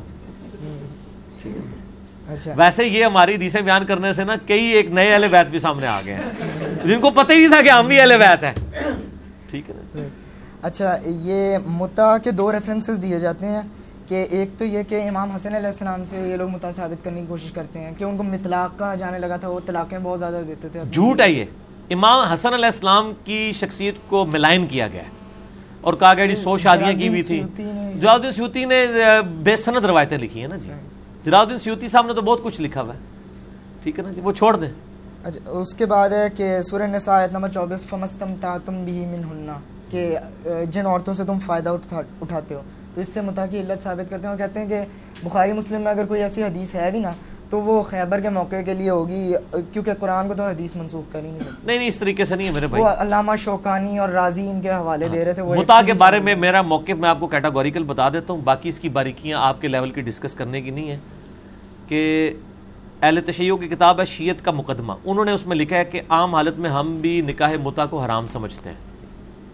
کیٹاسٹرافک کنڈیشن میں نکاح متا وہ جائز سمجھتے ہیں۔ کیٹاسٹرافک کنڈیشن میں اہل حدیثوں نے بھی سعودیہ کے نکاح مسیار نکال لیا ہے۔ نکاح جہاد بھی ایک نکلا ہوا ہے۔ تو اب تو سارے کر رہے ہیں۔ ہمارے نزدیک سب ہی غلط ہے نکاح متا انجینئر محمد علی مرزا لکھیں۔ میرا کلپ کھل جائے گا۔ میں اس کو قرآن پاک کے اسلوب اور مزاج کے خلاف سمجھتا ہوں۔ متا کے حوالے سے میں غامدی صاحب کے موقف کو مضبوط سمجھتا ہوں۔ صحیح۔ اس کے بعد یہ ہے کہ جو علوی ساتھی تھے مطلب حضرت علی رضی اللہ تعالیٰ عنہ کے جو پکے تھے جیسے عمر بن حمق اور محمد بن ابی بکر رحمہ اللہ ان لوگوں کو تو امیر- علیہ السلام کے۔ علیہ السلام صحیح ہے۔ ان لوگوں کو تو امیر معاویہ نے مطلب ان کو مروایا تو یہ جو دعویٰ کر رہے ہیں کہ انہوں نے قاتلین عثمان کا بدلہ نہیں لیا تو ان لوگوں کا تو نام آتا ہے یہ قاتلین عثمان اگر آپ نے پڑھنا نا جی آپ جو ہے نا وہ اسد الغابہ اور علی صحابہ پڑھ لیں۔ تو آپ کو پتہ چل جائے گا اس میں تو صلح حدیبیہ کے صحابہ بھی شامل ہیں جنہوں نے ریولوشن برپا کی تھی۔ محمد بن ابی بکر کے بارے میں آتا ہے وہ تو پیچھے ہٹ گئے تھے ان وقت میں۔ ٹھیک ہے نا جی؟ ان کے اوپر تو الزام ثابت ہی نہیں ہے۔ تو یہ کوئی ہلکا سوال نہیں بہت بھاری سوال ہے اس کو چھوڑ دیں۔ چلیں اہ، حی علی خیر العمل ثابت۔ ہے ہاں وہ سن قبر البحیقی کے اندر ملتا ہے نا۔ آفتاب جوادی صاحب پتہ نہیں کہہ رہے تھے۔ ہاں جی ملتا ہے میں نے بہت پہلے دیکھا تھا۔ یہ مسئلے میرے بھائی چھوٹے ہیں ماتم کا مسئلہ چھوٹا ہے۔ ہم کہتے ہیں عقیدے کے اوپر بات کریں۔ ہمارا جو اہل تشیعوں کے ساتھ اصولی اختلاف ہے اصول الدین والا فرو الدین والا نہیں۔ اچھا۔ اصول الدین والا اختلاف جو عقیدہ امامت کے اوپر ہے اور عقیدہ توحید کے اوپر ہے۔ باقی ساری چیزیں جو چھوٹی ہیں۔ سجدوں کی رفع الیدین کو ہم نے جز رفع الیدین 105 سے ثابت کرنے کی کوشش کی ہے جبکہ سجدتین کو شیخ زبیر صاحب نے تو کہا کہ شیخ زبیر صاحب نے کوشش کی ہے میں نے تو وہی کچھ کہا جو لکھا ہوا ہے۔ اور شیخ زبیر صاحب اس کے اوپر لاجواب ہیں۔ سجدتین کو امام ترمزی نے خود لکھا ہے۔ جو یہ حدیث ہے کہ نبی علیہ السلام دو رکتوں کے بعد جب تیسری کے لیے کھڑے ہوتے تو رف الدین کرتے تھے۔ وہ مولا علی سے جو ہے۔ ہاں امام ترمزی نے اسے سجدتین لکھا ہے اور اس کی باقاعدہ تشریح بیان کی ہے۔ ٹھیک ہے نا جی؟ تو اور وہ اس میں الفاظ ہے جب سجدتین سے اٹھتے۔ ہم، اس میں سے اٹھنا نہیں ہے بلکہ سجدتین کے بیچ ہے۔ تو یہ تو الفاظ ہی ڈیفرنٹ ہیں. یہ میرا جو کلپ ہے نا وہ میں نے اس میں اس کو بریف کیا ہوا ہے. شیخ زبیر صاحب جو ہے نا وہ اس معاملے میں ان کا موقف ٹھیک نہیں تھا. ٹھیک ہے. سنن نسائی 2735 کے اندر اچھا میں بتاؤں شیخ زبیر صاحب کے جو شاگرد ہیں نا غلام مصطفیٰ ظہیر صاحب. جی جی ہاں، انہوں نے سجدوں کے رفل دین پہ جب یہ روایت لکھی ہے نا تو انہوں نے اس پہ لکھ دیا کہ یہ حضرت انس ابن مالک کا ذاتی عمل ہے۔ یعنی وہ یہ مان گئے ہیں کہ سجدوں کے درمیان ہوا ہے۔ لیکن وہ موقوف ثابت ہو گئی پھر۔ ہاں نہیں تو وہ مان گئے ہیں نا۔ تو ذاتی عمل کہہ کے انہوں نے جان چھڑا لی ہے۔ تو اس کا مطلب ہمارا موقف صحیح ہے۔ اچھا سنن نسائی ٹو سیون تھری فائیو میں حضرت عمر رضی اللہ تعالیٰ عنہ نے یہ تو بتایا کہ حج تمتع پہ باغی وہ لگائی پابندی۔ لیکن ان کے الفاظ مطلب اس طرح کہ واللہ لئن حاکم عن المتعتی وانہا لفی کتاب اللہ۔ تو کہتے ہیں کہ اتنا باغی رد عمل وہ پہلی بات ہے اس کی صنعت صحیح ہے۔ یہ میں نے تو دیکھی تھی صحیح۔ لیں ان الفاظ کے۔ ساتھ نہیں میرے پاس تو سند یہاں لکھی ہوئی نہیں ہے۔ اس لیے میں اس کو دیکھ نہیں سکتا۔ صحیح۔ چلیں- باقی یہ کہ ان کا موقف صحابہ کرام ان سے اختلاف رائے رکھتے تھے میرا تو مسئلہ 197 ریکارڈڈ ہے۔ اچھا۔ اس کے بعد یہ اما عائشہ کا لقب یہ صدیقہ ثابت ہے یا یہ صدیقہ تو بنت الصدیق؟ آپ نے سے تو میں نے اجماع سے ثابت ہے۔ اجماع سے ثابت ہو گیا۔ صدیقہ ان کو اس لیے کہا جاتا ہے کہ سیدنا ابوبکر صدیق کی وہ بیٹنگ ہے۔ صدیقہ تو بنت الصدیق۔ ہاں اس وجہ سے کہا جا سکتا ہے۔ صحیح۔ تو کوئی مسئلہ نہیں۔ اچھا اس کے بعد القابات اگر ثابت نہ بھی ہوں آپ خود سے بھی دے سکتے ہیں۔ یہ کوئی بدعت نہیں ہوتی ہیں۔ آپ کسی کو تعریفی کلمات کہہ سکتے ہیں جس سے آپ محبت رکھتے ہیں۔ اچھا اسی طرح خال المومنین پہ کہتے ہیں کہ محمد بن ابی بکر اور عبداللہ بن عمر کی دفعہ تو یہ خال المومنین ان کو یاد نہیں آتا۔ اپنے دوسرے والے ماموں کی دفعہ پہ لگا لیتے ہم۔ سارے ماموں کو خال المومنین سمجھتے ہیں اور ہم یہ سمجھتے ہیں کہ ان کا خال المومنین ہونا ان کو کوئی نفع نہیں دے گا۔ اگر ان کے اعمال درست نہیں ہوں گے، کیونکہ نبی علیہ السلام تو اپنی سگی بیٹی کو کہہ رہے ہیں، بخاری مسلم کی حدیث ہے، اے میری بیٹی فاطمہ، اس پہ بت اکڑنا کہ تم اللہ کے نبی کی بیٹی ہو۔ میرے مال سے جو لینا ہے مجھ سے لے لو، اگر اللہ نے تمہیں پکڑ لیا، میں تمہارے کچھ کام نہیں آؤں گا۔ تو جو جگر کا ٹکڑا ہے، بخاری مسلم کی حدیث ہے۔ اس سے تو آپ کہہ رہے ہیں کہ اپنے اعمال خود لے کے آؤ۔ تو جو چوتھے ملے کا رشتہ دار ہے انڈائریکٹلی وہ کدھر رشتہ داری لے کے بیٹھا ہوا ہے کہ اس سے اس کو نفع ہوگا؟ جب اما سیدہ فاطمہ کو کہا جا رہا ہے تو باقی چھوٹ ہے۔ صحیح۔ اس کے بعد ہے کہ جی مولا علیہ السل- علیہ السلام کا یہ کوئی ہے کہ اگر کا کوئی قول کہ اگر متا اگر یہ بین نہ ہوتا تو لوگ زنا نہ کرتے؟ میرے علم میں کوئی ایسا نہیں ہے سنت کے ہاں تو کوئی ایسی بات نہیں ملتی صحیح۔ اس کے زنا تو میرے بھائی وہ بھی کر رہے ہیں جن کی کئی کئی شادیاں ہیں۔ اس سے کوئی چیز نہیں رکتی ہے یہ چیزیں صرف خوف خدا سے رکتی ہیں۔ صحیح۔ اچھا اس کے بعد یہ تین حدیثیں ہیں ترمیزی میں three seven one two three seven one nine اور ابن ماجہ میں ون ون نائن کہ نبی صلی اللہ علیہ صلی اللہ علیہ وآلہ وسلم نے کہا ہے کہ مجھے علی کے علاوہ کوئی اور ریپرزینٹ نہیں کر سکتا۔ اب اگر یہ ہم کسی عام بچے کو دکھائیں تو وہ تو یہی ہے کہ نبی علیہ السلام لیڈر تھے، تو مولا علی کو بھی ایک لیڈر ہونا چاہیے پولیٹیکل لیڈر نہیں پولیٹیکل لیڈر ہونا چاہیے۔ میرا حدیث کرتاس کے اوپر لیکچر ہے 55 بی میں نے اس میں بتایا تھا کہ نبی علیہ السلام کے سکسیسر سیدنا علی بن سکتے تھے اگر آپ کے رشتہ دار نہ ہوتے۔ کیونکہ نبی علیہ السلام نبی تھے، خلیفۃ اللہ تھے، آپ بادشاہ نہیں تھے۔ بادشاہ جو ہے نا، وہ مرتے مرتے اپنے بچوں کو بنا کے جاتے ہیں۔ مولا علی رسول اللہ علیہ وسلم کے بچوں کی طرح تھے۔ نبی علیہ السلام ان کو حق پہ ہونے کے باوجود، اہل ہونے کے باوجود ان کو نہیں بنا سکتے تھے، کیونکہ امت کے لیے ایک غلط ٹریک سیٹ ہو جانا تھا۔ جس کا ثبوت صحیح بخاری کی حدیث ہے کہ حضرت عباس ابن عبد المطلب کہتے ہیں کہ میں بنو ہاشم کے چہرے پہچانتا ہوں جب موت کے وقت ہوتے ہیں۔ مجھے لگتا ہے نبی علیہ السلام فوت ہو جائیں گے۔ آؤ نبی علیہ السلام سے خلافت کے بارے میں کوئی بات کر لیتے ہیں۔ تو مولا علی نے کیا کہا تھا؟ کہ اللہ کی قسم، اگر میں نے رسول اللہ سے کوئی بات کی اور آپ نے انکار کر دیا تو آپ کی امت ہمیں کبھی بھی بنو ہاشم کو خلافت میں شامل نہیں کرے گی۔ حضرت علی کو نبی علیہ السلام کا مزاج پتہ تھا۔ حدیث کرتاس میں 55 بی تین گھنٹے کا دیکھ لیں۔ نبی علیہ السلام کبھی بھی یہ کام نہیں کر سکتے تھے۔ ہاں اگر حضرت علی حضور کے بچے نہ ہوتے، رشتہ دار نہ ہوتے، پھر معاملہ ڈفرنٹ تھا۔ ٹھیک۔ اچھا اس کے اندر ہے جی کہ ابو داؤد تھری سکس سیون ون اور ترمیزی تھری زیرو ٹو سکس مولا علیہ السلام کا جو شراب پی کے نماز پڑھانے کا واقعہ جس کے اوپر ڈاکٹر سارا رحمہ اللہ کے بھی کافی خلاف ہو گئے تھے لوگ۔ تو کہتے ہیں کہ ٹھیک ہے، اس وقت اگر نہیں ہوگی نہیں ہوئی ہوگی مطلب حرمت نازل نہیں ہوئی ہوگی۔ لیکن ایسا صحابی اور وہ جس نے حضور کے زیر اثر تربیت پائی ہے صلی اللہ علیہ وسلم، وہ شخص بھی مطلب ان کاموں میں ملوث ہے۔ میرے بھائی بات یہ کہ پہلے اصول کو طے کرنا ہے اہل سنت نے۔ کیا اہل سنت ہمیشہ قرآن پاک میں صورت النساء کی تفسیر میں یہ واقعہ لکھتے آئے ہیں؟ سارے لکھتے ہیں۔ یہ ڈاکٹر سرار صاحب نے کوئی نیا واقعہ نہیں بیان کیا۔ ڈاکٹر سرار صاحب جب اپنی کلیریفیکیشن دے رہے ہیں میں اس کی صحت یا ضعیف ہونے پہ نہیں اس وقت بحث کر رہا۔ میں یہ کہہ رہا ہوں کہ ڈاکٹر سرار صاحب جب یہ کلیریفیکیشن دے رہے ہیں کہ اس زمانے میں اگر کسی نے پی تھی تو اس کے اوپر کوئی گرفت نہیں ہے کیونکہ اللہ تعالیٰ نے اس پہ گرفت نہیں کیا اس کو ہنگامہ اہل سنت نے بھی باز کھڑا کیا۔ ہاں تو ان کے یہ پوچھے کہ اہل سنت حضرت عمر کا تو مانتے ہیں نا کہ وہ پہلے پیتے تھے۔ ہاں۔ ٹھیک ہے نا جی؟ تو اس کے اوپر کیوں نہیں ہنگامہ کھڑا کرتے؟ میرا خیال ہے کہ کسی بندے کی بری انٹینشن اگر ہو پھر آپ اس پہ گرفت کریں۔ ڈاکٹر اسرار صاحب کی کہیں بری انٹینشن نہیں تھی۔ وہ تو حدیث سے فاطمہ جو ہے تینتیس دفعہ سبحان اللہ تینتیس دفعہ الحمد للہ چونتیس دفعہ اللہ اکبر بخاری کی حدیث جب بھی بیان کرتے تھے ان کی آنکھوں میں آنسو آ جاتے تھے۔ تو سیدنا علی سے عقیدت رکھتے تھے، حتیٰ کہ انہوں نے پاکستان میں نظام خلافت کیا کیوں اور کیسے؟ جو انہوں نے اپنی وفا سے کچھ عرصہ پہلے کتاب لکھی تھی، اس میں انہوں نے لکھ دیا ہے کہ حضرت معاویہ کی جو جنگیں تھیں، حضرت علی کے خلاف یہ خاندانی تعصب تھا۔ انہوں نے خود مان لیا کہ حضرت علی حق پہ تھے۔ حالانکہ پہلے ان کا موقف ڈفرینٹ تھا۔ تو میرا ڈاکٹر سرار صاحب کے دفاع کے اوپر موجود ہے ان کے اوپر زیادہ میں نہیں سمجھتا کہ جتنا ہنگامہ کھڑا کیا گیا نا وہ کیا جائے۔ باقی تو حضرت علی رضی اللہ تعالیٰ عنہ ہوں یا باقی صحابہ ہوں ان سے تو نبی علیہ السلام کے معاملات میں کئی اور چیزیں بھی ہوئی ہیں جو ایکسپیکٹ نہیں کی جا سکتی۔ مثلا آج بچے بچے کو یہ بات پتہ ہے کہ الحکم فوق الادب۔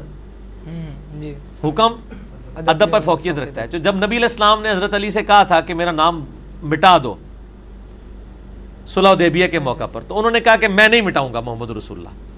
انہوں نے اپنے ایمان کا اظہار کیا محبت رسول کا۔ لیکن اگر حکم کو ادب پہ فوقیت دی جائے تو انہوں نے غلط کیا، تو کیا اب اس کو لے کے لکیر پیٹنا شروع کر دے کہ بھئی یہ حضرت علی سے غلطی نہیں ہو سکتی، یہ کیا ہو گیا؟ ان کو نہیں یہ بات پتا تھی۔ حالانکہ یہ وہ بات ہے جو سنی شیعہ دونوں بیان کرتے ہیں۔ اس میں ان کو تحقیر کا پہلو نظر نہیں آتا۔ تو اس طرح کی چیزوں کو نہیں گھسیٹنا چاہیے۔ میرا خیال ہے کسی کے اوپر شک نہیں کرنا چاہیے۔ اگر آپ سمجھتے ہیں کہ اصول محدثین پہ حدیث صحیح نہیں ہے، تو آپ اس کو ضعیف کہیں۔ ٹھیک ہے کوئی عرض نہیں۔ لیکن جس نے صحیح سمجھ کے بیان کیا اس نے بھی بری انٹینشن سے نہیں کی۔ اس نے بعد میں کہا کہ یہ پہلے کا واقعہ تھا اور اس کے اوپر کوئی گرفت نہیں ہے۔ پہلے تو کئی ایک معاملات ہوئے ہیں میرے بھائی۔ ٹھیک ہے۔ نبی صلی اللہ علیہ وآلہ وسلم کے کئی حساب سے سونا پہننا بھی ثابت ہے۔ بعد میں جب ان کو پتا چلا یہ میں نے اس میں بھی پکی دی ہوئی ہے نا۔ تو اب آپ یہ کہیں گے یہ کیسے ہو سکتا ہے کہ ان کا شانہ انداز ہو یہ ہو وہ ہو کئی اور معاملات ہیں جو ہو سکتے ہیں۔ چھوڑ دیں۔ اچھا اس کے بعد یہ ہے کہ پیلی چپل کے اوپر تفسیر القرطبی سے نیچے ایک حاشیے کا حوالہ لکھا آیا تھا وہ اس چینل کے اوپر۔ لیکن میرے بھائی وہ جو؟ چینل کہہ رہے ہیں وہ بالکل ٹھیک کہہ رہے ہیں۔ میں اکثر کہتا ہوں کہ ہمارے بزرگوں نے وہ کام ڈالا ہے دین کے ساتھ کہ آپ کو ہر ایک گمراہی کسی نہ کسی بزرگ کی کتاب میں مل جائے گی۔ اسی لیے ہم کہتے ہیں میں ایون تفسیر ابن کثیر پہ کئی گھنٹوں بول سکتا ہوں جس جو قرآن و سنت کے خلاف اس کے اندر چیزیں لکھی ہوئی ہیں۔ عجیب دو ملائی قصے کہانیاں سیکسی قسم کے واقعات لکھے ہیں تفسیر ابن کثیر کے اندر۔ تو ابن کثیر بے سند واقعات نقل کر رہے ہیں۔ تو وہ کیا حجت بن جائیں گے؟ ہمیں لا کے ہمیں کوئی بات کرنی ہے نا کتاب و سنت سے کریں۔ قرطبی سے کیوں بات کرتے ہیں آ کے وہ تو آیا ساتویں صدی ہجری کے اندر۔ آپ لاگے کو قرآن و حدیث سے والا پیش کریں۔ اگر اس نے کر دیا تو اس کو دلیل پیش کریں نا جی۔ صحیح۔ اور میں نے تو ان کی چپلیں ختم کر دی ساری یہ لوگ جس طریقے سے باتیں کرتے تھے جی کالی چپل جو ہے وہ مصیبت لاتی ہے۔ ہے۔ تو یہ جو ان کی پیلی چپل ہے اس کے نیچے تلوا کون سے رنگ کا ہے؟ تو ان کو چاہیے کہ پیلی چپل کا تلوا بھی پیلا ویسے پیلے والی بھی ہے۔ پوری پیلی بھی بنائی ہوئی ہے انہوں نے۔ آپ بھی پہنتے ہوں گے ایک زمانے میں۔ ہاں، نہیں میں پیلی چپل تک تو نہیں پہنچ سکا تھا۔ ٹھیک ہے نا؟ تو سبز پگڑی ہاں۔ ہاں سبز پگڑی تو جائز ہے وہ تو نبی علیہ السلام سے سبز رنگ کا ہے، لباس اس تو ثابت ہے۔ ٹھیک ہو گیا۔ پیلی چپڑ والی بات اہم ہی ہے۔ اچھا اس کے بعد یہ کہ حضرت علی کی طرف منسوب کیا نا وہ کہتے ہیں مصیبتیں کم ہوتی ہیں۔ امام جعفر صادق سے بھی کوئی قول ہاں جی، ہاں جی، ہاں جی، ہوتا ہے۔ اچھا یہ جو قبروں کی تباہی کی ہے سعودیہ والوں نے اس کے بارے میں وہ کہتے ہیں چلو ٹھیک ہے ان قبروں کو سجدہ گاہ نہیں بنانا چاہیے لیکن ایز مطلب ہسٹوریکل سائٹس اگر ہم اس کو پرزرو کر لیتے تو اس میں کیا مسئلہ تھا؟ پرزرو تو ہیں میرے بھائی آج بھی نشانات تو واضح ہیں۔ اچھا۔ اہل بیت کی قبروں کے نشان موجود ہیں امام مالک کی قبر کا نشان موجود ہے۔ حضرت عثمان غنی کی قبر کا نشان موجود ہے میں نے تو خود حاضری دی ہوئی ہے موجود ہے ختم تو نہیں کیا انہوں نے۔ لیکن وہ قبر ایک بالش تک انہوں نے رکھی ہوئی ہے جو صحیح بخاری میں حدیث۔ موجود ہے۔ تو انہوں نے ہیں؟ کتبہ نہیں ہاں کتبہ تو نہیں ہونا چاہیے۔ ترمزی میں حدیث ہے کہ قبروں پہ لکھنے سے نبی علیہ السلام نے منع کیا صرف نشان رکھ سکتے ہیں نشان انہوں نے رکھے ہوئے ہسٹوریکل پلیسز نبی علیہ السلام صرف ہسٹوریکل پرسنالٹی نہیں ہے ایک مذہبی لیڈر ہے اگر ہسٹوریکل پرسنالٹی ہے تو پھر تو صحابہ کو چاہیے تھا کہ صحابہ کے زمانے کے اندر تصویریں بنائی جاتی تھی نا۔ تو نبی علیہ السلام کی بھی ایک تصویر بنا کے کسی اچھے سے پینٹر سے رکھ دیتے، آج کم از کم زیارت تو کر لیتے۔ یہ کم از کم جس کو خواب میں نظر آتی، وہ تو تصدیق کر لیتا۔ تو نبی علیہ السلام کی جو شخصیت ہے مطلب وہ ایک مذہبی پرسنالٹی ہے نا۔ اس کو آپ صرف ہسٹوریکل پرسنالٹی تو نہ لیں۔ اچھا یہ ذرا جلدی سے، یہ جو معطا امام مالک جو یحییٰ کی روایت ہے، یحییٰ لیسی کی اس کے اندر رفع الیدین صرف رکو میں جاتے وقت والا ہے نا۔ تو اس سے آپ نے کہا یہ حنفیوں کے لیے کافی ہے لیکن وہ جو ایک عالم صاحب ہے نا جو ہر بات کے بعد کہتے ہیں نہیں آ رہی بات سمجھ میں وہی والے۔ ہاں وہ اس لیے نہیں کہ نہ ان کو سمجھ آ رہی ہوتی ہے نہ سمجھانے والے کو آ رہی ہوتی ہے۔ وہی والے جو ہے نا وہ کہتے ہیں کہ اس کا مطلب ہے کہ تواتر سے نا آہستہ آہستہ ترک ہوتا ہے جیسے سجدوں میں ہوتا ہے پھر اس کے بعد ایک دفعہ چھوڑ دیا۔ اور بات یہ کہ یہ یہ ساری ان کی سٹوریاں ہیں۔ باقی جو عبد الرحمن ابن قاسم کی روایت ہے الموتا ہاں جی، امام وہ مالک اس میں سارا موجود ہے۔ دونوں ہی ایک وقت کے شاگرد ہیں نا۔ اور پھر الموتا تو بعد کی دلیل ہے نا بخاری مسلم میں حدیثیں موجود ہیں۔ ٹھیک ہے نا جی؟ تواتر سے ختم نہیں ہوا۔ تو پھر دوسری طرف تو کہتے ہیں دونوں ثابت ہیں۔ پھر ختم بھی کر رہے ہوتے ہیں۔ اگر دونوں ثابت ہیں پھر ختم کی بات نہیں ہونی چاہیے۔ پھر یہ کہنا چاہیے دو طریقے ثابت ہیں۔ جس طرح میں نے کبھی کہا کہ ہاتھ چھوڑنے والا ختم ہے اور باندھنے والا صحیح ہے۔ میں کہتا ہوں دونوں ثابت ہے تو یہ خود دوگلی پالیسی کر رہے ہیں۔ ایک طرف کہتے ہیں دونوں طریقے ثابت بھی ہیں پھر کہتے ہیں ختم بھی ہو گیا۔ ٹھیک ہے نا جی؟ اچھا اس کے بعد یہ کہ یہ تو اس طرح کی مطلب اگر ان کو کوئی دلیل نہیں آپ کو ایسا سمجھ آ گئی بات جو میں نے کی ہے؟ میں اچھا۔ ہاں جی میں تو اللہ کا شکر ہے میں نے تو ہاں، شروع- کر دیا۔ کافی دیر پہلے چھ سات مہینے پہلے۔ اچھا یہ کہ یہ حنفی پارٹی تو اس طرح کے کہتی ہے کہ اس دور میں اس کو کیا ڈسکس کرنے کا فائدہ ہے؟ کچھ جو لبرلز ہیں نا وہ کہہ رہے ہیں کہ بھائی سیریا میں مسلمان مارے جا رہے ہیں فلسطین میں مارے جا رہے ہیں۔ تم لوگوں کو مطلب ہاتھ چکنے کا مسئلہ تم لوگوں نے اپنا بنایا ہوا ہے کہ ہاتھ اٹھانے نہیں اٹھانے۔ اس کا تو یہ مطلب ہے کہ ان لبرل پارٹی سے جو مسلمان لبرل ہیں۔ ہاں مسلمان ہاں، لبرل ان کو ہیں کہ ان کو کیوں ڈسکس ہاں جی ہاں جی ہاں۔ ان کو ان کو تو پہلے جواب دیں آپ۔ ان کو کہیں کہ سیریا میں لوگ مر رہے ہیں تم یہاں پہ کے ایف سی سے کیوں جا کے چکن کھا رہے ہو؟ وہ تو بےچارے بھوکے مر رہے ہیں۔ تو کیا انہوں نے کھانا پینا اوڑھنا پہننا چھوڑ دیا ہے؟ اور دین کے مسئلے جب ڈسکس ہوتے ہیں بھئی ایک چیز کی فرضیے سے دوسری کیسے زائل ہو جاتی ہے؟ یہ اپنی جگہ ایک اہم چیز ہے وہ اپنی جگہ ایک اہم چیز ہے ٹھیک ہے۔ اور وہ بھی حکومت لیول کے فیصلے ہیں۔ جب سے ملک بنے ہیں میرا موقف یہی ہے کہ جب ملک بنے ہوئے ہیں ملک معاہدوں میں بنے ہوئے ہیں اس میں اقوام متحدہ کو انوالو کیے بغیر کسی ملک کو کسی دوسرے ملک کے اندر جا کے پنگا نہیں لینا چاہیے۔ ٹھیک ہے؟ اچھا، کیونکہ ہم ایک عالمی ٹریٹی میں بنے ہوئے ہیں۔ اور قرآن میں واضح ہے کہ جب ٹریٹی ہوگی پھر آپ خود نہیں ایکشن لے سکتے۔ یہ ذرا میں یس نو والے کوشچن ذرا کر رہا ہوں۔ وہ آپ نے ترمیزی سے حدیث سنائی تھی کہ ابو مالک اشجعی تابی کہتے ہیں انہوں نے اپنے والد سے پوچھا کہ یہ جو لوگ بار بار قنوت کرتے ہیں تو یہ کیا ہاں جی۔ سنت سے ثابت ہے؟ تو انہوں نے کہا یہ بدعت ہے۔ تو ہمارے مطلب جو مولانا صاحب ہیں ہماری مسجد کے انہوں نے یہ کیا کہ ایک مہینے کے لیے نا کافروں پہ قنوت نازلہ کیا۔ انہوں نے کہا صرف سنت پوری کرنے کے لیے ایک ہاں تو ٹھیک ہے ایک مہینے کے بعد روک دیا نا۔ بس۔ لیکن اس بدت کے اوپر شافی تو آج تک کر رہے ہیں۔ ہوں۔ شافعی روزانہ فجر و مغرب میں کرتے ہیں۔ اور اہل تشیع بھی کرتے ہیں۔ وہ تو ہر وہ وہ ہاں لیکن ان سے بھی پوچھے نا۔ وہ کہتے ہیں کہ اہل بیت کے ساتھ ابھی تک ظلم ہو رہا ہے تو ہم تو قنوت نازلہ پڑھیں گے ہم پہ تو اچھا وقت ہی نہیں آ رہا۔ تو وہ کہہ رہے ہیں کہ وہ نبی علیہ السلام کے تو ایک مہینے کے بعد معاملات ریزالو ہو گئے نا ہمارے تو آج تک نہیں ہوئے۔ تو اس لیے وہ آپ کے اوپر قنوت نازلہ پڑھتے ہیں۔ ٹھیک۔ اچھا صحیح۔ ہم تو خود اہل بیت میں سے ہیں ہاں الحمدللہ۔ الحمدللہ اچھا آپ بھی اہل بیت میں سے ہیں جی؟ جی الحمدللہ۔ کون سے؟ آل عقیل آل عباس؟ آل جعفر میں سے۔ ہاں اچھا آپ تو صحیح والے ہوئے نا سپیریئر والے والے بیت ہوئے۔ ٹھیک ہو اچھا۔ یہ اچھا گڈ صوفیز کو آپ کچھ مانتے ہیں؟ مطلب رومی اور اس طرح کر کے جو کچھ لوگ رومی نے- کا جو کلام ہے نا جی ہاں۔ اس میں جو واقعات لکھے ہوئے ہیں نا ہوں۔ کتاب و سنت کے منافی واقعات ہیں۔ ٹھیک ہو گیا نا۔ اور جنہوں نے پیس وغیرہ کی بات کی ہے کچھ ہے پیس وغیرہ کی بات تو گاندھی نے بھی کی ہے۔ میں گاندھی کو بھی مانتا ہوں کہ گاندھی نے آپ کو پتا ہے جب پاکستان کی ڈویژن ہوئی تو انڈین حکومت نے پاکستان کو ان کے جو حصے کے ساسے تھے دینے سے انکار کر دیا۔ تو گاندھی نے بھوک ہڑتال کی تھی۔ میں تو گاندھی کا پیس بھی مانتا ہوں۔ اس حوالے سے تو آپ سب سے محبت کریں۔ میں تو مدر ٹریسا کو بھی مانتا ہوں۔ لیکن آپ ان کو کہ میں دینی امام کے طور پہ مانتا ہوں تو میرے بھائی ان شاعروں کو میں کسی کو بھی دینی امام نہیں مانتا ہوں۔ کیونکہ ان کے عقائد کے اندر فساد موجود ہے۔ ان کے واقعات جو انہوں نے بیان کیے جو شعر و شاعری کی ہے اس کے اندر فساد موجود ہے کتاب و سنت کے خلاف دلائل موجود ہے چلیں ایک آپ سے نا ایک کلیئر کٹ سوال ہے کہ۔ ڈاکٹر اقبال جو ہیں. ہاں۔ وہ ان کے بارے میں کہا جاتا ہے کہ ان کی شاعری تو نا ایک انسانی کاوش کے حساب سے نا قرآن کا عکس ہے.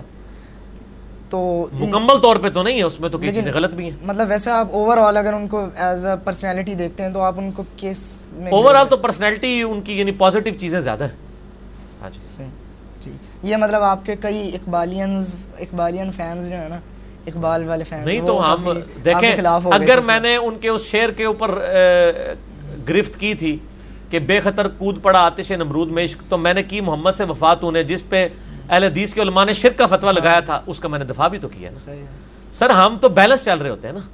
ٹھیک ہے نا جی تو وہ مجھے ٹیکنیکلی ثابت کر دینا وہ بے خطر کود پڑا آتش نمرود میں عشق اس کو کس طرح مس یوز کیا جا رہا ہے؟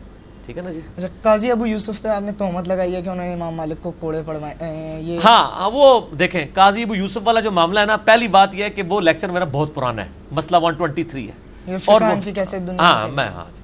وہ جو پھیلی ہے وہ اسی طریقے سے ہی پھیلی ہوئی ہے۔ اس پہ نہیں میں وہ جب وہ بیان ہو رہا تھا تو وہ میں نے ایک رو کے اندر ایک چیزیں بیان کی کہ یہ سرکمسٹانسز تھے۔ ٹھیک ہے؟ اس میں آگے پیچھے الفاظ ہو سکتے ہیں بات کے۔ وہ بات ٹھیک ہے مجھے انڈیا سے بھی ایک بندے نے نا وہ ای میل میں نا وہ پیج بھیجا تھا کسی تاریخی کتاب کا، تو وہ کہہ رہا تھا کہ جی یہ تو کوڑے جو ہے قاضی یوسف کے قاضی بننے سے بہت پہلے جو ہے وہ ابو جعفر نے لگوائے تھے۔ تو میں نے اس کو کہا کہ بالکل ٹھیک ہے، لگوائے ہوں گے۔ لیکن ہمارا مقدمہ اپنی جگہ پھر بھی قائم ہے۔ اس کی وجہ یہ ہے، اس کی وجہ کو سمجھیں۔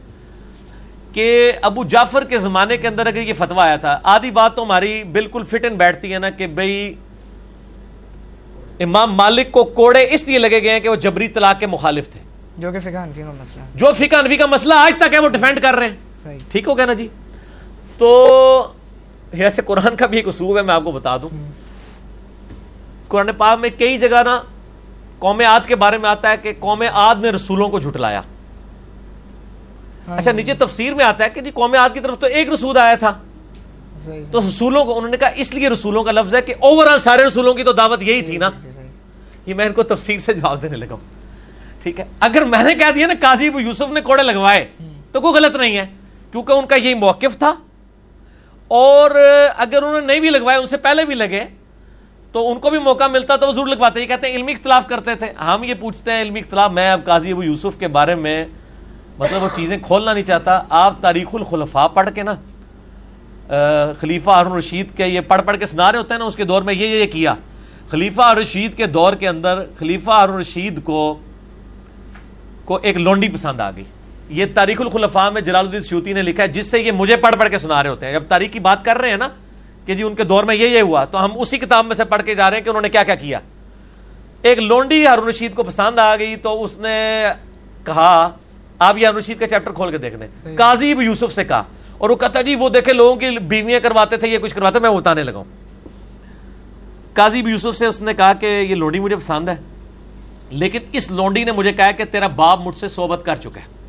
اور قرآن میں تو واضح ہے کہ جس عورت سے صحبت ہو ہاں جی۔ جس سے صحبت کر چکے ہوں یہ میں نے انیس سو پچانوے میں واقعہ پڑھا ہوا ہے۔ آج کیا ہے؟ دو ہزار اٹھارہ چوبیس جون۔ میں نے مقالات میں نہیں پڑھا مقالات کی پیدائش سے بھی دس سال پہلے کا پڑھا ہوا ہے۔ ٹھیک ہے نا؟ تاریخ الخلفاء میں نے انیس سو پچانوے نائنٹین نائنٹی فائیو میں پڑھ لی تھی جب میں انجینئرنگ یونیورسٹی میں فرسٹ ایئر کا اسٹوڈنٹ تھا۔ ٹھیک ہوگا جی؟ تو یعنی اس وقت میری کتنی عمر ہوگی؟ اٹھارہ سال؟ ہاں جی ظاہر ہے سیونٹی سیون تھی نا۔ ایٹی سیون دس تو نائنٹی سیون بیس۔ تو میں اٹھارہ آپ سے بھی چھوٹی عمر میں میں نے تاریخ الخلفاء پڑھ لی تھی اور میں نے یہ واقعہ پڑھا ہوا تھا۔ تو وہ کہتے ہیں کہ جی آپ نے یہ وہ کہتا ہے جی مجھے پسند ہے تو یہ مجھے کہہ رہی ہے تو قرآن کی روح سے تو حرام ہے۔ تو اس کا کوئی سلوشن نکالو۔ یہ کہتے ہیں یہ یہ بڑی ان کی خدمات ہیں۔ تو یہ خدمات بھی بتائیں لوگوں کو۔ میں یقین کریں اپنے مخالفین کے جب کلپ سنتا ہوں نا میں جان بوجھ کے نا ان کو ویل لیفٹ کرتا ہوں۔ ورنہ میں اگر ان کے ساتھ انجینئرنگ کرنی شروع کروں نا، ایک ایک کلپ پہ میں ایک ایک گھنٹے کی وہ حسب حال ریکارڈ کراؤں کہ سہیل احمد- کو لوگ بھول جائیں۔ لیکن میں اس لیول تک اترنا نہیں چاہتا۔ میرا مقصد قطن کسی کو بدنام کرنا نہیں ہوتا، ایک اوور آل پکچر پیش کرنا ہوتا ہے کہ بس ایک موٹی موٹی ڈاکٹرائن کلیئر ہو جائے۔ باقی نٹی گٹی اس میں نہیں پڑتا، ورنہ میں یہ سارے کام کر سکتا ہوں۔ تو قاضی یوسف نے، اس کو کہا، کوئی امیر مومنین مسئلہ ہی نہیں ہے، میں تو اتنے ہزار دینار لوں گا۔ بہت بڑی رقم آج کے حساب سے لاکھوں کروڑوں کی رقم اس نے ڈیمانڈ کی کہ آپ یہ مجھے پیسے دیں تو میں آپ کو فتوا دوں گا۔ تو اس نے کہا ٹھیک ہے۔ اس نے کہا جی فتوا یہ ہے کہ یہ لونڈیاں ہیں، یہ تو جھوٹ بھی بول سکتی ہیں۔ ٹھیک ہے۔ تو لہذا اس نے آپ سے جان چھڑانے کے لیے آپ سے جھوٹ بولا۔ ہے اس کو ہم جھوٹا ڈکلیئر کرتے ہیں۔ تو چونکہ جھوٹا ہے، یہ جھوٹی ہے، لہذا آپ کے باپ نے سے صحبت ہی کوئی نہیں کی ہے، تو آپ اس کو کریں۔ یہ فتوا دے دیا۔ اس کے بعد اس نے کہا جی میری وہ رقم۔ تو اس نے کہا یہ رات کا وقت ہے صبح خزانچی آئے گا تو میں ان کا نا اب بھی صبح کے وقت ہو تیرا تیرا مطلب پورا ہو گیا ہوگا تو تو پیچھے ہٹ جائے گا۔ رات کے وقت انہوں نے خزانہ کھلوایا قاضی ابو یوسف رحمہ اللہ تعالی نے۔ اور انہوں نے وہ دینار لیے۔ یہ بریکٹس میں اچھا انورٹڈ کامرس میں۔ Inverted commas۔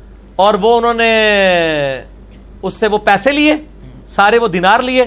اس کے بعد جلال سیوتی نے لکھا ہے کہ میں تعجب کروں اس خلیفہ وقت کے اوپر یا اس امام کے اوپر۔ انہوں نے باقاعدہ اس واقعے کی تصحیح کر کے حیرانگی کا اظہار کیا ہے کہ اتنا بڑا مسلمانوں کا امیر المومنین یا امیر المسلمین کہہ لیں، اس کی حالت دیکھیں اور یہاں پہ آپ دیکھ لیں، چیف جسٹس آف بنو عباس۔ اس کا آپ حال دیکھ لیں۔ وہ کہتا ہے میں اس کے اوپر رونا رو یا اس پہ رو یا ان کلپس کے اوپر رو جو انجینئر صاحب کے خلاف کھڑے ہوتے ہیں۔ آج وہ ہوتے تو کہتے ہیں یار میں ان پہ رونا رو ٹھیک ہے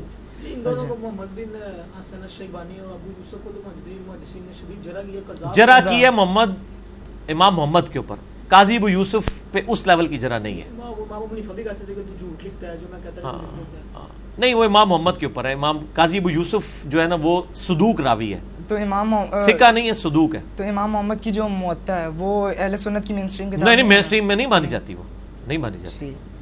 اچھا بخاری 6356 میں سعد بن ابی وقاص رضی اللہ تعالیٰ عنہ سے ایک وطر ثابت ہے۔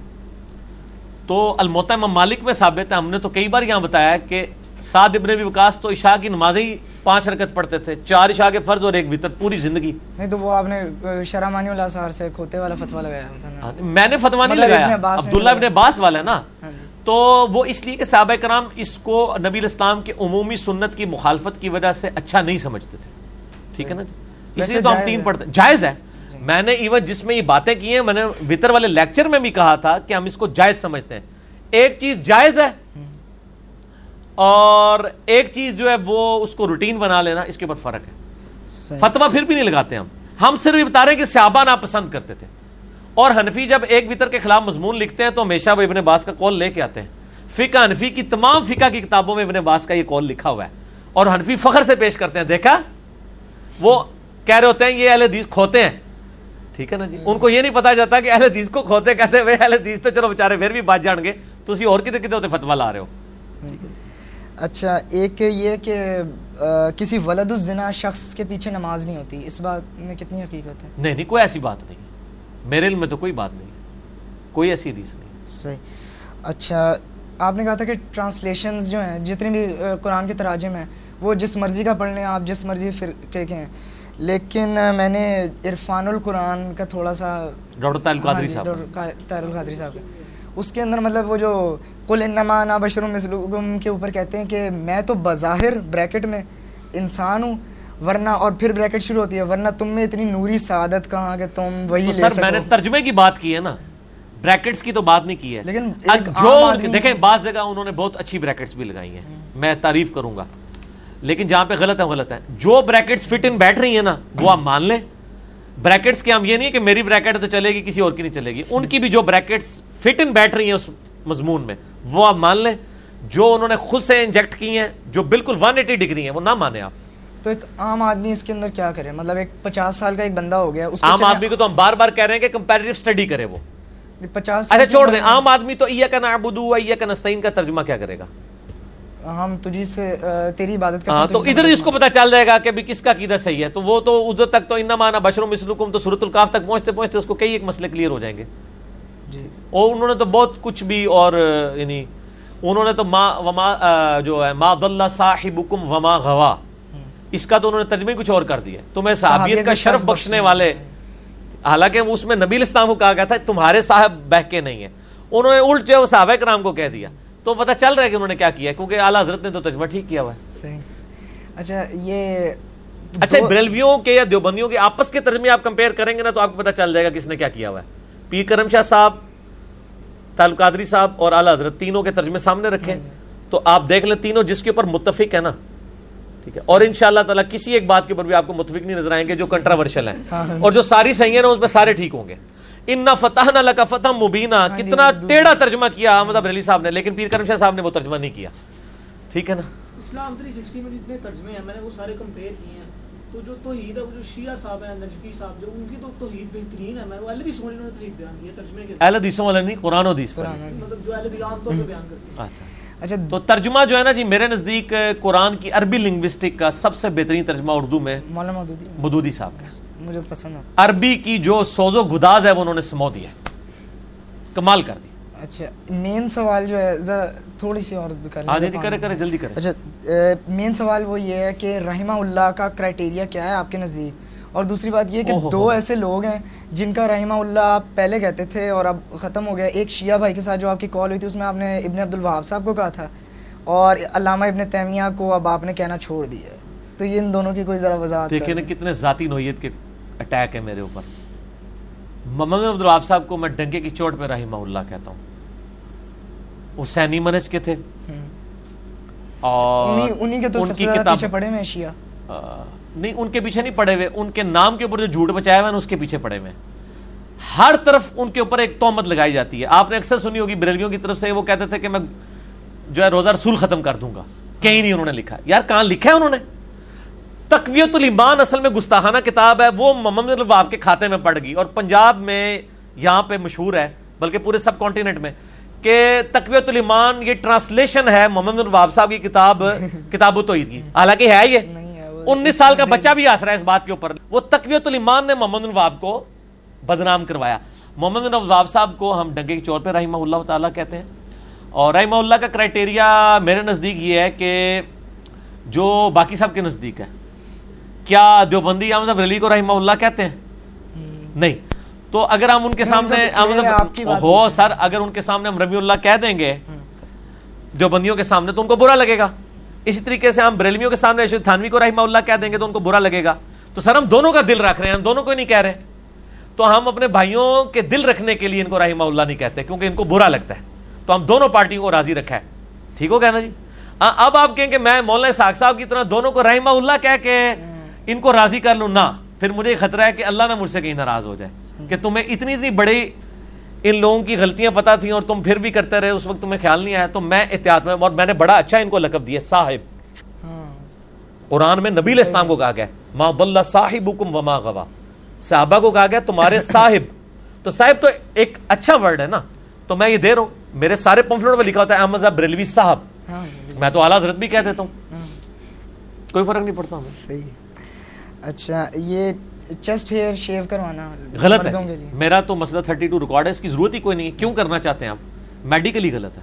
اچھا۔ شرعی طور پہ ہم اس کے اوپر گرفت کی بات نہیں کر رہے۔ کوئی کوئی کر لیتا ہے گناہ والا معاملہ نہیں اس پہ لگائیں گے۔ لیکن ویسے میڈیکلی ٹھیک نہیں میڈیکلی ظاہر ہے جی یہ ایک بال کسی مقصد کے لیے اٹھائے نا آپ ایک فطرت کو بدلنے کی کوشش کر رہے ہیں۔ قرآن میں ہے نا کہ ولا امرنہم فلا یغیرن خلق اللہ اس کے تحت تو آتا ہے۔ نا یہ اچھا کارٹون اور فلم کی یہ جو ہے کوئی شرعی حیثیت؟ کیونکہ یہ جو ایک صاحب ہیں وہ تو ان کے اپنے چینل کارٹون تو مدری چینل پہ بھی آ رہے ہیں۔ تو ٹھیک ہے نا جائز ہوگی نا۔ آپ سب سے زیادہ اگر کوئی اعتراض تھا تو مدری چینل والوں کا تھا تو جائز ہوگے ہاں اسلامک۔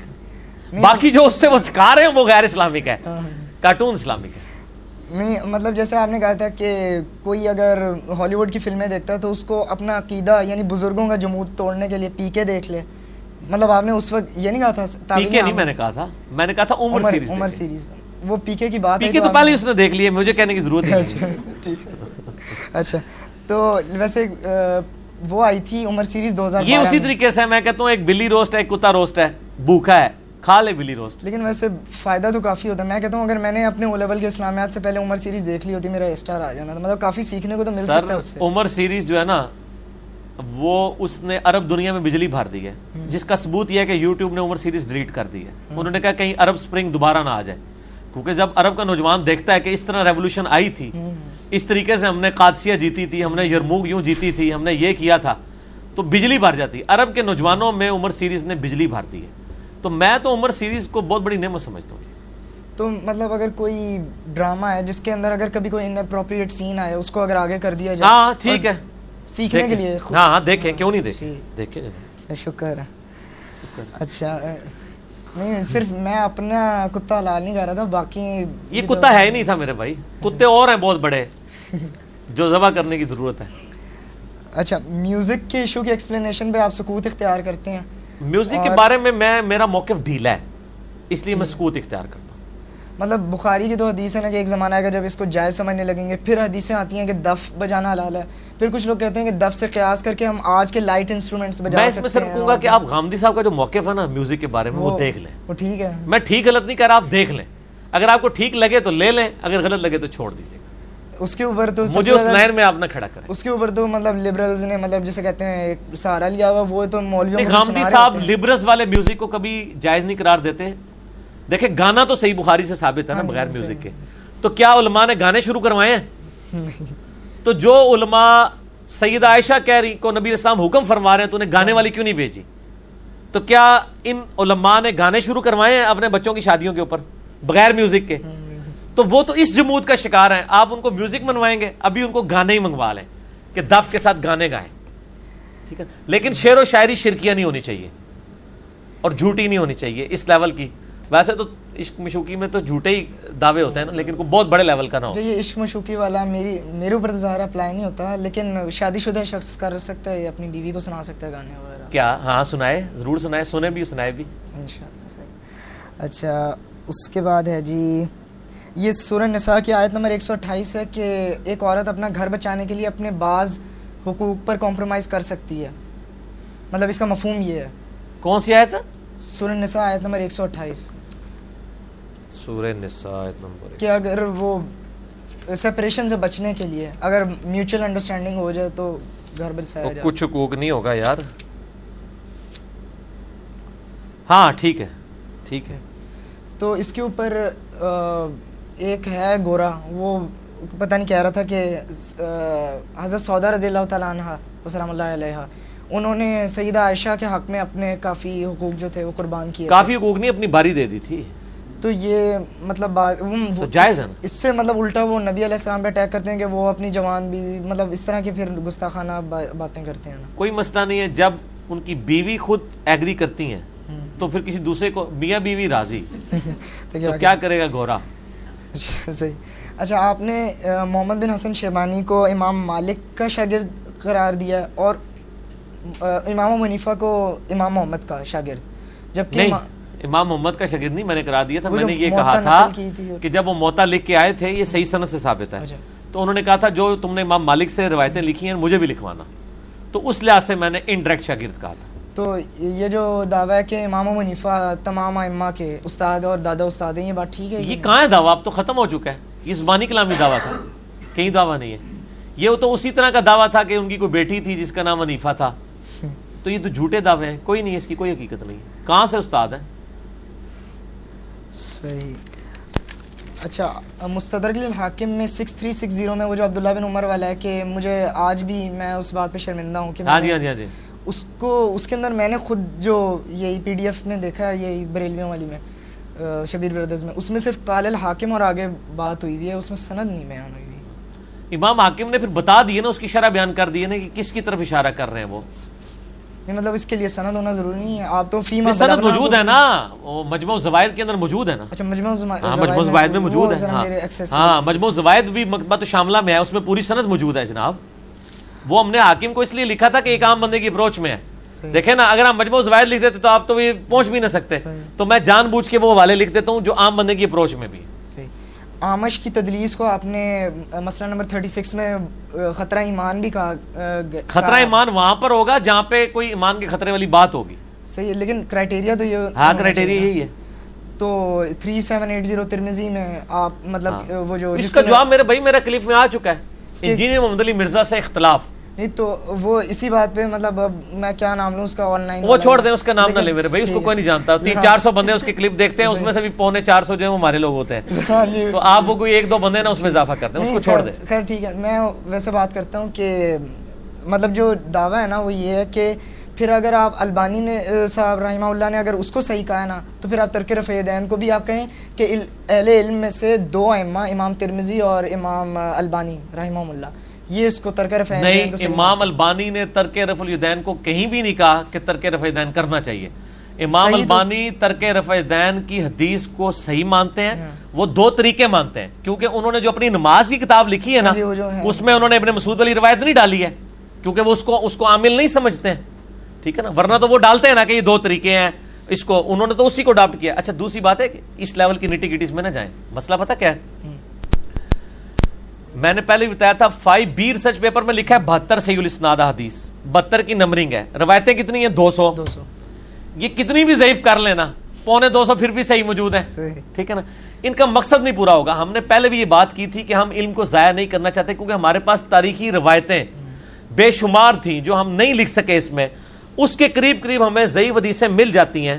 ایسی حدیثیں جو کسی ائمہ کے نزدیک صحیح بھی ہوتی ہیں۔ ہم ان کو اس لیے کوٹ کر دیتے ہیں تاکہ جو لوگ البانی صاحب کے اوپر اعتماد کرتے ہیں میں نے اس میں بتایا تھا وہ اس کو مان لیں۔ پھر میں نے اس میں یہ بھی بتایا تھا کہ کئی روایتیں جن کو شیخ زبیلی ضعیف صاحب صحیح کہتے ہیں اس کو البانی ضعیف کہتے ہیں پھر تو مجھے وہ بھی نکال دینی چاہیے۔ اس وقت اگر دنیا میں دو گروہ بنائے جائیں البانی صاحب کے فالوور زیادہ ہیں یا شیخ زبیر صاحب کے زیادہ ہیں؟ تو پھر تو میں کیا کروں؟ میں نے کیا کیا کہ میں نے سارا نالج ایک جگہ جمع کیا کہ جس کا مقدمہ ہمارا مقدمہ تو بخاری مسلم سے ثابت ہو رہا ہے۔ اس کے بعد اگر کوئی اگلے سٹیپ میں آنا چاہتا ہے البانی پارٹی جو ہے وہ اپنی روایتیں لے کے سائڈ پہ ہو جائے۔ اور بخاری مسلم میں اس کو بٹھا لے۔ بس کم اور- ہو جائے؟ حسینی ہو جائے بس۔ ہاں حسینی ہو جائے۔ اور جو شیخ زبیر پارٹی ہے وہ اپنی روایتیں لے کے سائڈ پہ آئے بخاری مسلم میں سیٹ کر دے۔ ہم دونوں کے نالج کو ضائع نہیں کرنا چاہتے اور دیکھیں پھر اس میں ایمانداری دیکھیں۔ کسی ایک جگہ بھی ایسا نہیں ہے کہ کسی روایت کو البانی نے صحیح کہا اور میں نے لکھا ہو کالا شیخ زبیر علی زئی اسنادو صحیح۔ تو میں نے مطلب میں نے یہ تو بےمانی نہیں کی ہے نا۔ میں نے حاکم کا لکھا تو حاکم نے صحیح کہا ہوا۔ ٹھیک ہے نا جی؟ یہ اس نالج کی ایک جگہ جمع ہونے سے ان کو بڑی تکلیف ہے۔ کیونکہ اہل حدیث کی نائنٹی پرسینٹ اکثریت تو البانی کی تحکیم کو مانتی ہے۔ اور دوسرا ان سے پوچھے کہ ابن زیاد کے نتھروں میں اگر سانپ گھس گیا ہے اس سے آپ کے مان کو کیسے خطرہ ہو گیا؟ ہے ابن زیاد تو پیو ہے اللہ تو بندے ہو۔ حالانکہ ابن زیاد کون ہے؟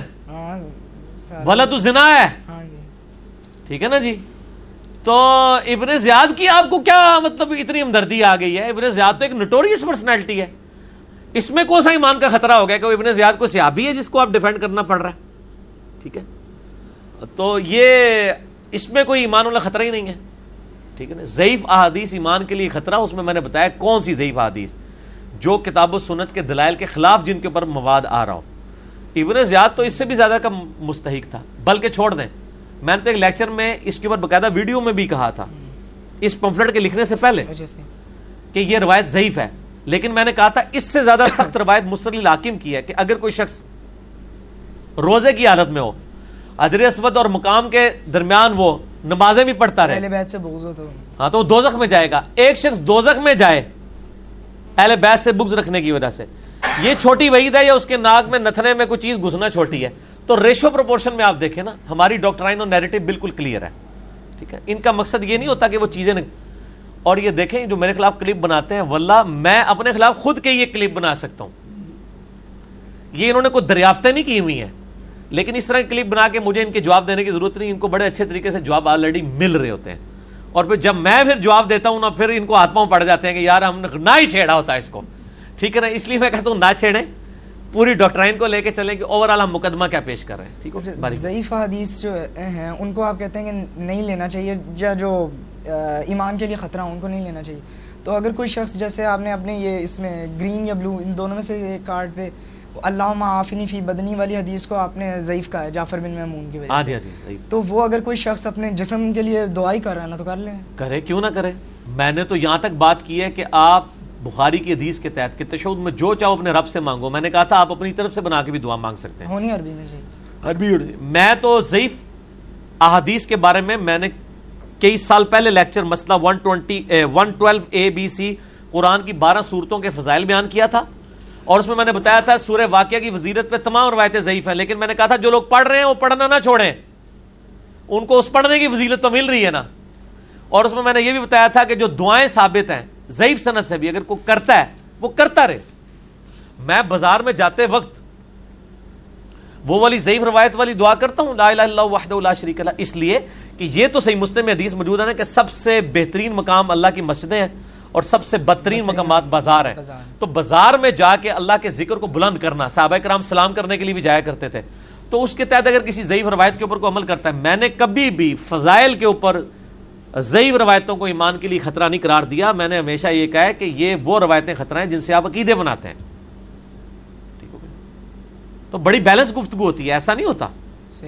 یہ بخاری 3748 میں جو دارالسلام والوں نے حسین علیہ السلام نکال دیا ہے ظلم کیا ہے۔ ابن علی ڈال دیا کیا؟ ابن علی علیہ السلام کی جگہ حسین ابن علی ڈال دیا نہیں رضی اللہ تعالیٰ نے بھی ڈالا ہوا ہے۔ تو اسلام تھی ہسٹری میں علیہ السلام ہے۔ اور ہم نے جو داؤد راز صاحب کی جو بخاری تھی نا آٹھ جلدوں والی اس میں بھی علیہ السلام نکلا ہوا تھا۔ لیکن اب ہم نے جو نئی والی علیہ السلام والی ڈالی ہوئی ہے وہ بھی اہل حدیث کی چھپی ہوئی ہے۔ ٹھیک ہے۔ علیہ السلام تو سارے یاد ہو گیا ہے سارے کہتے ہیں علیہ السلام کتوں آ گیا ہے اچھا دو چھوٹے چھوٹے آخری سوال ہیں۔ ہاں ایک جی۔ یہ کہ نماز میں جیولری پہننا عورتوں کے لیے ظاہر ہے کے حوالے سے بات ہو رہی ہے وہ جیولری پہن کے نماز پڑھ سکتی ہیں۔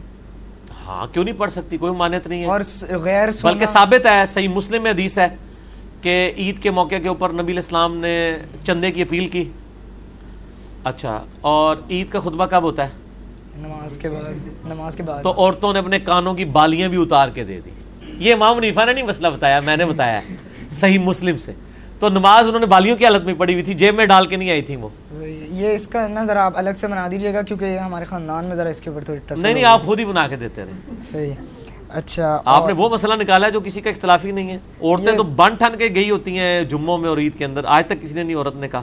سرخی کا تو کسی نے نہیں پوچھا تو یہ زیورات والا کس نے پوچھنا تھا؟ اچھا۔ امت کو پتہ ہے۔ اور نان سونا بھی مطلب نان گولڈ بھی پہن سکتی ہیں۔ عورت سب کچھ پہن سکتی ہے۔